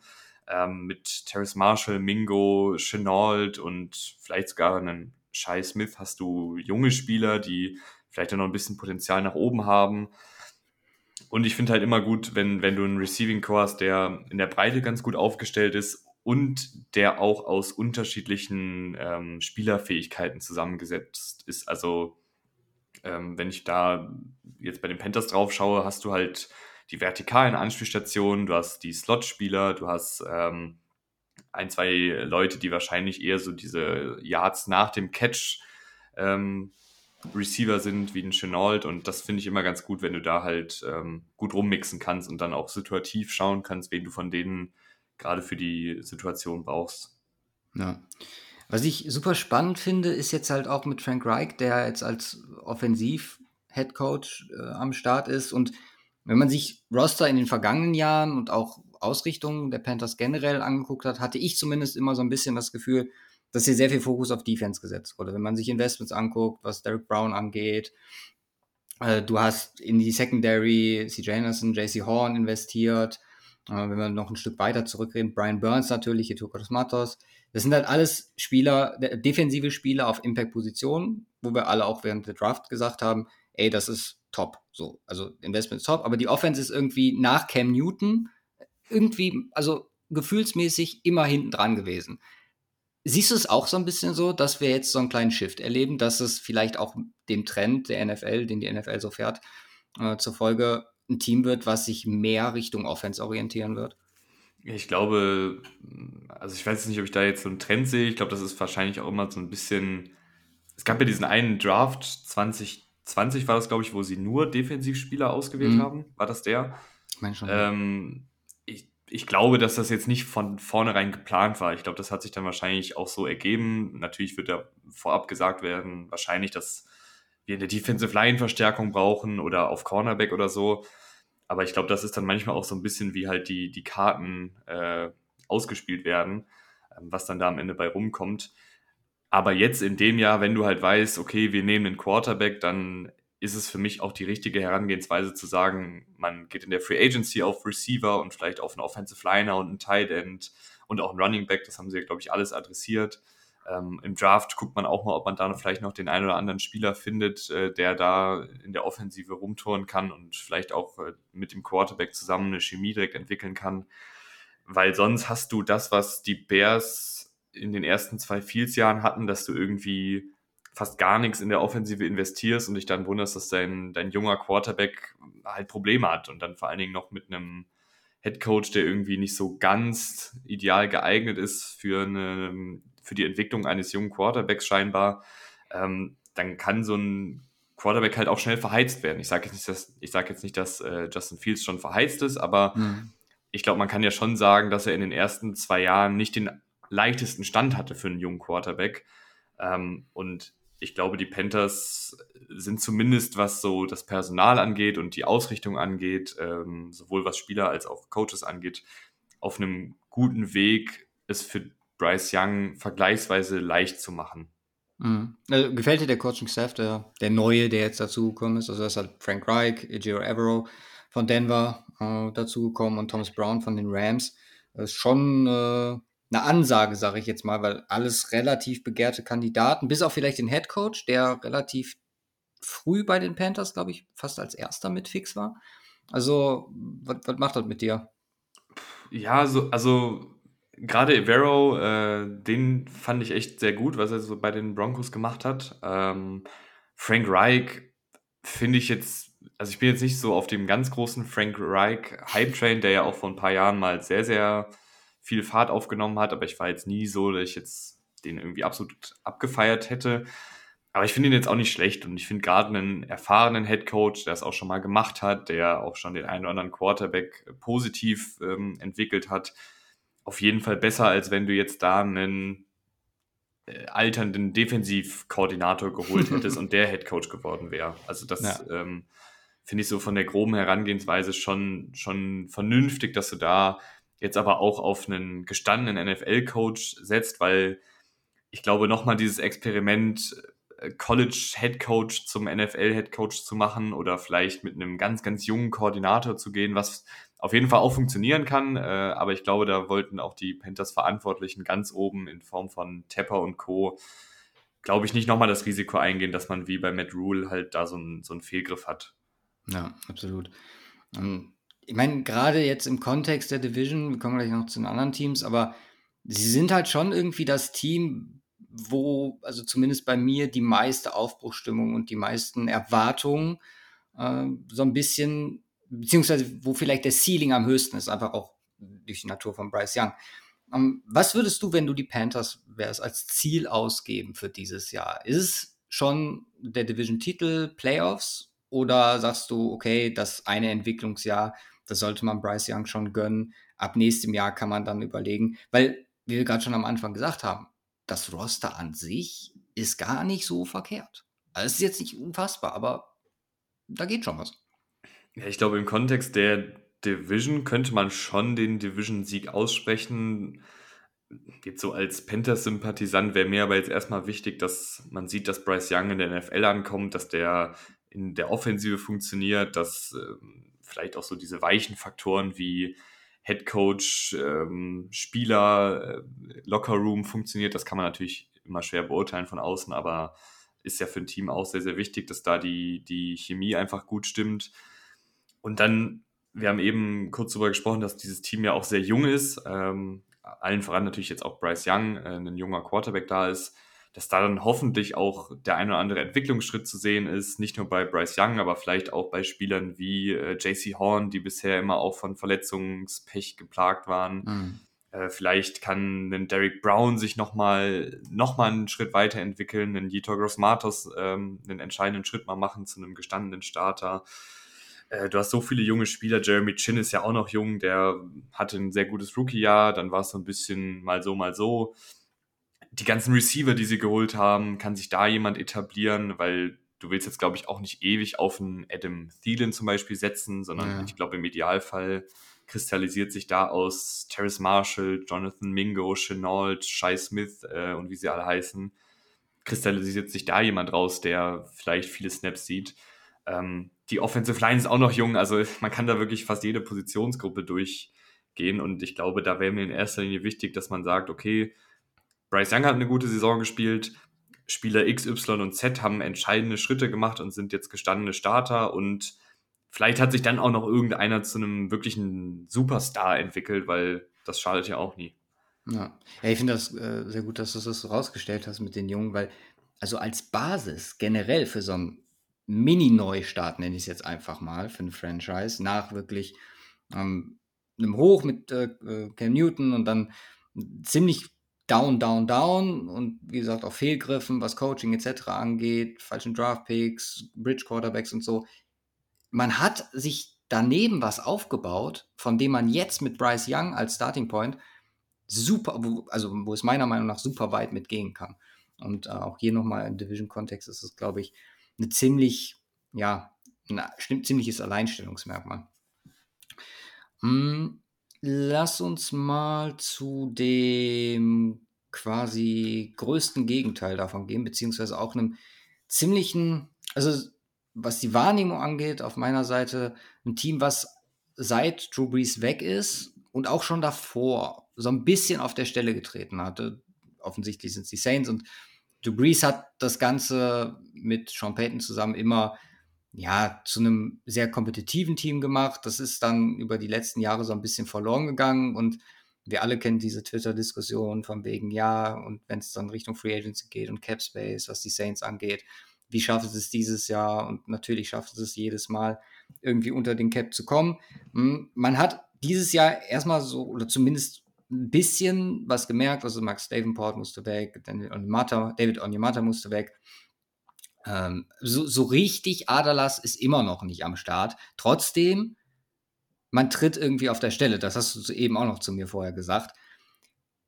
Wie, wie siehst du dieses ganze Saints-Konstrukt? Ich finde es einfach, also es ist so, wie die es praktizieren, relativ unique. Und jetzt holst du mit Derek Carr auch jemanden dazu, wo ich zumindest sage, ey, der Ceiling ist da auch irgendwie limitiert. Das hat man gesehen, auch mit guten Raiders-Teams. Ähm, wie, erstmal, wie findest du das und wie schätzt du es ein bei den Raiders? Ich hätte da eine generelle Frage, vielleicht an, an dich, vielleicht aber auch mhm. an die äh, Zuhörer und Zuhörerinnen da draußen. Ich weiß, dass wir immer gerade bei Quarterback-Evaluierungen nicht nur auf ein einzelnes Spiel gucken sollten, aber letztes Jahr, am 30.10.2022, haben die Saints gegen die Raiders gespielt und die Saints haben 24 zu 0 gewonnen und Derek Carr hat, ich habe es hier gerade offen, 15 von 26 angebracht für 101 Yards und eine Interception und wurde dann auf die Bank gesetzt. okay. Ja. Kein Touchdown. Ja. Und ich verstehe wirklich mal nicht. Bewerbung schreiben. Nee, also ich weiß, dass äh, natürlich soll man nicht immer nur auf ein Spiel gucken und jeder kann mal einen schlechten Tag haben. Aber ich verstehe halt nicht, wie du einem, einem alternden Derek Carr, der einfach seit Jahren auf der Stelle tritt, äh, so einen riesen Vertrag geben kannst, mit der Erwartung, dass er dann derjenige sein soll, der die Saints wieder zurück zu alter Stärke führt. Vor allen Dingen, wenn du das mit deinen eigenen Augen gesehen hast, dass, dass ja, Derek Carr halt auch solche Spiele drin hat und das auch mhm. in den letzten Jahren keine Seltenheit war, dass er halt niemand ist, der das Team ständig auf seine Schultern stemmt. Ja. Das ist vielleicht einfach ein, ein Mangel an Alternativen an der Stelle gewesen. Also würde ich jetzt einfach mal so einen Raum werfen. Wir haben ja von den von den Saints auch so ein bisschen gehört in der Offseason, was da diskutiert wurde. Aaron Rodgers war relativ schnell raus, die Thematik. So, und dann hast du mehr oder weniger die Wahl, immer noch mit James zu arbeiten, den du Ja, auch jetzt, zurückholst. ist jetzt zum Beispiel, also ein Andy Dalton letztes Jahr war in meinen Augen nicht jetzt so viel schlechter als Derek Carr, beziehungsweise Absolut vielleicht nicht. sogar auf, auf einem Niveau. Mhm. Und wäre Ja. halt deutlich, deutlich günstiger. Dann hättest du Derek Jacoby Carr. Brissett wäre zumindest auch noch ja, jemand gewesen, der, der war hätte, sogar ey, ganz gut, fand ich Ja. teilweise. bei den Browns, ja. Es ist eine, also wie gesagt, die Entscheidung generell und was, wie die Saints ihr, ihre Franchise generell praktizieren, ähm, wirft schon seit Jahren so ein bisschen Fragezeichen auf. Auch, also klar, du, du hast so, auch, denn, so Mickey Loomis ist ja auch, finde ich, ein sehr straighter General Manager, der äh, O-Line, D-Line, jetzt hast du dieses Jahr im Draft wieder Brian Brucey, als Erfoski, äh, die du draftest. Das ist halt auch alles ein Konzept, was sich so durchzieht, aber also, also ich bin da voll bei dir. Das ist irgendwie, ist es, ja, komisch und vor allem die Car-Entscheidung. Ähm, ich, ich weiß ehrlich gesagt nicht, wohin mit den Saints, muss ich ganz ehrlich Und haben sagen. sie den, den Karen vor die Wand gefahren. nice. Folgentitel im Sack. Sehr gut. Ähm, Aber du nee, hast ja auch, du hast ja. doch auch, also ich habe von ihm jetzt nicht sonderlich viel gesehen, deswegen kann ich nicht so viel zu ihm sagen. Aber das, was ich von Jake Henner gesehen habe, hat mich jetzt auch nicht umgehauen. Der wirkte ehrlich gesagt auch so ein bisschen wie dieser typische Game Manager-Typ. Und Erzähl das mal Luca vom Saturday Kickoff Podcast. Ja, ich, nee, ich, ich, ich weiß, bin da ich habe bei wirklich, dir.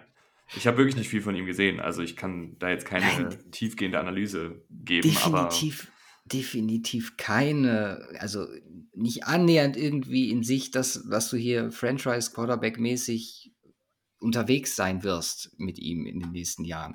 Ich meine, das ist ja auch so ein Ding, was die jetzt schon mehrmals versucht haben, auch schon zu K-Zeiten, ach zu K-Zeiten, zu äh, Breeze-Zeiten, dahinter was aufzubauen. Es hat nie wirklich funktioniert. So, und dann weichst du halt wieder auf Kandidaten Winston und dann im Zweifel K zurück, für den du aufgrund seines, ja, ich will es gar nicht nennen, Potenzials, aber wa- was ist es denn, warum er so einen Vertrag dann kriegt? Wahrscheinlich seine Baseline, der Floor, den ja, er ist ja schon jetzt, mitbringt. er ist jetzt ja kein, kein Kack-Quarterback. Also Nee, das stimmt. der weiß ja schon mit der Pille umzugehen, aber halt auf einem Niveau, was seit Jahren stagniert und auch abhängig davon ist, was eben um ihn herum passiert. Und das ist halt kein Quarterback, vor allen Dingen in dem Alter, wo ich sage, den statte ich jetzt mit einem langjährigen Vertrag aus und äh, investiere da auch viel Budget rein. Wenn wir halt sehen, wie die ganzen jungen Quarterbacks und die Patrick Mahomes dieser Liga ähm, alles kurz und klein werfen. Mhm. Vielleicht ist es auch einfach noch eine Überlegung, wenn man mal überlegt, so generell NFC ist jetzt nicht so kompetitiv, mit Derek Carr holst du jemanden rein, wahrscheinlich so vom Roster her, wenn man sagt, die Panthers brauchen noch deutlich mehr Entwicklung, die Bucks sind jetzt nach Brady auf so ein bisschen absteigenden Ast, dass man hier schon irgendwie eine Chance sieht, sich Richtung Division-Titel auch zu orientieren, in die Playoffs zu kommen und dann einfach mal zu schauen, wie weit es mit dem gehen kann. Das ist zumindest ein Gedankengang, wo ich sage, okay, das kann ich mir vorstellen. Weil wenn wir aufs Roster gucken, ich meine, du, findest da definitiv Spieler, wo du sagen kannst, wow, also alleine Mhm. Olave, Michael Thomas, ne, wer weiß, was da noch wieder drin ist, was äh, Jamal Williams, Evan Kamara, wenn wir das Backfield angucken, das sind ja keine dahergelaufenen Spieler. Das ist ja schon ein, ein, ja, ein Skill-Position-Core, mit dem du wirklich arbeiten kannst und auch in Derek Carr sicherlich arbeiten kann. Ja, ich, ich glaube, dass wir dann auch manchmal, und ich würde mich da auch äh, mit, mit reinzählen, auch ein bisschen zu sehr in diesen Extremen Mhm, sind. voll. Also, dass man, dass man unbedingt diesen Elite-Quarterback haben muss und Super Bowl oder nix. Äh, und wenn es halt nicht klappt, dann sofort alles verkaufen Ja, ja. und verhökern und äh, mit dem Neubau beginnen. Ich glaube, da ist man manchmal schon ein bisschen zu extrem unterwegs, weil alle Teams haben natürlich auch ein Interesse daran, sportlichen Erfolg zu haben. Also es wird ja kein Team in die Saison gehen und sich sagen, wir holen jetzt hier fünf Siege und dann äh, haben wir nämlich nächstes Jahr einen guten Draft-Pick. Also im Normalfall gibt es das zumindest jetzt nicht. Ähm, sondern die haben ja alle, also die Spieler haben Interesse daran, gut zu performen, um dann sich für die Verträge zu empfehlen. Die Coaches wollen nicht gefeuert werden. Ähm, also da gibt es ja von deren Seite wenig Interesse daran, jetzt irgendwie schlecht Football zu spielen. Aber ich glaube trotzdem, dass man dann, wenn man halt auf den Derek Carr guckt und dann auf die Historie von Derek Carr guckt, natürlich kann man wahrscheinlich dann um die Division mitspielen, gerade um eine schlechte Division mit Derek Carr auf Quarterback. Aber wie viel weiter geht es dann wirklich? Ist dann Mhm. nicht in der Wildcard oder spätestens in der Divisional Round wahrscheinlich Schluss, weil da halt einfach mittlerweile in der NFL Quarterbacks rumrennen, die dir mal eben 350 Yards auflegen und vier Touchdowns, wenn du nicht aufpasst. Ja. Und da ist auch dann fast egal, was da für eine Defensive steht. Das ist halt mittlerweile einfach so. Ähm, und da weiß ich dann nicht, ob dann Derek Carr da mithalten kann. In der Vergangenheit konnte er es nur selten. Ähm, durch, da ist durchaus ein bisschen, da ist ja auch Talent da, aber eben in meinen Augen nicht auf dem Niveau, wo man sagt, okay, das ist jetzt jemand, auf dem ruhen jetzt die Hoffnungen für die nächsten Jahre. Ja. ja, generell, ich glaube einfach auch, ich meine, Front Office und Coach, Coaching Staff zusammen, die jetzt die Entscheidung getroffen haben für dieses Jahr, unter anderem, wie gesagt, mit Carr, die sind halt auch unter einem gewissen Druck. Du sagst es gerade, man muss auch irgendwie versuchen, seinen Job zu retten. Und ganz ehrlich, wie gesagt, dass die Chance besteht, hier erfolgreich zu sein, ist außer Frage. Ist, glaube ich, auch für dieses Jahr nicht verwerflich. Aber generell für, also da ist, ich sehe da einfach nichts Langfristiges dran an diesem Team. Aber das äh, zieht sich eigentlich, wie gesagt, durch die letzten Jahre ja schon so ein bisschen durch, wo man sagen muss, okay, das äh, ist jetzt vielleicht für ein Jahr, dann schaffst du es vielleicht fürs nächste Jahr und dann fürs nächste Jahr auch noch. Ähm, aber ich glaube, irgendwann werden die Konsequenzen kommen und so ein bisschen merken wir sie ja schon durch mangelnden sportlichen Erfolg. Es ist aber bei weitem nicht mehr auf äh, dem Niveau von den Breeze Payton Jahren. Und dann frage ich mich halt irgendwann, oder ich glaube einfach, dass bei den Saints der Cut so kommen wird, dass dann wirklich nochmal wahrscheinlich alles ausgetauscht wird, wenn man, wie du gerade so schön gesagt hast, den äh, Current vor die Wand gefahren hat. Ja, sie haben ja zumindest, ähm, was sie ja schon gezeigt haben in der Vergangenheit, sie haben im Draft meistens ein ganz gutes Händchen oder in der Free Agency, also mit den undrafted Free Agents, Hm. da sind zumindest dann immer auch ein paar, die nachrücken. Ähm, also letztes Jahr zum Beispiel kam, kommt ja ein Rashid Shahid aus dem Nix und ist als undrafted Free Agent ein wirklich guter Returner slash äh, Receiver. Trevor Penning hat nicht viel gespielt, sah aber auch ganz, ganz ordentlich aus, wenn er auf dem Feld war. Äh, du hast einen Joan Johnson, der aus dem Nix kommt und ein ganz guter Teil Debo Ja, ist auch noch so einer. Ja. ähm, also sie haben ja schon dann auch da so eine, so eine zweite Garde, beziehungsweise da kommen dann auch wieder junge Spieler nach, wenn halt die Cameron Jordans, Demario Davises, Tyron Matthews, äh, Michael Thomas dieser Welt zu alt oder zu verletzungsanfällig werden. Aber trotzdem äh, tritt dieses Team halt auch so ein bisschen auf der Stelle seit ein paar Jahren und ich glaube, mit K ändert sich da einfach nicht so viel, weil die ganze Herangehensweise relativ gleich bleibt Hm. über die letzten Jahre. Ich hätte dir so ähm, fünf Kategorien geschickt: Contender, Playoff Team, Limbo, Rebuild und What the fuck are they doing? Äh, wo wo würdest du die Saints reinstecken? Äh, wäre, wäre Limbo sowas wie, dass, dass, sie, dass sie gleich bleiben oder wie ist das gemeint? Ja, die schweben so im Nichts. Also, das ist so, so ein bisschen gemeint wie. Welche Teams haben wir denn bisher ins Limbo gesteckt? Ich glaube, die Steelers waren so ein bisschen im Limbo, wenn ich Ja, mich nicht also- letzte Woche zurückerinnere. Ich, ich, bin- ich habe jetzt so viele Aufnahmen gemacht. Ja, Ich ich bin glaub, hundertprozentig die- mehr sicher. Die, die Saints, wir sind uns ja, glaube ich, schon einig, dass da Qualität rumrennt im Kader. Ja, ähm, voll. Wir sind uns, glaube ich, auch einig, dass jetzt K kein verkehrter Quarterback ist, so im Vakuum betrachtet. Oder? Ja, voll. Ähm, und in dieser Division sind wir uns, glaube ich, auch einig, dass die Saints was reißen können. Nur wie nachhaltig und wie hoch hinaus es dann wirklich gehen kann, ist, glaube ich, bei uns beiden so, wo wir sagen, okay, Das Wildcard, ist ein Limit, ja. vielleicht Divisional Round und dann nächstes Jahr wieder das Gleiche.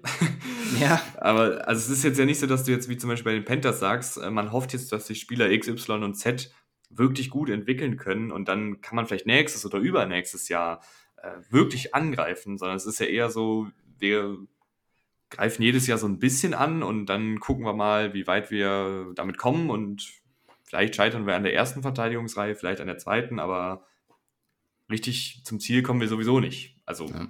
da traue ich mich jetzt einfach mal zu sagen. Ich habe äh, ich hab aus denen ein situativ bedingtes Playoff-Team gemacht, einfach weil ich mir denken kann, dass aufgrund der Qualität und der Division-Konstellation, wenn die Panthers ihnen jetzt nicht super gefährlich werden, wir hier definitiv ein Playoff-Team haben. Ich sehe sie also zu 100% vor den anderen beiden. Ja, Ist doch gut, dass wir uns da einig sind. Ähm, bleiben noch Buccaneers und Falcons.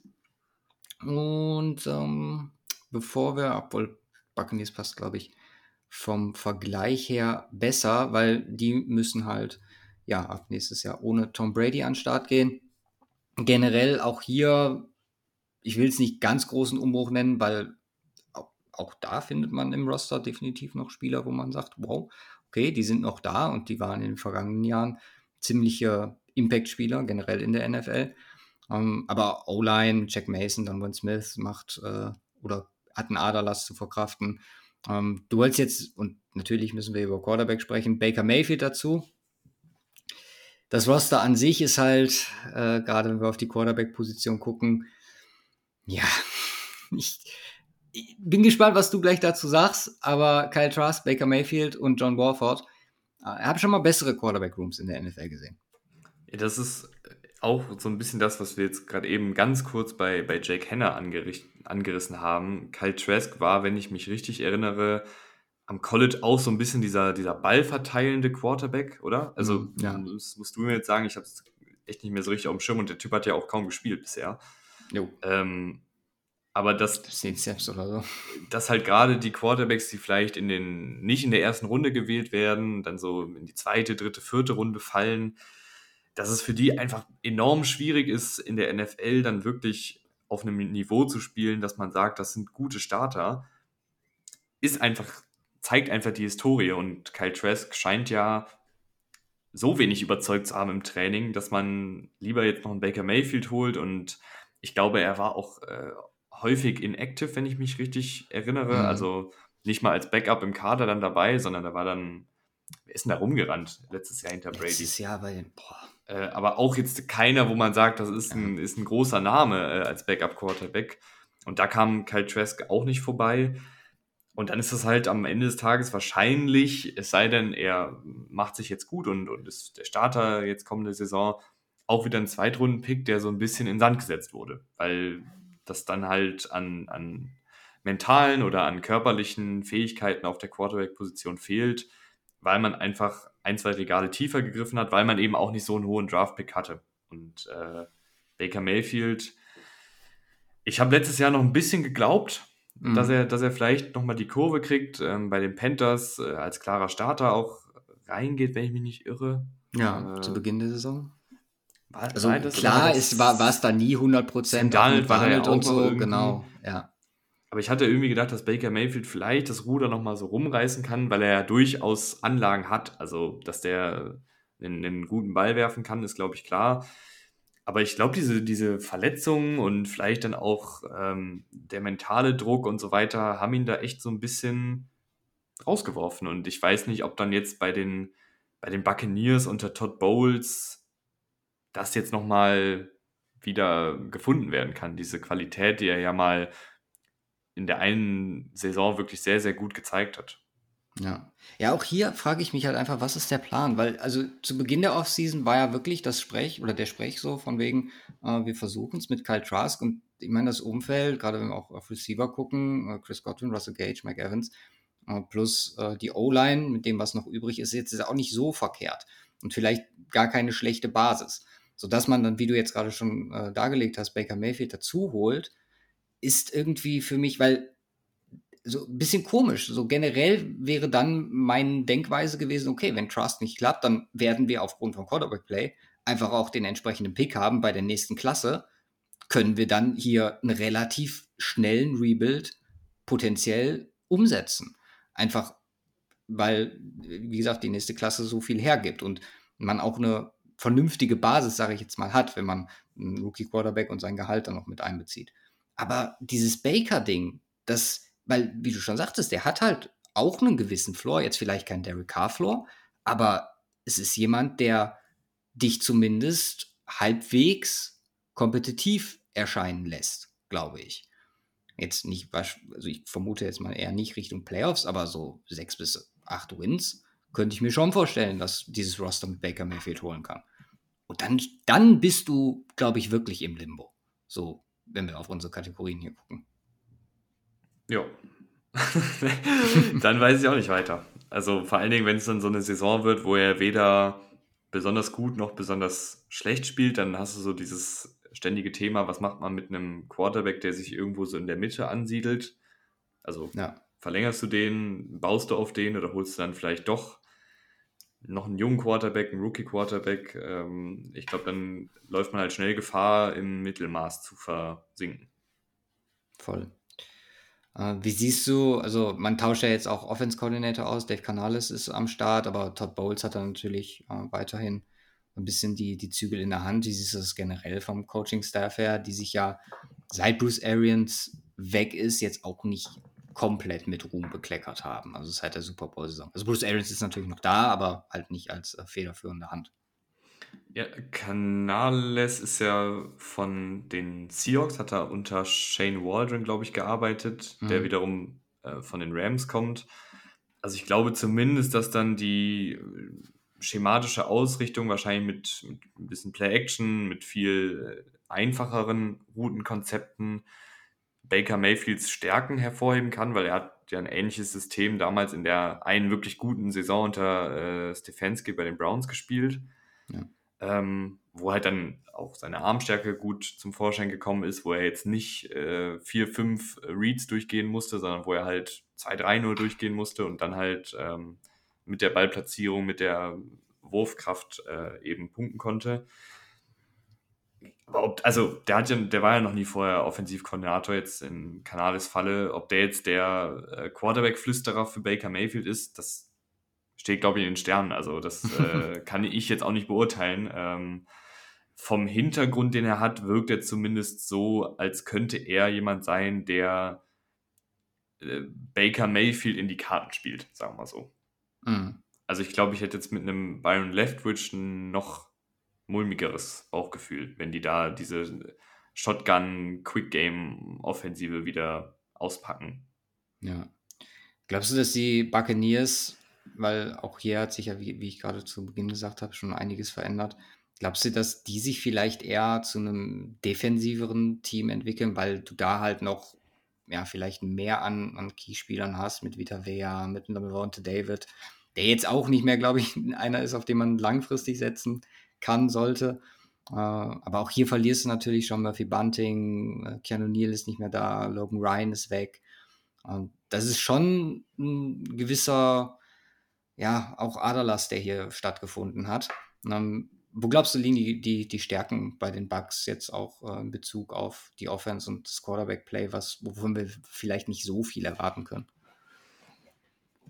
Ja, ich glaube, im Idealfall setzt du halt irgendwie die Receiver in Szene. Ne? Also die mhm. sind jetzt ja vom Namen her und auch von der Qualität her äh, durchaus in der Lage, gut abzuliefern. Ähm, ich mag auch einen Russell Gage, auch wenn der letztes Jahr nicht so viel gezeigt hat. Und dann in Kombination mit der Offensive Line kann man da, glaube ich, schon was machen. Also ich glaube auch, dass die Buccaneers in einigen Spielen wahrscheinlich überraschen werden, wenn Baker Mayfield zwei, drei äh, lange Bälle auf Mike Evans trifft und äh, Chris Godwin vielleicht sein Ding macht, dann ist das äh, schon, kann das, glaube ich, schon auch eine explosive Offensive sein. Ähm, ich mochte auch Rashad White als Running Back, der, der durchaus mal ähm, ein, zwei Leute aussteigen lassen kann. Und defensiv sieht das ja auch nicht so verkehrt aus. Da finde ich nur, und das ist jetzt sehr viel, ähm, sehr viel Rumgerate oder so, oder sehr viel, ich versuche mich da irgendwie hineinzuversetzen. Aber Todd Bowles war ja ein hervorragender Defensivkoordinator, äh, noch mhm. vor ein paar Jahren, bis er dann zum Headcoach geworden ist.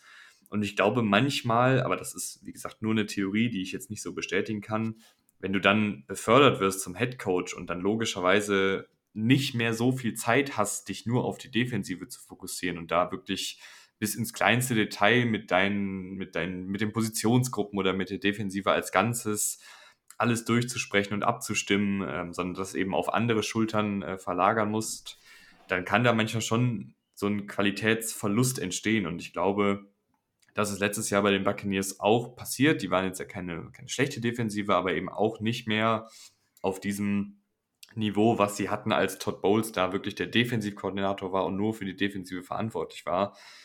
Äh, und ich glaube, dass das einfach vielleicht damit einhergeht, dass er jetzt eben Headcoach ist und da logischerweise nicht nur für die eine Position oder für die eine Seite des Balles verantwortlich ist. Ja.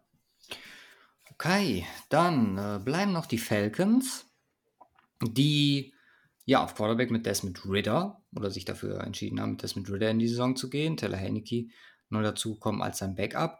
Und es gibt manchmal in der Offseason so Moves, die finde ich dafür stehen, was ein Team nächstes Jahr von sich erwartet. Und ein Move, den die Falcons zum Beispiel gemacht haben, ist Kelly Campbell dazu zu holen in der Defensive. Generell hat man hier sehr viel getan, auch in der Secondary und die Defense, die seit Dan Quinn nicht mehr da ist, also schon, schon ziemlich lange her, wirklich subpar war, was die NFL angeht. Und ich finde, so, so, so eine Keller Campbell-Verpflichtung, du gibst einem Veteran, von dem du dir nicht mehr so viel Production versprechen kannst, aber der situativ einfach super wertvoll sein kann, gibst du nicht entsprechendes Geld ohne dass du, weil das könntest du dir sonst sparen, glaube ich, wenn du jetzt sagst, okay, wir brauchen einen Aufbau, ja. Deswegen denke ich mir irgendwie, du, die werden irgendwas in Ritter gesehen haben, wo sie gesagt haben, okay, vielleicht können wir wirklich angreifen. Und die Division, wir haben es schon mehrmals gesagt, ist ja schon relativ offen. Auch eine Jesse Bates-Verpflichtung spricht so ein bisschen dafür. Wie siehst du das bei den Falcons? Ist, siehst du Ritter als jemanden, der dieses Team wirklich zum Erfolg führen kann? Ähm, kannst natürlich jetzt wahrscheinlich nur eher auf äh, die College Production gehen bei Cincinnati. Aber äh, glaubst du, dass, dass wir bei den Falcons hier ein Team haben, was eventuell für, wirklich für Überraschung sorgen könnte nächstes Jahr? Ja, die Falcons machen ja eh so ein bisschen ihr eigenes Ding, also gerade was so äh, Ressourcennutzung angeht, wurde ja, glaube ich, jetzt schon sehr häufig dokumentiert, äh, dass jetzt Guard und Running Guard, Back. Running Back und Tight End sind die größten Investments, was die letzten Draft-Picks angeht. Ja, und auch jetzt viel Geld in, in, Safety, obwohl ich finde, dass man das durchaus mal machen kann, aber ja. auch das ist zumindest diskussionswürdig. Lindström 100 Millionen Vertrag. Ja, also Zweitrunden-Pick in den Left Guard, 100 Millionen in den Right Guard. Äh, Running Back früh gedraftet. Müssen wir jetzt nicht nochmal alles durchkauen, ist, glaube ich, auch langweilig mittlerweile. ähm, aber ist halt so jetzt das, was die, was die Falcons machen wollen und das können sie ja versuchen und ich äh, glaube, dass da auch ein paar spaßige Spiele bei rumkommen werden. Aber letztendlich ist da Desmond Ritter auf Quarterback und ich fand es nicht verkehrt, was Desmond Ritter gezeigt hat. Aber für mich war Desmond Ritter im, im Draft-Prozess auch ein Quarterback, der relativ schnell sein Potenzial, sein Höchstpotenzial erreicht haben dürfte, weil der am College schon relativ weit war, auch so in seinen, in seinen Abläufen, weil der aber auch einfach jetzt keinen Raketenarm hat und ähm, eine gute Mobilität mitbringt, aber jetzt auch keine absolut bahnbrechende Mobilität mitbringt. Also ich glaube, also es würde mich jetzt wundern, wenn Desmond Ritter noch riesen, riesen Schritte macht und dann zu einem Top Ten Quarterback wird, sondern er ist halt in meinen Augen und ich, ich prognostiziere, dass er halt eher so im, im Mittelfeld, vielleicht unteres Mittelfeld irgendwann landet, was, was durchaus solide ist. Aber auch hier muss man dann wieder fragen, wie bei Derek Carr, ist, ist das, was du in der heutigen NFL brauchst? So einen mm. durchschnittlichen, unterdurchschnittlichen Quarterback, äh, weiß ich halt nicht. Dann brauchst du halt irgendeine andere Trumpfkarte. Ich glaube, die Falcons versuchen das dann halt jetzt übers Laufspiel ähm, zu machen, was ja durchaus auch in, in Spielen funktionieren kann. Ähm, haben jetzt viel in die Defensive investiert, was auch nötig war. Aber auch hier frage ich mich einfach generell so ein bisschen, wo oder für was reicht das am Ende, sagen wir mal so. Hm. Also ich schätze Arthur Smith, Smith ja schon eigentlich als ein Coach ein, der, also siehe Ryan Tannehill, auch aus Quarterbacks, wo wir vielleicht nicht so viel erwarten, mit dem Vernünftigen drumherum, mit Titans, Derrick Henry, jetzt vielleicht, ich meine, auch hier findest du Pieces, gerade Running Back Room, Taylor Algier, Cole Patterson, John Robinson, Drake London. Und nicht zu vergessen Kyle Pitts natürlich, plus auch hier eine halbwegs vernünftige O-Line, dass du das ist zumindest ein Ritter, wo du, du hast schon recht, klar, ich sehe auch irgendwie, dass da irgendwann Schluss ist. Aber wer weiß, wie weit es dann Coaching und so treiben kann. Würdest du mir da zustimmen? Ja, schon. Vielleicht, ich bin auch manchmal vielleicht ein bisschen zu pessimistisch oder mhm. zu äh, kritisch. Aber ich muss auch sagen, also ich habe jetzt ja die letzten Wochen nicht, nicht selber groß gepodcastet und auch generell jetzt nicht so mega viel NFL-Content mitbekommen. Aber was mich halt manchmal so ein, ist eine ganz generelle Sache, was mich manchmal so ein bisschen stört, aber vielleicht ist das auch eine persönliche Sache, ist dieses krasse Hochgehype von alles und jedem. Und mhm. das schafft dann in meinen Augen immer sehr unrealistische Erwartungen und verzerrt auch so ein bisschen das, das Bild von NFL-Spielern, weil das sind alles, alles großartige Spieler und wer es in der NFL schafft, überhaupt auf dem Feld zu stehen, ist ein, ist ein fantastischer Spieler. Aber trotzdem finde ich es da manchmal irgendwie verkehrt, wenn bei jedem Team davon gesprochen wird, dass die um Super Bowl mitspielen können und äh, das ist jetzt irgendwie das Missing Piece und Bijan Robinson wird jegliche Rekorde brechen und äh, das, da, aber das gibt's ja, das weißt du selber. Dass, ja, ja, gerade in dieser Zeit jetzt, ne, Off-Season-Loch, äh, also. Das verkauft sich ja auch gut. Ich meine, ich glaube, dass sich eine Headline mit Falcons schaffen es in den Super Bowl besser verkauft, als wenn wir sagen, Falcons werden ein stinklangweiliges 8 und 9 Team. So. aber es ist vielleicht, vielleicht das realistischere von beiden. Und ja. äh, ich glaube, deshalb bin ich da manchmal so ein bisschen, dass ich dann nicht sage, Desmond Ritter, wenn der, wenn der jetzt noch drei Schritte macht, dann ist er ein Superstar. Da bin ich dann eher so, nee, es ist einfach sau schwierig in der NFL auf dem Niveau ein Superstar zu werden. Und da sind schon ganz andere Leute gescheitert, die vielleicht noch mal mehr Potenzial hatten als Ritter. Da muss schon eine Menge passieren, dass der jetzt auf so ein, auf so ein unfassbar hohes Niveau kommt, dass er die Falcons jetzt tief in die Playoffs trägt das ist dann vielleicht ein bisschen pessimistisch und ich kann auch verstehen, wenn man das als Fan dann nicht so gerne hört. Ich würde jetzt fast eher als Realismus einordnen. Ja, ich, ich rede mich vielleicht auch gerade ein bisschen umsonst in Rage, aber äh, es ist halt irgendwie, manchmal ist mir das einfach dann ein bisschen too much Gehype, sage ich mal so. Ja, kann ich äh, sehr gut nachvollziehen, aber klar, du, du hast gerade, glaube ich, den Hauptpunkt angesprochen, gerade in dieser Zeit, das ist das, was die Fans hören wollen.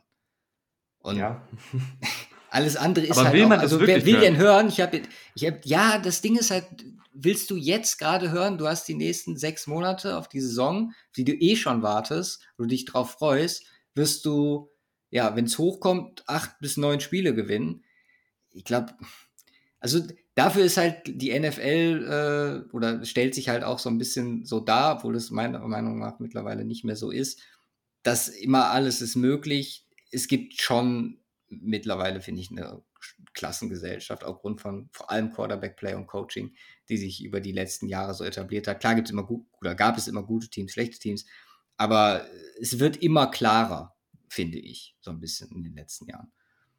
Ja, äh, ich weiß nicht, ich vielleicht hätte ich ich überlege gerade, ähm, als ich so mit NFL angefangen habe, da war ich ganz begeistert von Cam Newton und Luke Kikdi und Co. bei den Panthers und mhm. habe mich natürlich auch mal gefreut, wenn da jeder Draft-Pick äh, als, als absoluter Stil dargestellt wurde und ähm, irgendwie dann schon klar war, dass jetzt der Passrusher, den man gerade gedraftet hat, in der nächsten Saison zweistellige Sex sammelt und so weiter und so fort.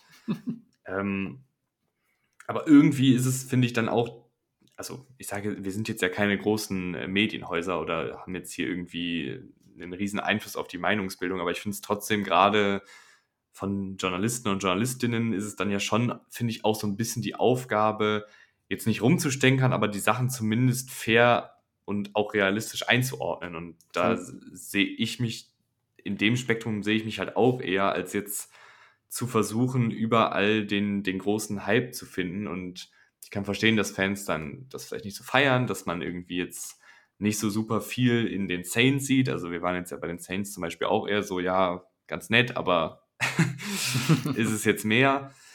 Und ich denke mir dann aber auf der anderen Seite ist es halt vielleicht auch irgendwie ein realistisches Bild und man ist dann nicht überrascht, wenn man sich jetzt nicht tagtäglich mit der NFL beschäftigt und nicht jetzt äh, sich 100 Spieler im Draft angeguckt hat, wenn dann vielleicht Spieler X oder das Team Y nicht ganz so gut performt, wie es vielleicht hieß vor der Saison.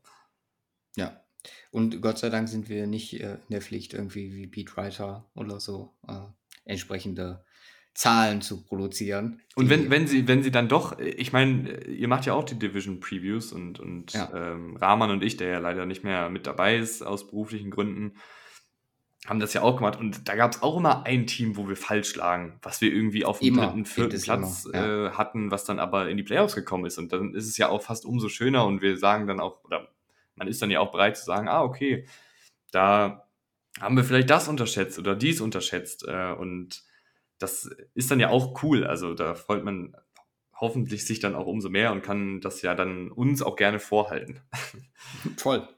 Äh, kommen wir mit klar, glaube ich.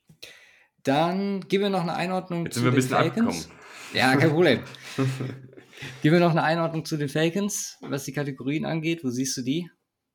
Ähm, Limbo wäre falsch, weil ich finde schon, dass die, also was ich bei den Falcons auf jeden Fall respektiere, ist, dass sie einen, einen ziemlich klaren Plan haben. Wir haben, Mhm. glaube ich, eben schon mal kurz angerissen, oder ich habe angerissen, dass das nicht so unbedingt der Plan wäre, den ich verfolgen würde.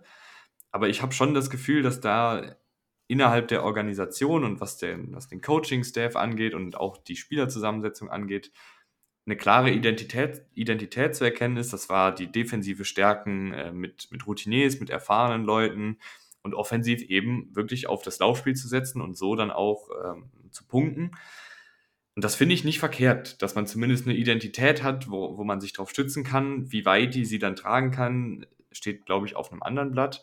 Deswegen fände ich aber Limbo ein bisschen falsch, weil Limbo ist für mich so ein bisschen so orientierungsloses oder leicht Mhm. orientierungsloses Herumschwirren. Ähm, ich finde, die Falcons haben schon eine Orientierung. Ich weiß nur nicht, ob sie in die richtige Richtung gehen, sag ich mal so.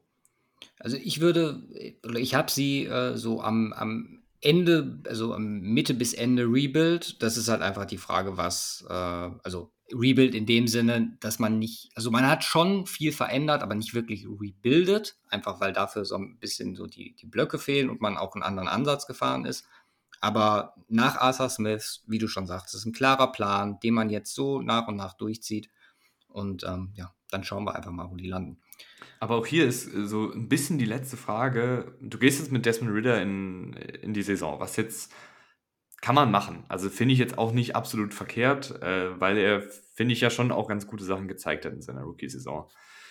Und ich würde auch hier sagen, es ist durchaus nicht uninteressant für die Falcons zu evaluieren, ob der Typ ein Franchise-Quarterback sein kann. Und jetzt wählst du aber einen lauflastigen Ansatz. Du hast, wenn du jetzt auf den Receiving Core blickst, nicht so viel. Also Drake London hat gute Sachen gezeigt. McCollins hatte ein gutes Jahr jetzt bei den Raiders, aber war davor auch nicht überragend. Ja. Und danach kommen im Receiving Core zumindest viele Fragezeichen, wo du gar nicht weißt, ob da was geht. So. Ähm, Ja. Natürlich auf Thailand Kyle Pitts ist hervorragend. Äh, Jono Smith hatte zumindest unter Arthur Smith eine gute Zeit. Aber es ist jetzt nicht so, dass du jetzt sagst, boah, hat der Desmond Ritter hier eine passfreudige Offensive mit ganz, ganz vielen Optionen, wo man dann wirklich sehen kann, ob er auf hohem Niveau spielen kann, sondern ich kann mir halt gut vorstellen, dass er halt so den Game Manager gibt, viel gelaufen wird, viele geschemte Pässe dabei sein werden und dann stehst du vielleicht auch am Ende der Saison wieder da und sagst, ja, das war jetzt eine ganz gute Saison von Desmond Ritter, hat jetzt weder Bäume ausgerissen, noch uns irgendwie zahlreiche Spiele gekostet. Was machen wir denn jetzt? Mhm, Und dann klar. hast du wieder nicht so richtig die Antwort, ist er jetzt, äh, ist er jetzt der Franchise-Quarterback? Aber das ist natürlich jetzt auch viel in die Glaskugel schauen und, und so, aber ich kann es mir zumindest vorstellen, dass das ungefähr so ablaufen könnte. Ja, ja, für mich war es auch, äh, das habe ich letzte Woche bei den Lions, äh, nee, vorletzte Woche bei den Lions gesagt. Es war halt auch irgendwie jetzt mit den, mit den hohen Picks, die du in den letzten Jahren hattest, entsprechend Kyle Pitts, Bijan Robinson, es waren Chancen da, Quarterback äh, zu draften. Und gut, du hast es dann mit Ritter gemacht. Ähm, wir werden sehen, ob das die richtige Entscheidung war, vielleicht für das Konzept passend, aber ähm, ich bin da eher bei dir, wo ich dann sage, okay, ähm, wahrscheinlich stehst du nächstes beziehungsweise übernächstes Jahr dann wieder vor der Frage. Generell, wie, äh, wir haben jetzt, jetzt allgemein, wenn man sich den Tenor so anguckt von den vier Teams, waren schon bei den Panthers oder kam, glaube ich, das meiste Positive raus. Ähm, wie siehst du das jetzt langfristig in der Division? Also natürlich abhängig von Entwicklungen der entsprechenden Spieler, aber ähm, mittelfristig bis langfristig, wer glaubst du, wird da der Frontrunner in einer Division, die meiner Meinung nach sehr, sehr offen sich gestaltet? Ich finde das, also was mir jetzt neulich nochmal aufgefallen ist, äh, als, also als du mir halt geschrieben hattest, ne, äh, NF, NFC äh, South äh, Vorbereitung und so weiter, letztes Jahr um die Zeit waren die Buccaneers der heiße Scheiß. Da Mhm. hatten ganz, ganz viele E- Experten und auch äh, Leute wie ich, äh, die irgendwie in den Top 5 zumindest oder vielleicht sogar noch höher. Und jetzt gucken wir auf dieses Team. Es ist ein bisschen was passiert. Das, der Coaching-Staff hat nicht so gut geklappt, wie man sich das gedacht hatte. Tom Brady hat aufgehört. Ein, zwei weitere Säulen sind weggebrochen. Ein, zwei Spieler sind älter geworden. und die sind jetzt irgendwo ganz unten. Also, wer hat, also es hat ja, glaube ich, wenige Leute haben ja die Buccaneers höher als vielleicht Platz 20 oder so. Also aus dem ich habe noch nicht alle durch, Stehgreif, aber äh, denke auch, dass sie um den so Mittelfeld, unteres Mittelfeld bei mir landen werden. Ja. Ja, und da sieht man halt, wie schnell sich das so ändern kann in weniger als zwölf Monaten. Und deswegen ist es halt sau schwierig, da irgendwie zu prognostizieren, wo, wo das hingehen kann. Ich glaube, die Falcons, wenn das alles so klappt mit dem, mit dem Laufspiel und mit Bijan Robinson und Co. und ähm, die Defensive vielleicht jetzt auch durch die Routiniers ähm, nochmal so einen Schub bekommt und Desmond Ritter diesen Schritt macht, dann sieht das ja nach einem sehr, sehr guten Team aus, mit einer guten Identität, mit jungen äh, Stützen. Gleiches gilt, glaube ich, auch bei den Panthers. Ähm, bei den Saints und Buccaneers weiß es aber nicht so richtig, was da dann als nächstes kommt. Aber auch hier, wenn die Buccaneers jetzt absolut reinscheißen und dann nächstes Jahr den Caleb Williams äh, bekommen äh, an, an 1 oder an 2 oder wo auch immer, dann können die in drei Jahren zu den besten Teams der Liga wieder gehören, weißt du? Das ist halt Mhm. irgendwie, es ist auch schwierig. Äh, Ich Ja. finde, vom Grundgerüst und vom Coaching-Staff und von der Herangehensweise gefallen mir tatsächlich die Panthers aktuell sehr gut. Ähm, Ja. Weil da Aber auch ein- wahrscheinlich auch noch die meisten Fragezeichen mit, weil Ja. alles halt relativ neu ist. sieht jetzt halt sehr, sehr gut aus. Vielleicht sitzen wir hier in einem Jahr und sagen, okay, einige der Youngster haben keine Schritte gemacht. Äh, Frank Reich war auch nicht so dolle. Bryce Young hatte seine, seine Stolpersteine im Weg. Ähm, geht das noch, was die davor haben? Also es Ja. kann, kann ja auch sein, aber ich glaube zumindest vom, vom Potenzial und der Spielerzusammensetzung und der Coaching-Staff ähm, sieht das eigentlich jetzt nicht verkehrt aus, was die da auf dem Parkett haben. Okay, wunderbar. Dann würde ich sagen, danke dir, dass du da warst. Ja, vielen Dank für die Einladung. Ich hoffe, ich habe äh, die Zuhörer und Zuhörerinnen da draußen nicht zu sehr verärgert mit, dem, mit dem Pessimismus, der hier verbreitet wurde. Wenn, dann waren die wahrscheinlich schon genug verärgert, nachdem sie mir und Simon drei Stunden Besterei zugehört haben. Wann können wir denn wieder mit äh, Football Rausch Content rechnen? Äh, vielleicht so in zwei, drei Wochen. Ich, ich weiß es noch nicht so genau. Ja, das ist mal eine Ansage. Alles klar. Wie gesagt, gut, dass du da warst. Äh, Wir hören uns. Wie gesagt, du bist immer gern gesehener Gast. Und nächste Woche geht es dann weiter mit der AFC South. Ich würde sagen, haut rein. Ciao, ciao.